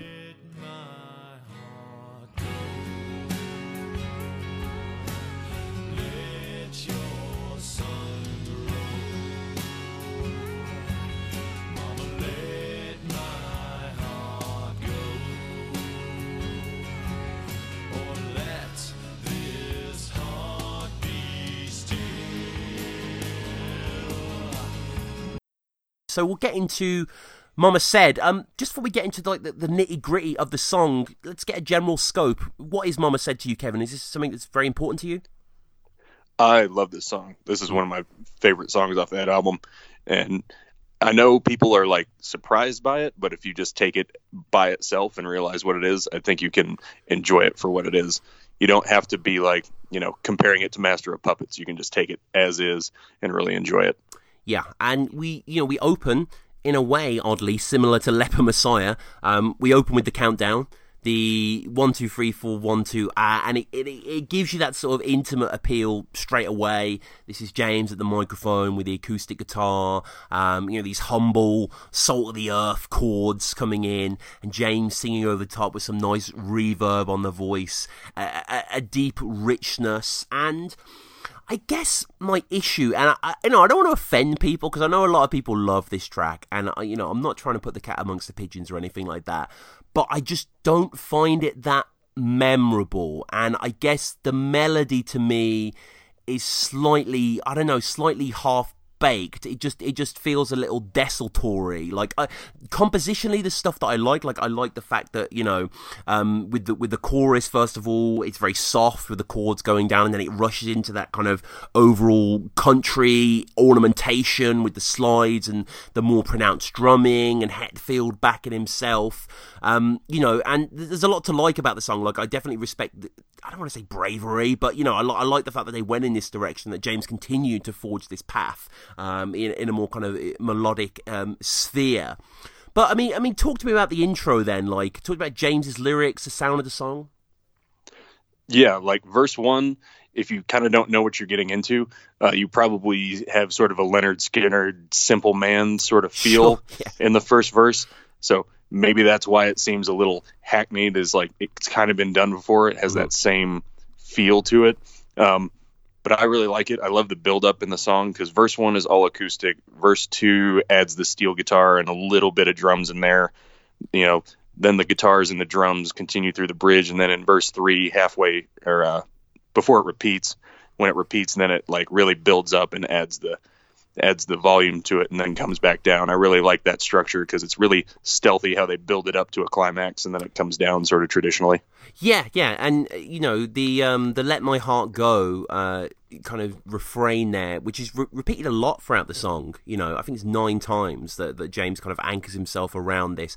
I just, it's not that edifying to me, but it's kind of this you know, I, I, I'm sure you've had the same experience, but I remember be, you know, being around friends and loving songs and playing them, them these songs, and they're just like they're apathetic towards them. You know what I mean? They just don't hit Yeah. them in a certain way, and you can't do anything to change their mind. It's like trying to ch- trying to change someone's favorite color or something. It's just if the song doesn't click with know, with someone's soul, it's kind of a lame way to say it, but you know what I mean. If it doesn't kind of get into your blood, then there's nothing really you can do. And I personally don't feel that the chorus has too much staying power, don't find it that nourishing or edifying, but I do agree that the song builds well. I think it's masterfully put together. I love the instrumentation that goes in, and there's a lot of different things. There's often a tertiary guitar, and I think there's like a banjo or some other sort of familiar stringed instrument that they were getting into that bag for. And though we don't get a guitar solo, Kirk's still there with the wah in the verses, which is nice. Oh, of course. Can't leave out the wah. No, I mean, um, are you surprised? Because I, a song like this, I feel would would would suit a Skynyrd's type, you know, wood shedding solo, or something maybe a bit more gentle and reflective, but still quite powerful. Yeah, I think you could definitely add that in there. And I was thinking the other day, like, if somebody else had performed this song, like if Johnny Cash had did this song like Yeah. he did Hurt, like would people like this song better? I, I don't know. Maybe Yeah. that's something is just I'm thinking of, but Yeah, I think yeah. that would help. I think you're right. I think that that's a really good point. I could definitely imagine like the, the the hurt video, but him doing this over the top, like yeah. And the title as well, "Mama Said," is kind of you know indicative of that uh, that sort of uh, uh, emotional recess that he's in. Um, talk to me about the lyrics. James getting very confessional. Yeah. Um, as usual, he's pretty vague, so you can kind of put what you want there. But you know, it centers around his mom and her dying at a young age. Uh, I think he was 16 Yeah. when she passed. But the song is actually about him really trying to strike out on his own. You know, kind of that defying the Oedipal mother sort of archetype there. And some of the lyrics are actually pretty surprising. Like when I hear it, I think, uh, but you gave me your emptiness that I take to my grave. That's how I hear it when I listen to Mhm. it. But I went on Metallica.com and it's that, but you gave me your emptiness I now take to my grave. So it's kind of like a bit suicidal, maybe, or Yeah. maybe he's writing it towards the end of his life as the as the author there. But that kind of surprised me when I looked at it. Um, same thing. I will never agree that Fade to Black was written about stolen gear. I think James has struggled with some heavier topics than that. Yeah. that crops up here. Yeah, I mean, I think the lyrics are surprising as well because sometimes it does get into that. I mean, you mentioned Skynyrd before, and I think that's you know a kind of perfect comparison. Like, it feels very Skynyrd, "Rebel," my new last name, which just feels like you know one of their kind of yeehaw songs. But apron, apron strings around my neck, the mark that Mhm. still remains. How are you reading that lyric? Is is he saying like m- the maternal influence, the kind of you know apron as kind of metonymy for the mother, or Yeah, I tried to think about that and come up with a couple of things. You know, you could read it literally as like strangulation. Yeah. Um, or you could read it as, you know, because James's dad left, maybe his mother had to take on some more traditionally masculine roles in the house, and Mm. maybe he had to help with the housework, and he kind of resented that, kind of being yeah, put in a lower place that maybe he saw it that way. You know, James is awesome at putting these lyrics together, and like I said, you anybody can plug whatever they want into them. Hmm Yeah, it, it, it's very sweet. Um, in times they'll talk about a mother's love for her son, unspoken. Um, I need your arms to welcome me, and this sort of appeal.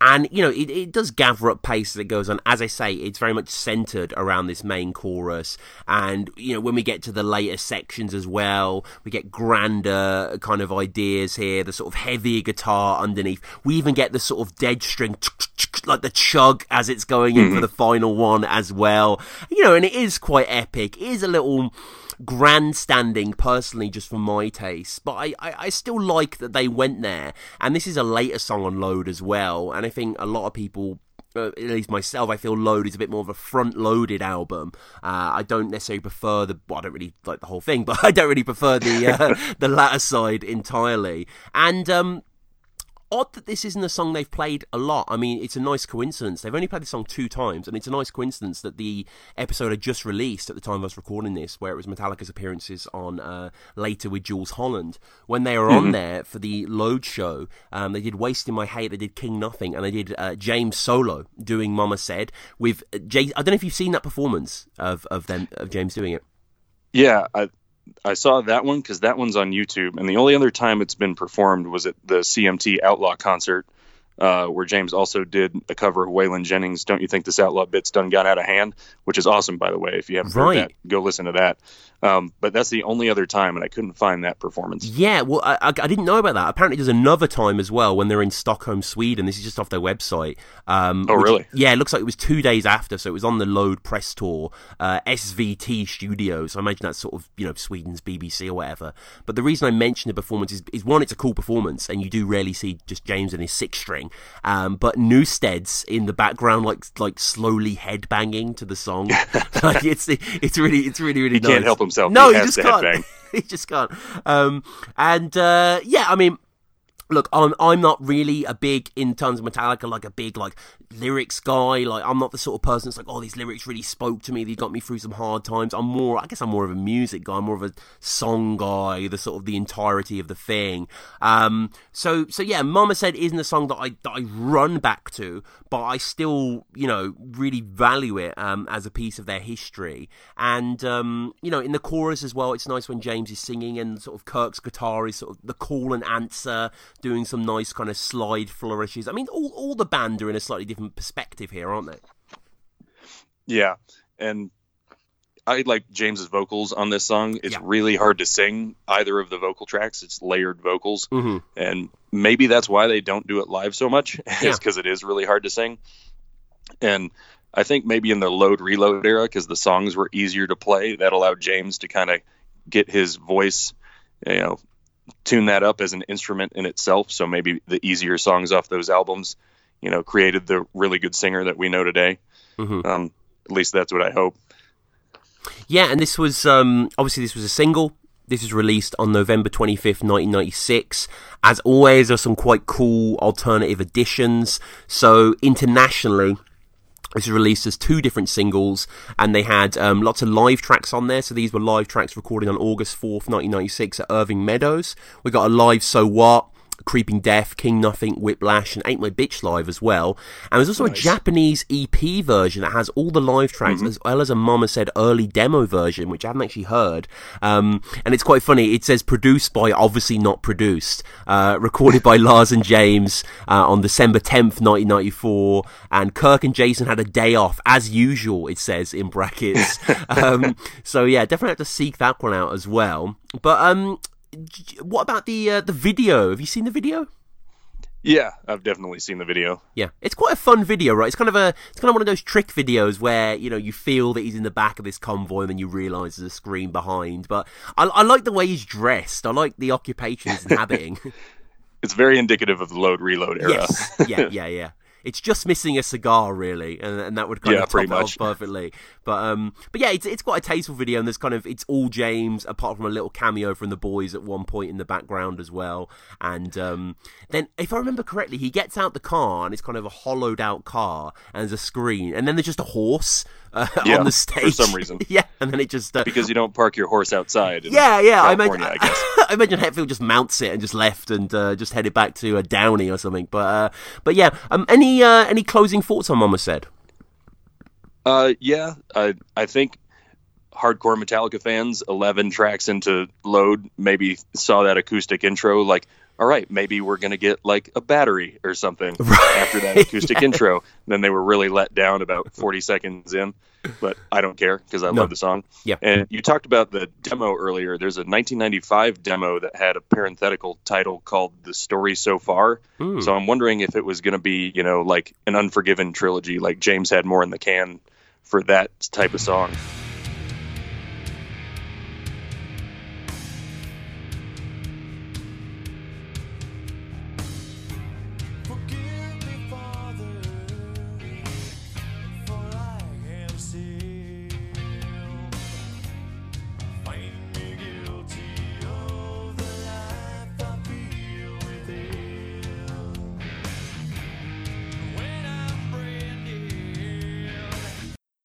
Think maybe Load ultimately has more of an artisanal quality, i.e., the songs feel a bit more chiseled to me and a bit more Mhm. together. And there is a certain difference in sound, but but but it's pretty negligible here. But I suppose what I mean is that like Load to me has always been a record of two halves. Really, I think when you get to Cure on the eighth track, it's a Mm-hmm. complete irrevocable mess. Really, it's downhill. Uh, Poor Twisted Me, Waste My Hate, Mama Said, Thorn Within, Ronnie, The Outlaw Torn.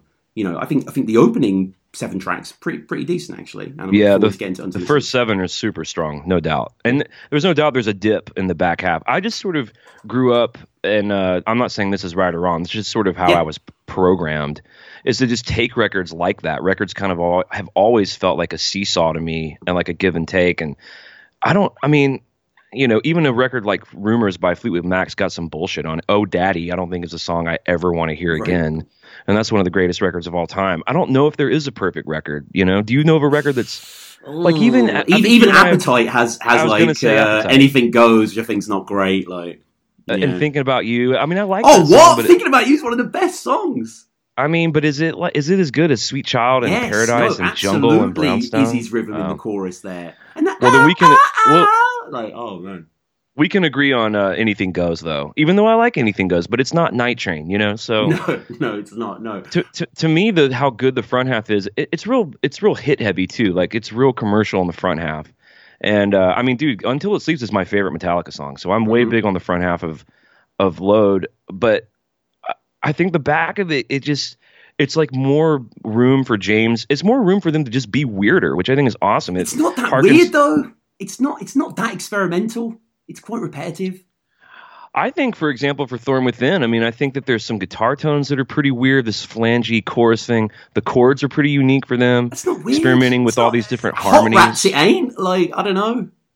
Do what? Uh, Zappa, it's not like I, I. I don't think it's that kind of confrontation. Okay, let's get into the song because I feel Okay. that the intro is one of the most boring intros Metallica have ever done. The da na na, that ponderous clunk of these wilted chords and that dry ear moan of feedback from Kirk. We get the count in as well. Um, I mean, Metallica routinely have some of the greatest intros of all time in music.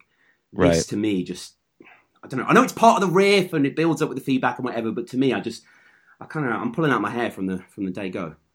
Yeah, I mean, I, I just again I see it like yeah, it can't they can't all be ga ga ga ga ga. ga. It can't all It can be, be. fade to black though. Like can be damaging. Like they can they can change the game. Yeah, I mean, I actually like it. I think it's pretty ominous, and I like how the guitar on the right comes in. I think it's James, and it's like the da da now now, Mm-hmm. and it doesn't really finish the phrase. Then when Kirk comes in, he starts finishing it. It's a sort of, in my opinion, when I'm thinking about how they must have written it and arranged it, and recorded it. It's a sort of well constructed piece of chaos where you don't really know what's going on until it comes in. I will say that the the main riff, the chorus riff, is a super derivative STP. Go gow, go gow, go gow, go mm-hmm. gow. That's sex type thing from Stone Temple Pilots. It's like really blatantly a ripoff, which is really odd, but nevertheless, it's real. I think it's fucking awesome. The descending thing, I think it's cool. I like that they introduce it before they even play the first verse. So there's this setup for the chorus that I think is is smart of them. And I like that they bring the wah in, but it's not a shitty 80s wah. It's this kind of Alice in Chains wah on the main riff. Um, those would be my platitudes in defense of the intro. Mm, mm. I I really hate that riff, that Stone Temple Pilots riff that you mentioned before. And it's funny you mentioned them actually because I've recently started a new job and we have this office, and in one of the offices, uh, one of the screensavers was set as Stone Temple Pilots logo. And like, I Mm. work in quite a small office, and I'm sort of meeting everyone. I was like, "Oh, who's a Stone Temple Pilots fan?" Just thinking, and then I saw that the guy had a tattoo. Uh, is this guy at my work? This Venezuelan dude, long haired dude, really into rock. We've connected a lot. We've jammed a little bit as well. I don't really play guitar much anymore, but we've sort of hung out and played a few songs. Anyway, he loves Stone Temple Pilots to the point where me and him got in a huge argument the other day because he says that Soundgarden aren't as good as Stone Temple Pilots, and I, I, I just didn't know what to say. No, that would be really, really hard for really me like too. wow like and he was like throwing songs at me and i was like nothing's as good as Superunknown what what are you talking about? Nothing they've never matched that record ever. No, I mean, no. I mean, I didn't really follow anything after their third record, Tiny Music, but if they're taking the best songs from those records, like Lady Picture Show, Big Bang Baby, uh, Tripping on a Hole, Wicked Garden, Vaseline, none of that shit touches almost anything on Superunknown. No no in terms of complexity and harmonically interesting. I do like the idea of like you mentioned you got a new job and then you you said so many things about this guy. Like you found his screensaver, then you saw his tattoo, and then he's Venezuelan, and then you jammed with him. I liked imagining all that happening like in your first morning at work.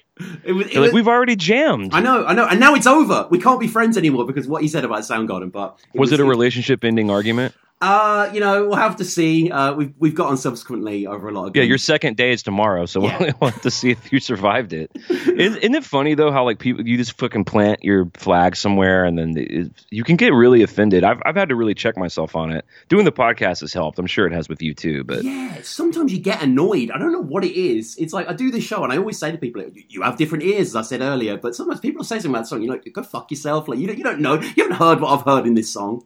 No, I had a guy that got so upset at me about uh, my take on Rust in Peace Mhm. last week, and uh, he was real upset that I that I didn't take the song "Take No Prisoners" more seriously. and uh, which I just find so fucking hilarious. And uh, and then he said, uh, he said, "Rust in Peace is the greatest album of all time," and for you to have been so infantile and uh, uh, you know, he he thought I was being sacrilegious. And I, I'm like you. I'm like, dude, music's subjective. What's so beautiful about all of it is how different we can all see it and hear it. But then you're telling me Rust in Peace is the greatest record of all time. I'm gonna have to just abandon all the logic I just said and appeal to just science, just straight, like put it in a lab, put it in a tube. Rust in Peace is not the greatest record of all time. Sorry. Uh, Dawn Patrol's great though. Hell yeah, Dawn, Dawn Patrol is is with no lie my favorite Megadeth song. We end our lives as moles. That's my favorite, dude. We end our lives as moles. Uh, for people not aware, this is part of Metal Up Your Podcast, uh, Clint and Ethan's show, where they listen to the Big Four, which is a really inspired thing that you've done. And I sort of copied a little bit from my Tom Waits podcast, but it's been great hearing you and Ethan just trail through. And it's normally Ethan like bigging it up, and he's listened to it since he was 16, and you just like mildly trashing it. Well, it's honest, you know. Like Yeah, I've never, I. I just never really checked a lot of that stuff out because, and Ethan's the same way, but he, I guess he just got into the big four more. But I just always had such diverse taste. I was listening to Prince and Michael Jackson and all of Madonna and a bunch of shit in the '80s and early '90s that wasn't hard music, and so it's fun, you know. And and um, it it's interesting to see why they belong together. Like, oh, okay, I get why these four bands are grouped together. But what you what we're really finding out is that it's real clear why Metallica pulled so far ahead of those bands, in my opinion. Yeah, yeah. I, some of the Anthrax stuff I couldn't really listen to. I was kind of cringing. Yeah, it's pretty silly. And it's kind of It's like pretty silly. What is silly, you know? Because I mean, we both listen to a lot of goofy shit that we Mhm. both fucking love, like Guns N' Roses and, and, and Kiss or whatever. But but yeah, there is a certain honesty and integrity at the heart there. But getting back to this song, getting back to Thorn Within. So uh, the groove becomes established. Uh, the the drums come in here. You know, with or without a cooperation, the song's kind of moving forward. It's got a kind of angular edge to it, but there's nothing really surprising. And the connective tissue, um, kind of between the main riff itself that comes in that Stone Temple Pilots riff and the verse riff, there's nothing there. Like it sounds like it's descending to something, but there's just this dearth of ideas. It's quite kind of confusing, really. I didn't choose to plonk a little riff in there, and we get the verse. James is not really saying too much here for me. Forgive me, Father, he opens with as well, which is just very cliche and just, or maybe he's going to rescue the song by some alternative. No, no, he's just coming with these here. He's sin, the mark of shame. He's the sin. He's guilty. I mean, again with the post grunge that I mentioned before, Clint, it just feels a little aimless. Hmm. I I interpreted that two, two ways through what I know about him growing up in Christian Science, which is a really small subset of. I mean, some people even consider them cults, but it's a really intense subset of religious ideology where famously, you know, his mother passed away because she wasn't taking. You know, they don't believe in taking medicine, and he would have to leave the science classes in school. And you know, he's dealt with that shit before, the God that failed, and you know. Um, etc. But I so I, I know that about him, so I, am finding that interesting because what I love about Load and and what I think this song really does, honestly, is I like seeing windows into James because I admire him so much and I look up to him so much, and I think starting from Dyer's Eve, I've outgrown that fucking lullaby. That's really where he starts to open. And where you can see him. It's not a story about being in an insane asylum. It's not a story about a war hero who had his fucking arms and legs blown off. It's not a story from the Ten Commandments about um, about the plagues in Egypt. It's not about a war story that he saw an infomercial about disposable heroes. It's not about they're going to kick some ass and wear leather tonight. It's when he's coming into his 30s and he's starting to really grapple with who he is. I think that shit gets fully realized in Load and Reload. And in this song, so I, I choose it that way. And then I also have a similar evangelical background. I was an evangelical Christian for like 10 years. So I think that, of course, it's cliche. Forgive me, Father, for I've sinned. Okay. I think he does save it and turn it around because he's using a lot of religious imagery. He's talking about being branded a mark of shame, Cain and Abel, I guess. He talks about a thorn within, which is from a, from St. Paul. Uh, but I, I feel like the song is kind of a uh, an indictment of that, an indictment of the idea which is prevalent. As you're you're not a, are you a religious person? I don't think I know much about I'm you. on not. No, I actually despise religion. Yeah. Okay, I'm I'm in a similar place, but you you're familiar with like Judeo-Christian concepts like original sin. Sure. Everyone's born bad. Yeah, I was raised in a Roman Catholic uh, primary and secondary school. Yeah, so Okay, cool, cool, right on. So, I, and and that's something that I believed in deeply for a long time, and I I think it was psychologically pretty traumatic. And coming out of that, um, like when I met Christopher Hitchens, I shook his hand and told him thank you for emancipating me from what I consider to be ideological slavery. And the concept of original sin was a big part of that. And I think this song really challenges that because he's saying he's basically saying, okay, uh, the the teachings worked. I feel bad. I'm obviously doing bad things. But it's he's grappling with this idea of like, but this is coming from within me. And he's like, should I look? He says, I'm branded the mark of shame. Should I look down, disgraced, or straight ahead? And what does he say? And know that you're that you must blame. Like this is what you do. This is your machine. And uh, there's a really cool line too in the second verse when he says, "Find me guilty when true guilt's from within." And I love that idea of like, Feels like an Instagram post by some Christian I- mom. I know, but he's trying to pack it into a five minute pop. It's the song. I mean- writing as well. It's it's actual the the, the, the flavor behind it. It's not Dylan esque. It's not like Cohen. It's just kind of words on a fridge. Doesn't feel much craft behind it. I think the line for "I am shadows and will follow you." One For I am shadows. That's like what don't kill you make you more strong. For I am shadowy. I am a shadow. For I am shadows. I don't know. It sounds like a sort of Tim Burton extra feature. Well, what don't kill you make you more strong is is Nietzsche, which I think is dope. But Is he just said it. quote, he said Is- it super weird. yeah, exactly. He's, it's, Well, he, terms of the he's syntax. fucked up the grammar. Yeah, yeah. Like, it's like super weird. But I like the idea. I mean, if I'm just trying to think about the idea of the song that I think Mm-hmm. he does land, I love the idea of turning this idea of like everyone's bad. We're going to control you by making you feel bad all the time about who you actually are, like how you just physically respond to pressure in nature. And he's like, well, and but then you talk about feeling guilty, like you fucked up. And obviously, he's a dude who's written a lot about fucking up. Low Man's lyric is a huge, I fucked up big time. Low Man's lyric is like his Boys of Summer or something. And uh, but I like the idea of him saying that like really you can't be made to feel guilty by an external thing. Like you have to understand like for example, the thief on the cross. I always hated that story because I always felt like this guy obviously was a thief and a piece of shit. Probably he ended up being murdered on a cross publicly, and then all he does is says a magic spell, and then he gets to be go to heaven forever. You know what I'm saying? Mm-hmm. It's like what is that? The teaching of that is like it. It wears the facade of being a moral teaching, but is it really moral?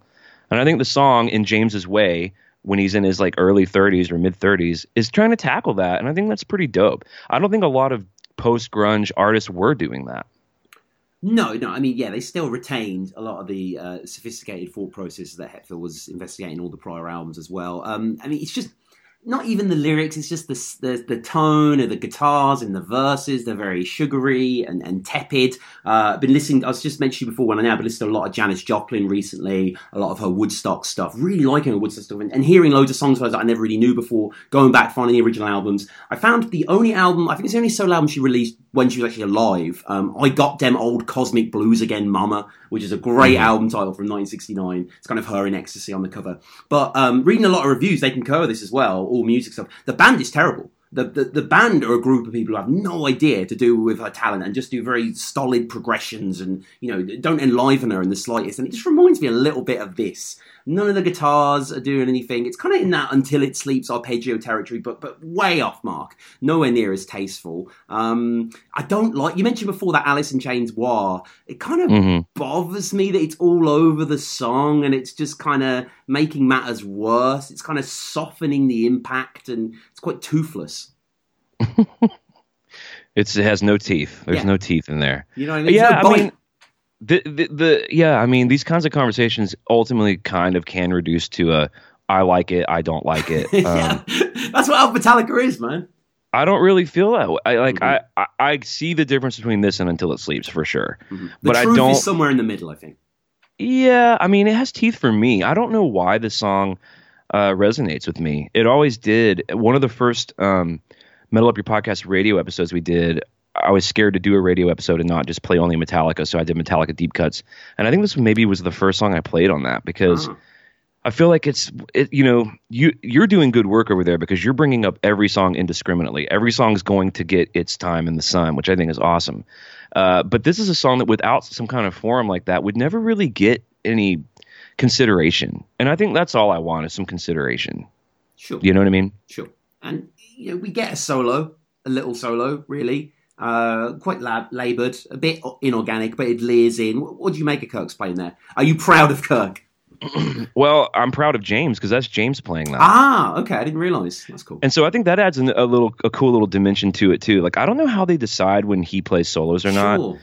I've seen him, you know, be self-effacing about his guitar playing. I think he's a wonderful guitar Yeah. player. So I don't know if he only plays solos and stuff he feels really connected to. Obviously, nothing else matters. The middle part of Puppets. There's certain sections of uh, Suicide and Redemption, etc. Mhm. But I like his touch on it because it's it's this bluesy thing, but it's kind of left of center. It's not. It doesn't sound like Kirk, obviously, because it's not. Yeah. And he's got a cool touch too. He's got a cool vibrato that's a little different that you can hone in on. I like that it's short and sweet, and I just I like hearing James play guitar. You know. Absolutely. And we get some more guitar towards the end as well. A lot of kind of soloing in the back corners of the song. Yeah, and that kind of sounds like Kirk to me. It's Yeah, like he's kind of following the riff, and then he's kind of doing these little bluesy bends and pulls, Mhm. and the song does kind of go on at the end. I do agree with that. He just keeps saying "Thorn Within," and we get the this. Even though I love the song, the super funny, the, like the "Thorn Within," he does that big yodely one. Um, but it does sound like they're having fun. I mean, it sounds like they're having fun playing it in the studio. It's a weird thing to me that they never played it live. It's weird that so many of these they never even played one time. It's, uh, I mean, can you see this ever being pulled? Maybe like the 40th anniversary shows or something?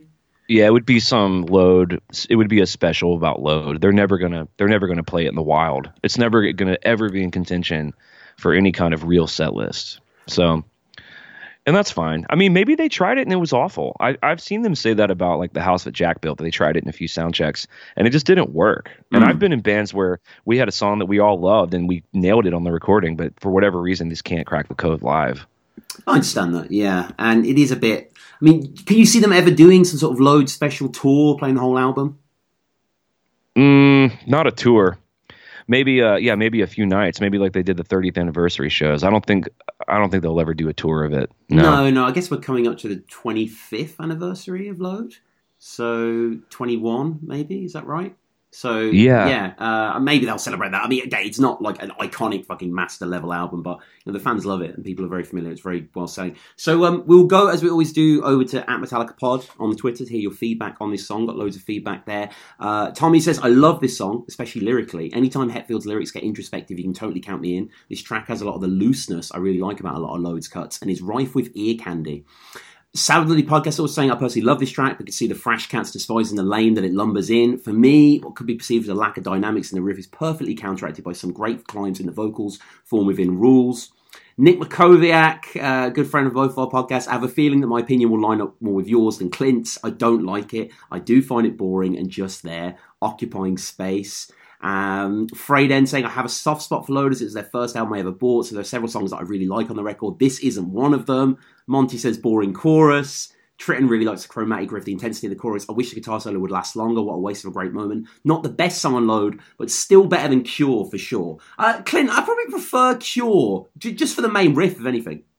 Yeah, I uh, mm, it'd be tough for me. I kind of consider them both in the same stew, you know. Sure. They're both kind of the same Kind of a piece tasteless of pizza for me. cauldron of. Well, for you, yes. I don't want any of that gumbo. Like, take it out of here. Yeah, yeah, yeah. You need a little more hot sauce on yours. or a Yeah, little salt yeah, and pepper. I get it. I, like it's like yeah, okay, yeah, you're in Nashville, you're around a lot of talented musicians constantly, I'm sure. Like Kirk's bluesy playing on Load and Reload. It's just when you weigh up to anyone I can actually do. Like think about Brad Paisley.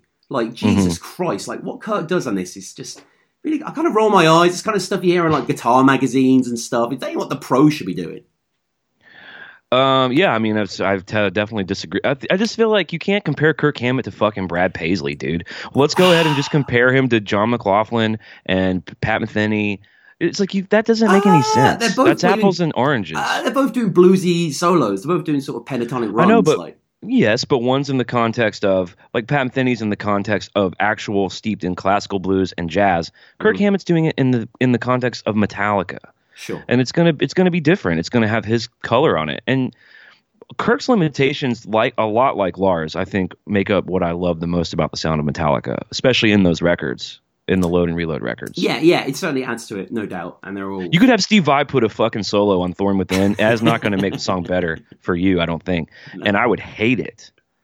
It's kind of what's weird about Marty Friedman with Megadeth. It's like his solos are so clean and good, Oh, but in yeah, a you, d- it annoyed me when you listened. I, I was waiting for Tornado of Souls, and I was like, Yeah. I can't not go mad here. You didn't really seem to react. Do you, just not for you, the solo. It's so weird. I like to listen to like I went through a big Steve Vai thing, a big Yngwie thing. Mm. I like those records by themselves when I, I know what that package is that's being delivered to me. When I hear that kind of virtuoso stuff over like a normal rock song, it just it takes me out of it. It's just too clean and good or something. I know that sounds so shitty of me, but Mm. I like that there's a um there's a rawness to Angus Young where he it's like sometimes he's playing a solo and he you feel like he might not land it. There's just something about that that fits the music so well. It doesn't take me out of it. It'd be too weird if he was too good. Slash too, like especially when Slash really ramps up, like in Don't Damn Me, when it gets super fast Yeah. and you're like, oh my god, is he's going so? It's so. It feels so like a, a crazy L.A. junkie playing with his eyes closed that the fear of him not landing. It's kind of what I'm attracted to about it. I can see that, and I think Eddie Van Halen straddles both of those really well. Like Eddie always- Van Halen is a great example of both. Yes, Mm, for mm. sure. That dude is an alien for sure. Yeah, and I wanted to shout out Ridiculous Rock Records as well. Uh, I was re- reviews. Sorry, I was recently on their podcast uh, with Ray and Aaron discussing 1984 Van Halen's 1984. I think that episode Oh, will be nice. out by the time this drops. I would have mentioned it on the podcast before, but definitely go and uh, and check that out. Um, Clint, any final thoughts on Thorn Within? Um, I think it's a deep window. It's it's to me, it's in the lyrically in the vein of Bleeding Me. I don't think it's as good as Bleeding Me, but I think if you if what you're responding to in those records is who James is and what he's wrestling with, Thorn Within's a good good spot for that. And uh, I think musically it's cool too. It's in the it's in the vein of the Alice in Chains. Definitely, I mean, you're calling it post grunge. It's definitely very '90s sounding, which I which I think is fine. It's people who really like Master of Puppets are not going to like Thorn Within. That's fine. Um, and uh, I guess I'll just leave it there. If you like it, cool. If you don't like Load and Reload, you probably are not going to like Thorn Within. no, no, it isn't going to win you over the way Memory Remain.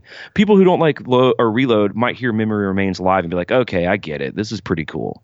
That's not Mhm. going to happen with Thorn Within. I don't think. No, and even the central image as well. It's so insubstantial. Oh, there's a thorn in me. It's not like a dagger in your side or something. It's I don't know. It, it, it's a little drained, perhaps, but whatever. We were going to disagree on this. Let us know what you think of uh, Thorn Within down below.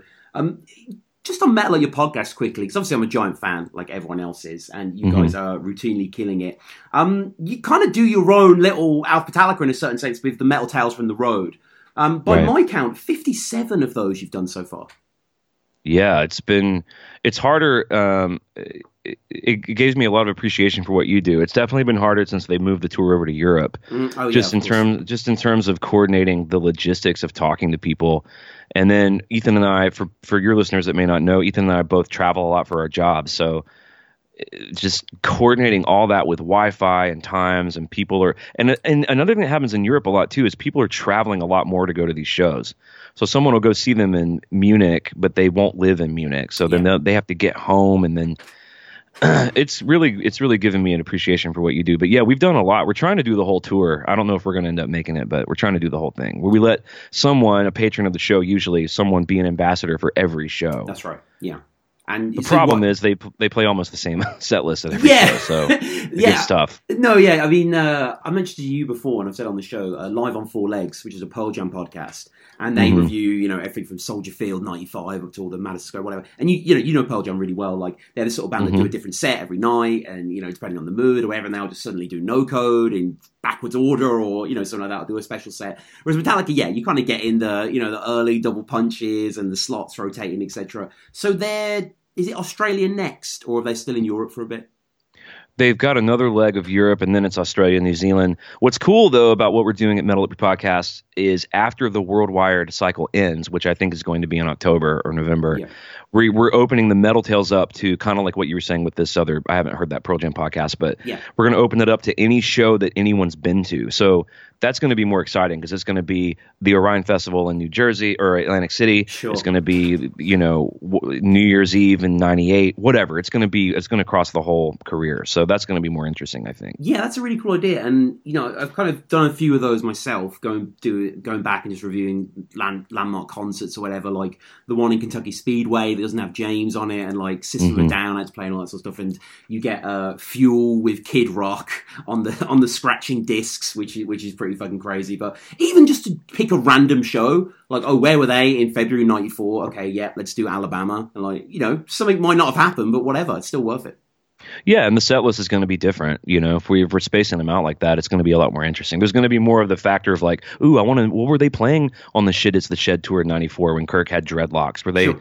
Were they playing early versions of Thorn Within? I don't know. You know, you'll have to listen to the episode. So And you know, in terms of the future, I just saw on Twitter now you've released a new episode. Uh, obviously, haven't listened to it, but you say you sort of talk about the future of the show. You're doing Slayer, right? One of your big four ones. Yeah, we're gonna do all the most recent albums from the Big Four. So Repentless by Slayer, Dystopia by Megadeth, which won a Grammy by the way, and That's then cool. uh, For All the Kings by Anthrax. Just to kind of see where we've been doing their biggest albums like Rust in Peace and Countdown to Extinction. We did Among the Living by Mhm. Anthrax, uh, South of Heaven, or Seasons in the Abyss by Slayer. So anyway, we're gonna kind of just see where they're all at now.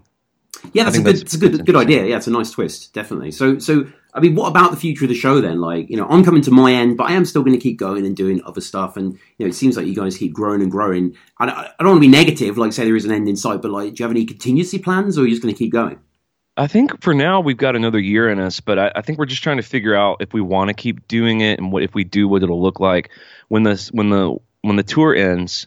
It's obviously going to be a little quiet, and the boys are going to go on what I assume will be a well-deserved break. I don't know when they're going to go back in the studio. On the one hand, that means is there going to be less interest in a podcast about Metallica. On the other hand, is there going to be a vacuum where a bunch of Metallica nerds, myself included, are going to want somewhere to go and congregate and talk about their favorite band. So we've still got people to talk to. Like we've got a bunch of cool guests lined up, and we've got we've got a master list that we've we're still working through. It's about Yeah. another year, and uh, we want to like do it all and finish it all. And then we look at it the way I was saying about your show at the top of the show. Like we want this to be a big, beautiful body of work that any Metallica fan can binge on whenever they need to, you know, feel like they have Mhm. friends out there who like the same band they like in terms of what we're going to do, we've talked about like rebranding it and trying to talk about more broad music. We've talked about just being done. We're not really sure, um, but we are getting to the point where those conversations are making more sense. You know.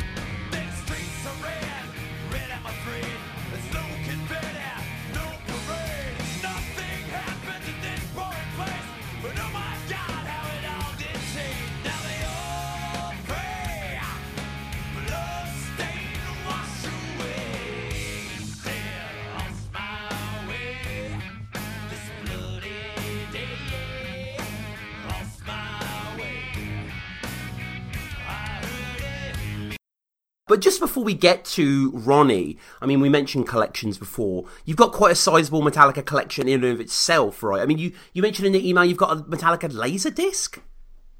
Yeah, I've got. It was Damn, the. I didn't um, even know they existed of Metallica. Well, it's it's not Metallica all by themselves. Oh, They right. did a you know the concert they did in, in Moscow. Oh, cool. Yeah, with Pantera and ACDC. Yeah, and- exactly. yeah, so yeah. so there was it, they did it. I think there was a VHS release. There was scheduled to be a DVD, but that never came out. And I really want that concert is oh, seminal. legendary. Yeah, yeah. so I needed to have something better than the shitty VHS tape that I had. So I tracked down on eBay the laser disc of it.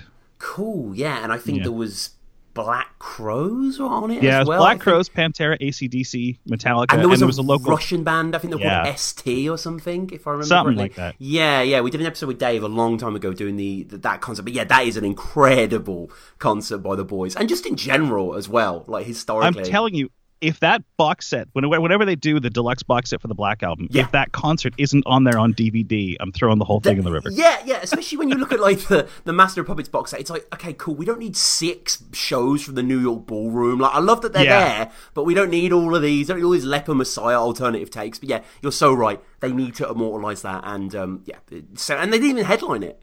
I, I don't think I've even seen the ACDC performance from that. Oh, it's pretty good. Yeah. I, it was just I, I have to assume it was just because of the, the whole atmosphere of the day Yeah. um, and the event itself but everybody had a crazy performance like they were all just yeah, top notch Yeah, yeah, yeah. So, um, yeah, pushing on to Ronnie, then, like you were listening to this in real time, which is an enviable position. So, do you remember Ronnie sticking out, perhaps as a you know a fawn? I don't want to say within. That doesn't really make sense, but you know what I mean. Was it one of these ones, or was it just this kind of the whole album in of itself was quite offensive? I suppose not necessarily to you, but I guess to general sensibilities regarding the band. sure well I, I mean i don't see how the track couldn't stick out Mm-hmm. they're the same guys that did master of puppets and fade to black and one have now done this country-esque i think we could call it Oh, yeah. definitely southern rock southern whatever Absolutely. but almost country. And I mean, at the same time, even in all the media stuff, James is no, he, his hair is shorter. He's wearing a cowboy hat. What the fuck is that? That's not my, you know, you look at the Metal Edge magazine with the the, the picture from just a couple of years ago. Yeah. Um, it definitely stuck out. It's it's not sound wise, vibe wise. It's nothing like they something they'd done before. And we start off with that riff, which is rooted to the A string, with some real wrenching bends, you know, as if James is like juicing an orange or, or something like that. Like, I actually really quite like this riff and this opening sequence. I think it has some actual swagger that the band were trying to attain with songs like Poor Twisted Me. I think it just comes across a bit more convincing, and also, I really like Jason's bass line underneath the riff. He's, he's doing quite a lot. I agree, and certainly, uh, like, despite what I said earlier, actually, I love this song, Mm-hmm. um, and I'd forgotten how much I like it until I, I had a chance to sort of listen to it 40 times getting ready for this. Yeah, Um, but there's Lars was pretty public at the time when he talked about sort of scaling down his drum kit after hanging out with the Alice in Chains guys and, Mm-hmm. and playing Sean Kinney's kit for a while. He wanted to kind of get away from all this technical thrashing of all kinds of 30,000 drums around him and get right back down to a simple groove. And this this song to me totally exemplifies that I think it was a bit of a success. I think there's a really cool kind of swaggery vibe in the in the song that that they hadn't done before. Yeah, I I like this song as well. Like I am I am a self-professed load hater. Like check out any of the other load episodes, of course, we've gone through. And I mean, we just did Poor Twisted Me quite recently. I think that was the most recent one we went through. Uh, Outlaw Torn as well came up. And like I prefer Ronnie. I prefer Ronnie over Cure, over Poor Twisted Me, over Wasting My Hate, over Thorn Within, over Outlaw Torn. I think it. I think you know it gets its shit out well. And another thing it does well for out. I like Kirk's feels in the background. I think a lot of Yes. it's quite quite tasteful and thoughtful and not kind of this absent noodling that's just quote unquote bluesy that he did before. Yeah, and definitely the, the, one of the nice things, things about it is there's no solo in it, so you can't Mhm. bitch about that this time. That's true. That's true. I noticed that when I was making notes. There's no actual lead break. I mean, there are certain times when you know James sings the line um, "miles and miles." I think in the second verse, uh, and then and then you know, Kirk sort of canters off somewhat there, and he's constantly in the background. He's a bit like a, I- guess not, not really in the same league, but like Mark Knopfler or someone that's always providing these little lead lines behind. Um, Let's get into the lyrics. Let's get into the subject matter, actually, because as most people know, this was based on a school shooting uh, in Washington, 1995. The shooter was Ron Brown. I don't know how deeply you've looked into this, Phil, but I was hoping to find a juicy Wikipedia article or two about this. I've searched Washington State, I've searched 95, I've searched Metallica, I've searched Ronnie. Barely anything comes up. I just, I don't know whether this is a minor incident in America amongst many, but you'd think there'd be a little thing because it's immortalized by the mighty Metallica. I had the exact same problem. I came the closest thing I could find to what I would call a valid citation was Mick Wall wrote about it in his Enter Night book. Yeah.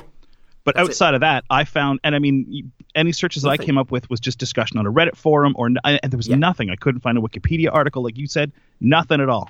Yeah, So I assume it happened, but I can't. I wouldn't be the one to come out and say, "Well, this is definitely based on this." Yeah, yeah, it's it's it's odd. I need to canvass so what a little more. Maybe they talked about it in there in that era, but you know, even I mean, quite grimly but quite fascinatingly on Wikipedia, they have this huge timeline of all the shootings in the US. And I was mm-hmm. looking at '95, and I was looking for Washington State, and nothing came up there. But I mean, yeah, regardless, this is you know, real, as well as sonically, lyrically, real new territory for Hetfield. Definitely, definitely. And some of the lyrics for me, I don't know, they, you know, small town boy, big time frown. Like his frown is big time. Like it's just, I don't know, it's a little like he just went for that uh, juxtaposition there without really having much forethought. Yeah. And yeah, there's no confetti, no parade. I mean, you know, some of the ideas here, obviously about the school shooting, you know, that bloodstain wash away and all that, and there is this kind of choral aspect to it. And the chorus is fixed on the main riff; it kind of follows that melody to you. I mean, what, what do you think about the way the song sounds in terms of that melody? It, it, it I love it because it gets your attention right away. Mm-hmm. Right? It's it's this sort of the the, the bendy stringness of it, and yep. there's there's definitely an overall vibe of of uh, you know, you're just kind of walking by some guy's house in the south, Yeah. and he's out on his out his front porch noodling on a guitar, and he sees you say, "Saddle on up, let me tell you a story," and it goes. You don't know what's coming with that that opening bit, and then the song goes really dark, really fast. Yeah, it does, and I mean, yeah, I, that that porch image is is pretty rich. Actually, yeah, I can totally see that. And uh, the second riff as well, the doon doon doon doon doon, doon, which is literally just using this sort of A octave. And I quite like the verse riff as well. I really like the looseness of it, the slide into kind of the muted pick strumming here, and you know. I don't, I, yeah, Ronnie, again, I, I kind of know what people would hate it for what it is, for what it represents. But if you dig into it as a song, it isn't really that bad. Like, I, I remember my cousin actually, who introduced me to Metallica, always kind of, you know, really downplaying this song and being like one of their worst songs. And I just, because of him, I always sort of hated it. But listening to it more and more, it has grown on me as I go through. And I think the band work well in it. I mean, you know, it's 5 minutes 17. It's not the longest song on load. It's quite long, really, for just a song in general. Are there any parts that are tepid to you, or does it coast across quite successfully? No, I mean, if if anything, you could probably cut one repeated part of the chorus off at the end of the song, but I don't feel like it's overly tubby. Like there's not a whole lot of weight that needs to be lost there. No, no, I agree. And again, I want to reiterate that I do quite like Kirk's playing. Even in the verses, he's just doing certain slide ideas that just bring out some things. And, you know, Hetfield is really enjoying inhabiting this role as well. I mean, the way he says, like, pow kit as well. And, you know, he's got that, that sleazy redneck Hetfield. And, um, I mean, yeah, all in all, I, I, I don't think it's a bad number. I think it's a bit of an underrated number. And whilst a lot of load and reload haven't been played live, and I can, you know, I understand it, Ronnie, I think, would work. I think it'd be received well. See, I don't know. Like as much as I love the song, I don't. I don't think they've ever played it. This played this one live. No, they've never But- played it. That's yeah, that's what I'm saying. I mean, I th- there were rumors that S and M they were maybe rehearsing it for that or something, but I wouldn't say that. But I say if you play this in Arkansas, they're gonna fucking love it. Yeah, I think it would have maybe limited appeal outside of that. Plus, I don't know where you'd sandwich it in the set. But No. I mean, I, I'd be all for it. But I Creeping see where the Death into. Ronnie, I think make, makes the most sense. I'd pay extra to see that. Yeah, it maybe working a sort of dirty kind of post fuel slot or something like that. Like you know, like they've kind of I, yeah. I, I see if they ever did like you know they used to do the Justice medley. If they did a load reload medley, this riff would get a lot of reaction. You know, it's one of the more memorable from load. you could start with that. If you do a load reload medley, you could definitely start with this one. Yeah. Yeah, yeah, yeah. And I, I just, I, I do like the bending in the riff as well. Um, I, I, yeah, there's something quite nourishing about it, and you know, you hate to overuse this word, but there's something so southern about it in the best possible way. Like I've been listening to a lot of Little Feat recently, and and, and they do these kind of similar mechanics. As we always do, we reach out to you guys uh, at Metallica Pod. It's always good to see what you think about this song. Ralph saying, I have a weird relationship with this song and Poor Twisted Me, and to a lesser extent Cure. Sometimes I dig this song, and other times I rather dislike it. Ronnie does have quite a bit of swagger and interesting lyrics, but I think it should have been a B side. It strays too far. It's just too experimental. I get what they were trying to do, it just doesn't seem like it should have been on a proper Metallica album. Some self editing during this time period would have helped the loads a lot. I think if they trimmed some fat, you'd end up with some classics, especially with load. I mean, kind of reiterate what you were saying before, Phil, and I certainly do agree. I, I, there's no reason why Ronnie shouldn't be like four minutes ten. Like Yeah, there's there's a bit of repetition towards the end. there is, there is certainly, and that's kind of indicative of these kind of longer porch jams, as it were. They, they've not got the sort of you know, that that that constructional structural tightness. Uh, Nick saying actually like it. Some of the more pointed lyrics that James wrote that don't have multiple meanings. Sadly, the lyrics are still topical here in the US.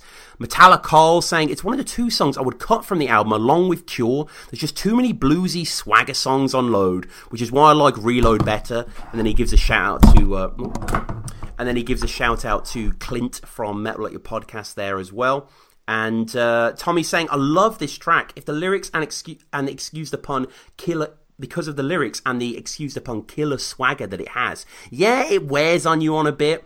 Yeah, it wears on you a bit, but I wholly enjoy it nonetheless. I particularly dig how Lars initially accents the upbeat of the riff with the kick before turning around when he comes in. Adrian saying ultimate swagger, catchy as hell, makes want to shoot people. Wow. Uh, Metallicat saying honestly one of my favourites. Tritton saying being the second to load la- being second to last track of Load, Ronnie takes the blame for all the poor twisted songs of the album, in my opinion. Though I don't like the cocky tone of the song, the groove is so hypnotic. I always have to come back to it. A filler track, but a decent one nonetheless. And the riff does have that nature, doesn't it, Phil? You can sort of get lost in it. Like, I think those opening moments where the riff is establishing itself and the drums are coming in and then the whole rhythm is being propelled forward, like, it, you know, it works brilliantly. I, I totally agree. And I think even further to that, I, I, one of the things I've always loved about Metallica in particular is that for most songs, not everything across the board, uh, and certainly in lesser areas with some of the Kirk stuff, but in, in a lot of cases, you can take any one of their songs and break it down to individual performances, and each one is enough to hook you in. Mm-hmm. And then you put it all together. And I, I honestly, like, for all the love that, that the riff's getting, Lars's drums on this are awesome to me. They're just totally laid back. They're almost, they almost feel like they're a hair late on where they should be, but it totally works for the swagger Mm-hmm. they're going for. Yeah, yeah. I think this is, you know, Load went off into so many different directions and they were trying so much there, and I appreciate their ambition. And I think you can point to Ronnie as being, you know, a successful experiment in that right, really. I do like the track. And just quickly going onto our Facebook group, if you're not following us on there already, just search Alpha Metallica on Facebook. We essentially post the same things on Twitter there, asking your opinions on songs, etc.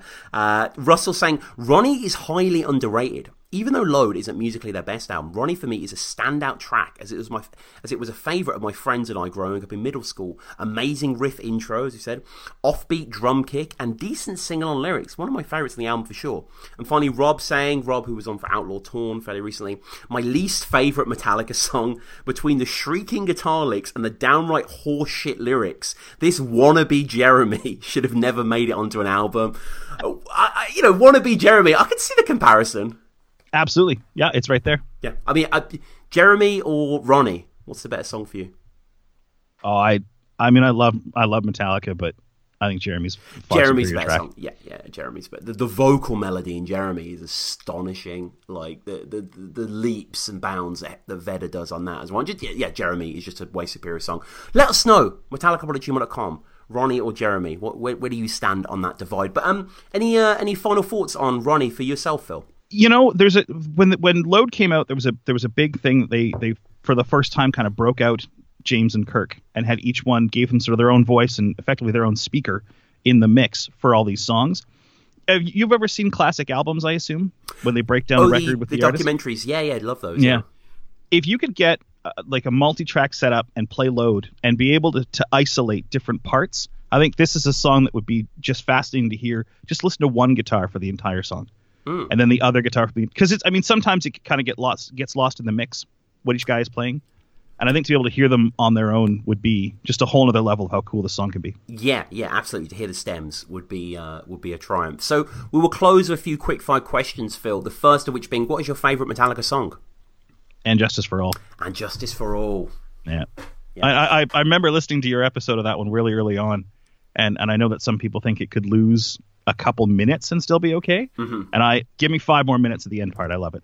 Yeah, I, I, I mean, my criticism back then, and that, funnily enough, that episode, I had my friend Sam on that I do the Todd Mates podcast with. That is the most complained about Alpha Metallica episode. People had a real Really? because he, doesn't really know Metallica, and he was like making loads of spurious claims that I just didn't correct him on. But um, but yeah, no, I, I you know, the more time I spend with that song, the more I just, you know, adore the main riff, the jackhammerness of it, and also the, the legato hammering on parts. And the whole track is amazing. For me, the only criticism is that the, the middle bridge part is just the intro with distortion, whereas Master establishes a whole new composition. But yeah, you know, it's your favorite song. I'm not going to tell you why it's bad, but that, you know. um, what about album?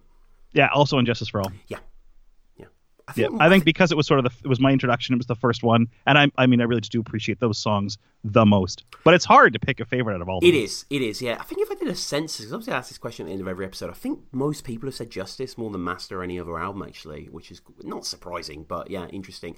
Um, what about favourite member of the band? That's that's a really tough one. Like I think without any thought, knee jerk reaction, I'd say James. Mm-hmm. But honestly, if I had the opportunity to to sort of sit down and do like this kind of thing or like a podcast style interview, whatever, with one of them, I, I might go with Lars.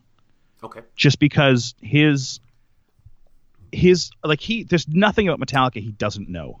No, that's so. Do you know what I mean? And he, his memory for stuff is incredible. And I mean, I I had the I, I had a chance to meet them a few years ago. Yes. And his his openness and, and willingness to chat with people and his kindness, man, for super rich rock stars, none of them have any business being that nice. I mean, the next question is seeing them live, so that ties into meeting the guys. Like, I mean, how many times have you seen them live, first of all? Uh, six times now. Six times, cool. So, w- when when was the occasion when you actually met them? It was so before they did uh, through the never. That was they did two shows. Well, they did two shows plus a bunch of pickup shots in Vancouver. Before that, they did two shows in it, um, just sort of as a warm up. I have no idea why they picked Edmonton. I'm grateful that they did. Uh, but I was in the fan club at the time, and so that gave you the opportunity to apply for meet and greet passes because they were doing that for every show. Yeah.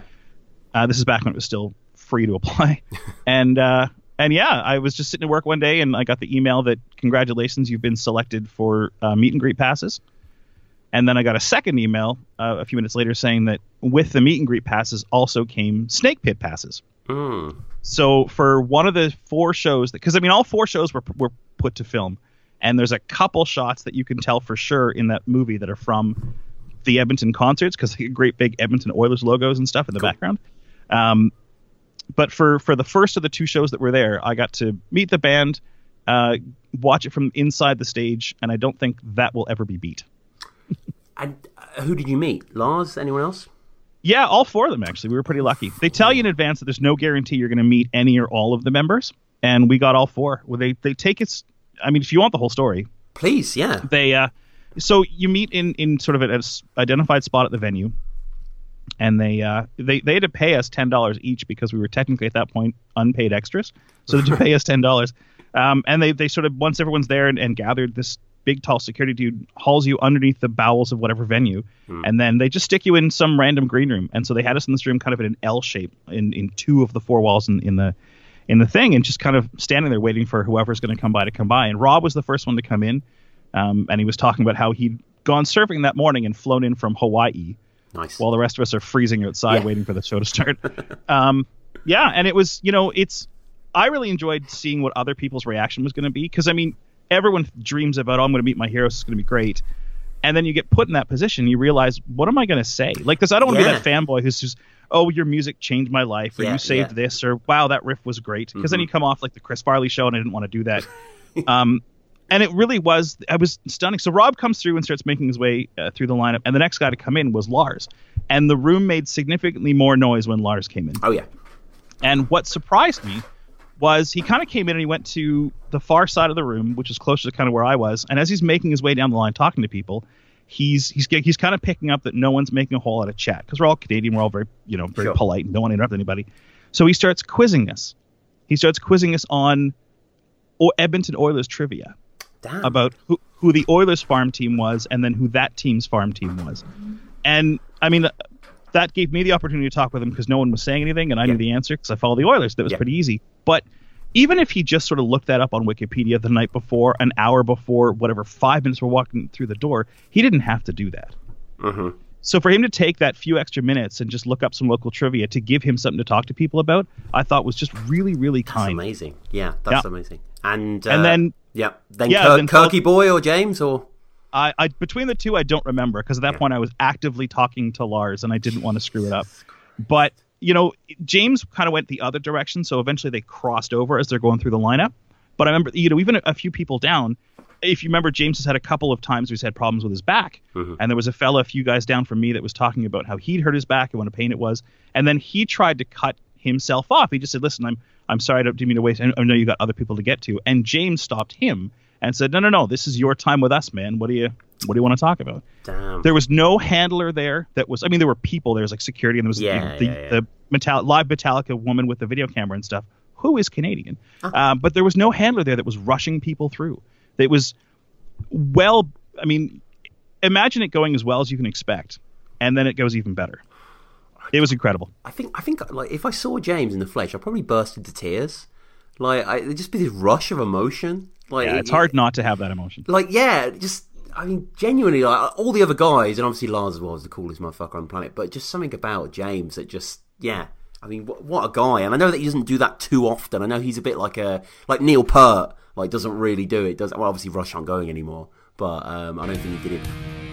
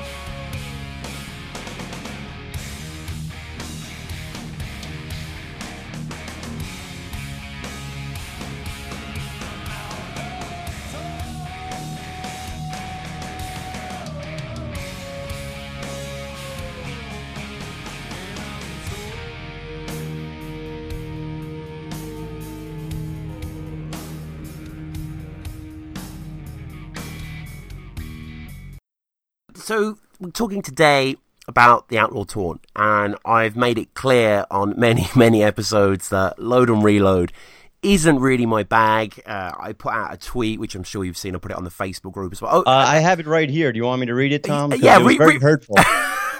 because the problem is, Rob, you know, a lot of times people will email in, and I only realised this in retrospect. A lot of people email in and just ask, "Oh, what's available?" and I'll give them a bullet point of four or five songs. But in this case, you had asked for Outlaw Torn, so I wasn't did. goading you with my tweet. But but yeah, if you can read it, please. Well, let me set this up first because you said it's been a year and a half since I requested Outlaw Torn. That's right. So I've had a year and a half of thinking about it. You know, like oh, it's like it's coming up in a year. It's coming up in six months. Oh my God, it's coming up in two weeks. And then I log into social media and get this on my feed.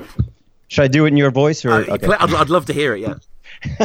been listening to this a lot prep no i'm just kidding. Uh, been listening to this a lot in prep for next week's episode and i still remain genuinely baffled as to why it's so lauded. There must be something i'm not hearing. This is amongst the very worst on load in my opinion. Please convince me. Uh, talk about ruining my day tom. I mean that that that was so hurtful. I, I took it to heart. I'm like i'm like i i love i genuinely love this song. And then i'm like how how do you convince someone to like a song? You really Yeah. can't. No. no. Like when I start to like dig into the lyrics, dig into the the music, and I'm like, how do you convince someone to actually like a song they don't already like? But um, I, I don't know how I'm going to do that, but I'm going to give it my best shot. So Yeah, and, and I mean that's the beauty of music as well. Like you know, everyone can have so many differing opinions on it, and it's like, how can they not hear this? Like I mentioned Tom Waits before, for example. I have many friends, and I know many people online despise the man. Like to me, he's an Uh, absolute genius. And present company included. Wow, I- not a it sounds Waits like a cookie monster. I, I, I heard, the first time I heard Tom Waits, I was at uh, my wife's. Uh, I was at my in-laws, and it was on a mix that they were playing, and I thought I really thought it was a joke. I was like, "What is this? like, is this real? Is this a real song?" And then, yeah, then that was my uh, my exposure to Tom Waits. So I, I didn't really give him a fair shake, but I just did hear that one song, and I was like, "What the hell yeah, is this?" yeah, fair enough. I mean, that's from like the eighties on. He's a he's a weird anomaly where he married basically and got more experimental. His first kind of ten years are much more you know, softer in tone. But but but yeah, I mean, and I am an anomaly as well. I have to say, we're going to get to some of the feedback at the end of the episode, and pretty much everyone adores this song. People are baffled uh, at me and why I don't think it's lauded.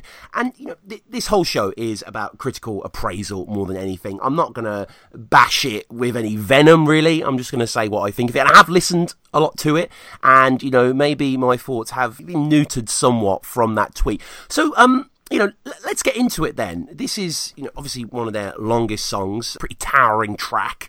We fade in from the silence with Kirk's kind of wah squalls and an insistent drony tr- chugging, the drums rising in volume here. Um, what, what do you make of this intro? Um, I think it's foreboding. It's uh, it's kind of a sign of things to come. Yeah, you don't know what to make of it. It's like what, what's going on. It's uh, it's not like any other intro for a Metallica song, but then it leads up to what I think is a monumental riff, an epic anthemic riff that uh, I hope you can appreciate.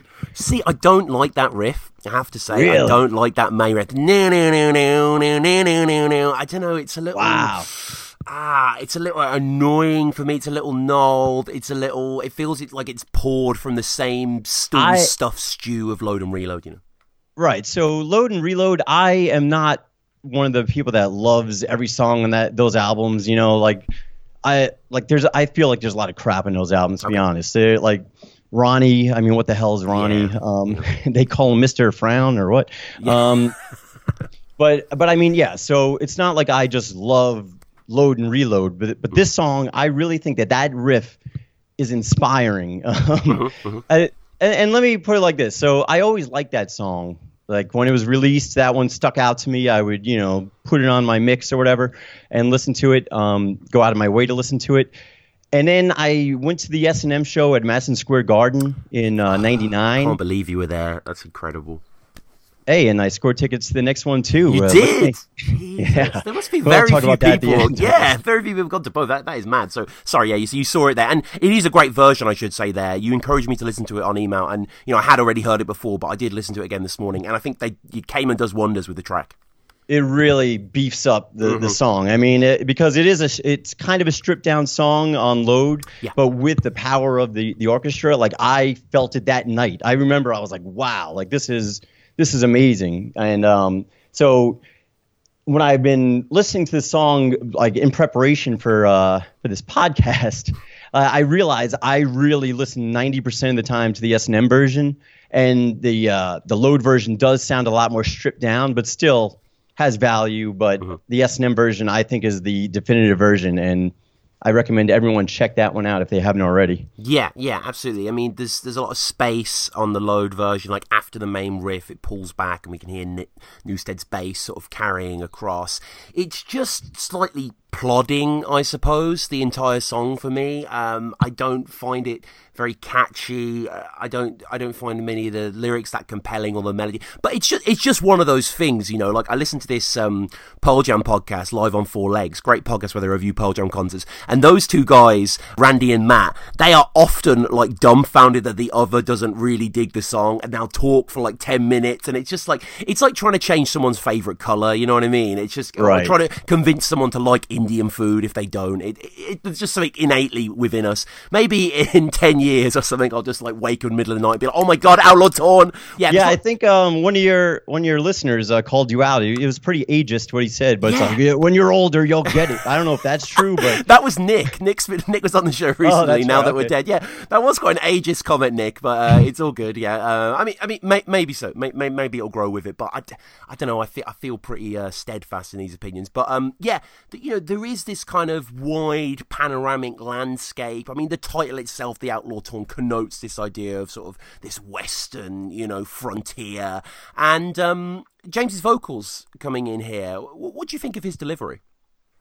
I love his delivery. Uh, then when he comes in and now I wait my whole, whole life lifetime for you, and then he says it again, um, and then it's kind of distorted. It this song, it, let me. I'll just all right. I'll just put this out there. I think that this song is about James's personal demons, his uh, his struggles, his personal struggles, and then his cry for help.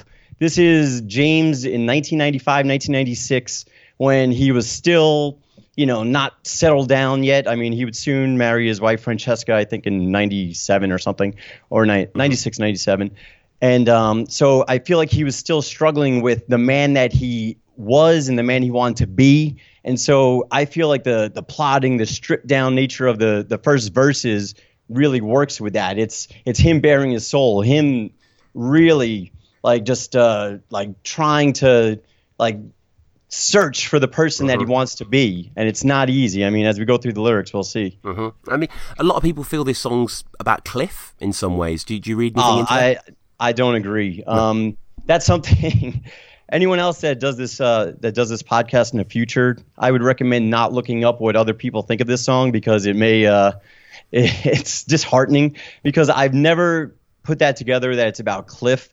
Um, I don't think this is about death at all. Um, I think people take it very. Li- I mean, who knows? What do I know? This is my interpretation, exactly. but but people take it very literally. Like now, I wait my whole lifetime. There, I people point to like yeah, after the bus accident. Yeah, I'd rather die behind the wheel. A lot of people talk about that line as well.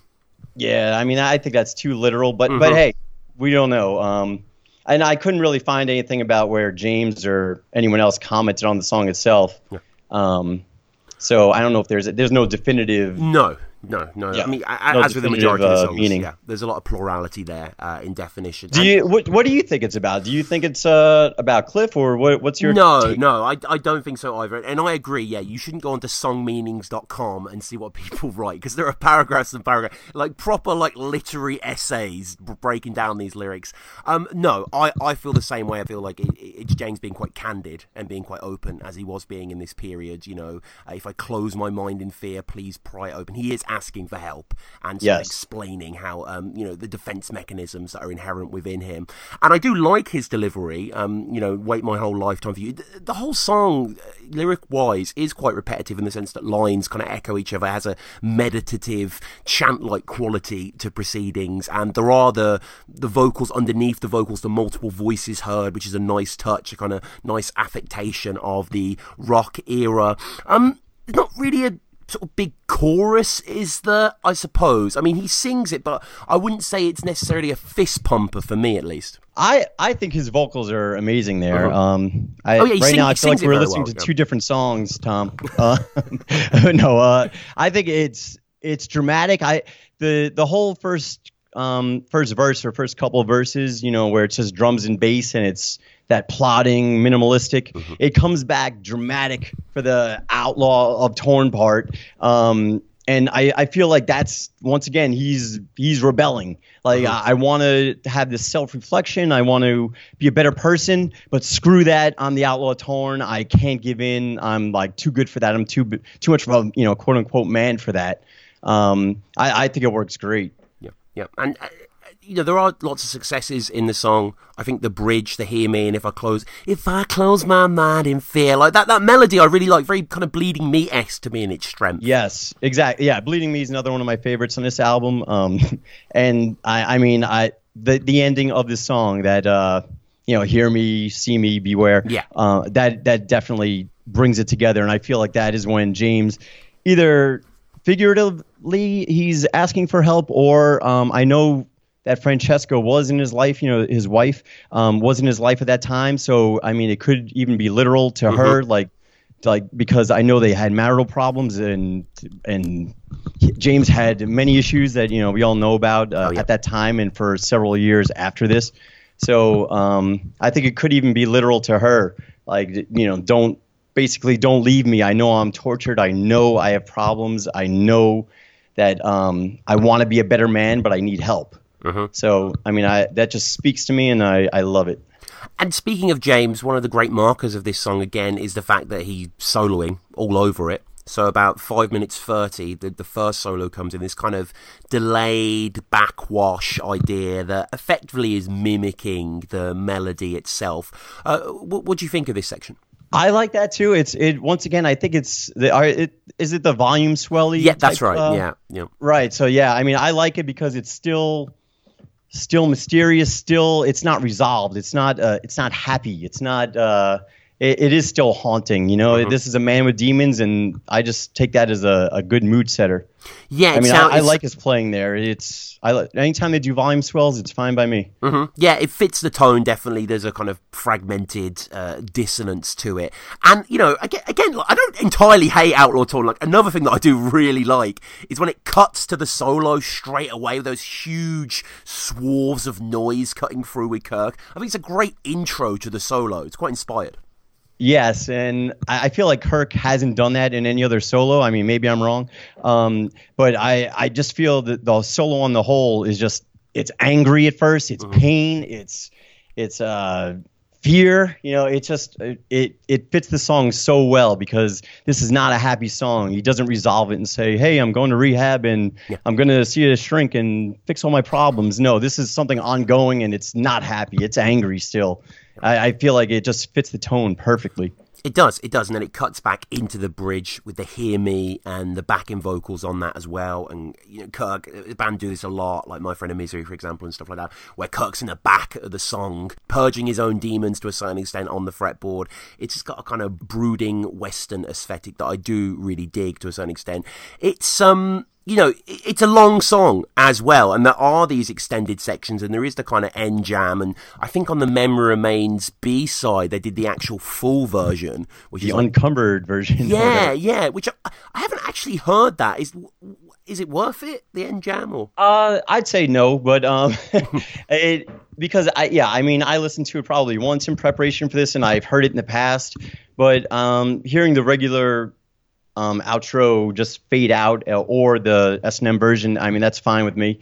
Um, I, I don't think it's necessary, and and I know it does get. Uh, you know the song gets slack. They people say it should be two minutes shorter. Um, what's with this you know meandering outro going nowhere? But I I feel like it fits the song well. It it's not like I said earlier. It's this. It's not resolved. James has these problems for years, and he's just like in a western. He's walking off into the into the sunset without without any resolution. So if it just cut with, uh, you know, please uh, remind me of what this, what left this outlaw torn, um, I, I don't think it would work. I think you need that um, because James is still going on that journey and he will go through, you know, a lot of problems in the future or have experienced a lot of problems in the future, marital, drugs, interband relationships, all that fun stuff. So I, I think it fits it well. Yeah, and Lars was saying, quote, when we were doing the final sequencing of the Load album, the record company told us that we couldn't go a second past 78.59, which I did. You remember on the Load CDs, there used to be a sticker sh- showing that it was that length. Yeah, I, Yeah. I guess they were very proud of. Uh, so, I so are you a conspiracy theorist saying they just made this long so they can have that uh, great distinction, or Maybe so. Yeah, I don't. Re- I don't really. I mean, you know, How dare you, Tom? Dare but it- but it's not just this song that adds to the bloat. I think House that Jack Built and you know arguably sections of Bleeding Me and, and certainly sections Oh, no, no, of Bleeding Ronnie. per- Uh, no, yeah, yeah. I mean, Bleeding Me, yeah, co- compositionally is better in that sense. Um, yeah, this is a, uh, these sections I don't really like, to be honest. It reminds me a little bit of Now That We're Dead that I covered with Nick recently, where it's just unnecessary riffing and quite boring riffing at that, where James is just throwing different endings in. And, you know, James is the, the riff god. He's, he's the greatest purveyor of the guitar riff in the history of the world, in my opinion. And here I just find it quite bland. I don't know. I like a lot of jam bands. You know, I, I like White Denim. I like the Grateful Dead. I like Phish. I like bands that can take guitar lines into interesting places. I suppose I wanted James to be Mike Piazza, but he was more Mo Vaughn, if you know what I mean. look at you with the uh, American baseball references? Are, are you making uh, New York references for me? You, you know what? I've got to be honest with you. I went on your Facebook. I saw you're a Mets fan. I looked up Mets players just to impress you. Yeah, and you chose Mo Vaughn. Mo Vaughn was on the team for a couple of years at the end of his career. Wow, uh, nice, nice current references. No, uh, thank you, Tom. thank you. But um, but yeah, I don't mind. I don't mind the jam to a certain extent. Like I like that like like the James starts carving out towards the end, and I love on the S and M version when the strings mimic that and interplay. Really cool sequence. Yeah, I, honestly, the S and M version does make the outro more palatable. Mm-hmm. Um, I can see that. I'm not blind to it, and um, just on the whole, S and M version really adds an extra oomph to this song that it may that you may think it's missing on the on the album. Yeah, yeah. I think I think that's absolutely fair. But but what what about you? What would you make of sort of the last two minutes or so as it's fading out? I I like it. Like I said, it's a it's a journey. It's it's James not giving in. I, I feel like uh, I I picture the outlaw walking into the sunset. Um, because if we think about where James is at the time of the song, I don't know if he wrote it 95 or 96, probably 95, but I mean, he went on to have marital trouble. He got kicked out of his house numerous times by uh, by his wife. He we all know about his drinking and possible drug addictions. Um, his handling of Jason, you know, he he came from a background where he was insecure, didn't introverted, didn't know how to deal with people, you know, didn't let people in. So I feel like this is a good like go into the sunset, fade it out.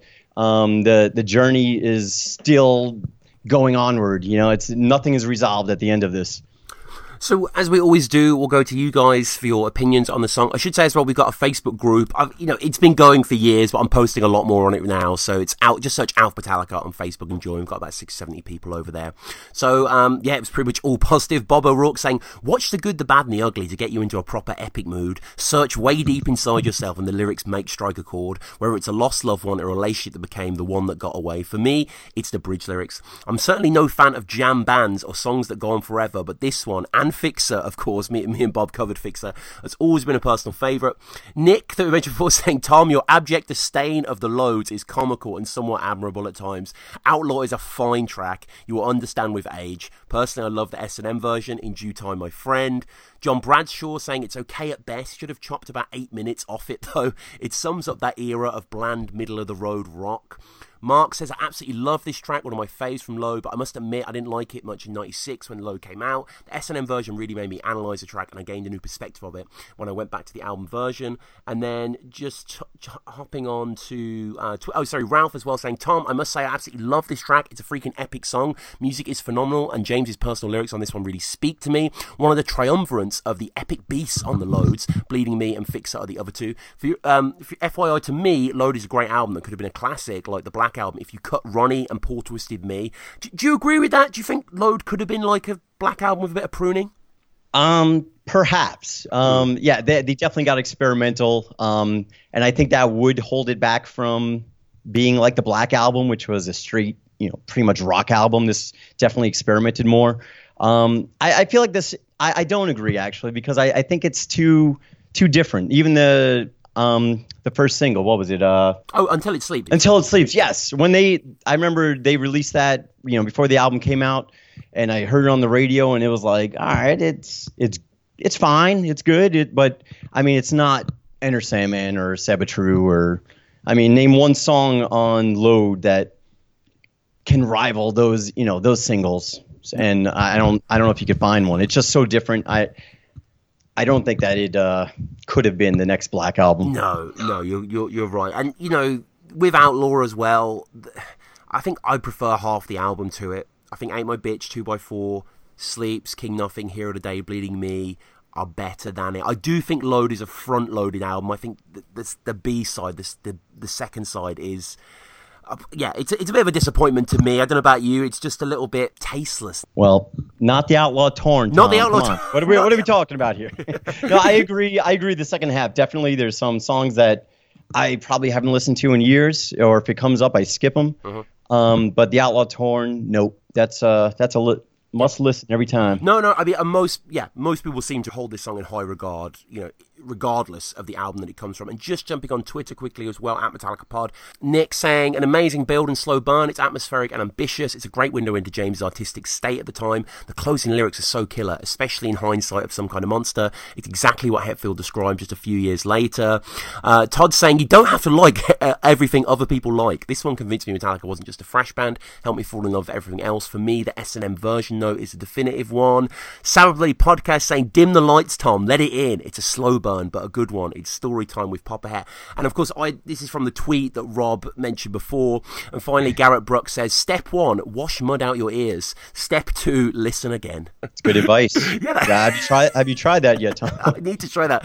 And Metal Eater Podcast showing their elitist streak here, saying it's hard to take anyone seriously when their main format for music listening is Spotify. Well, I maybe you should let them know that this track actually is on the S&M album. Yeah. Um, contrary, contrary to uh, e- what Ethan Luck thinks. Yeah, that was All a, right, there you was a saga. That was that was. Look at that, the burn, sick burn.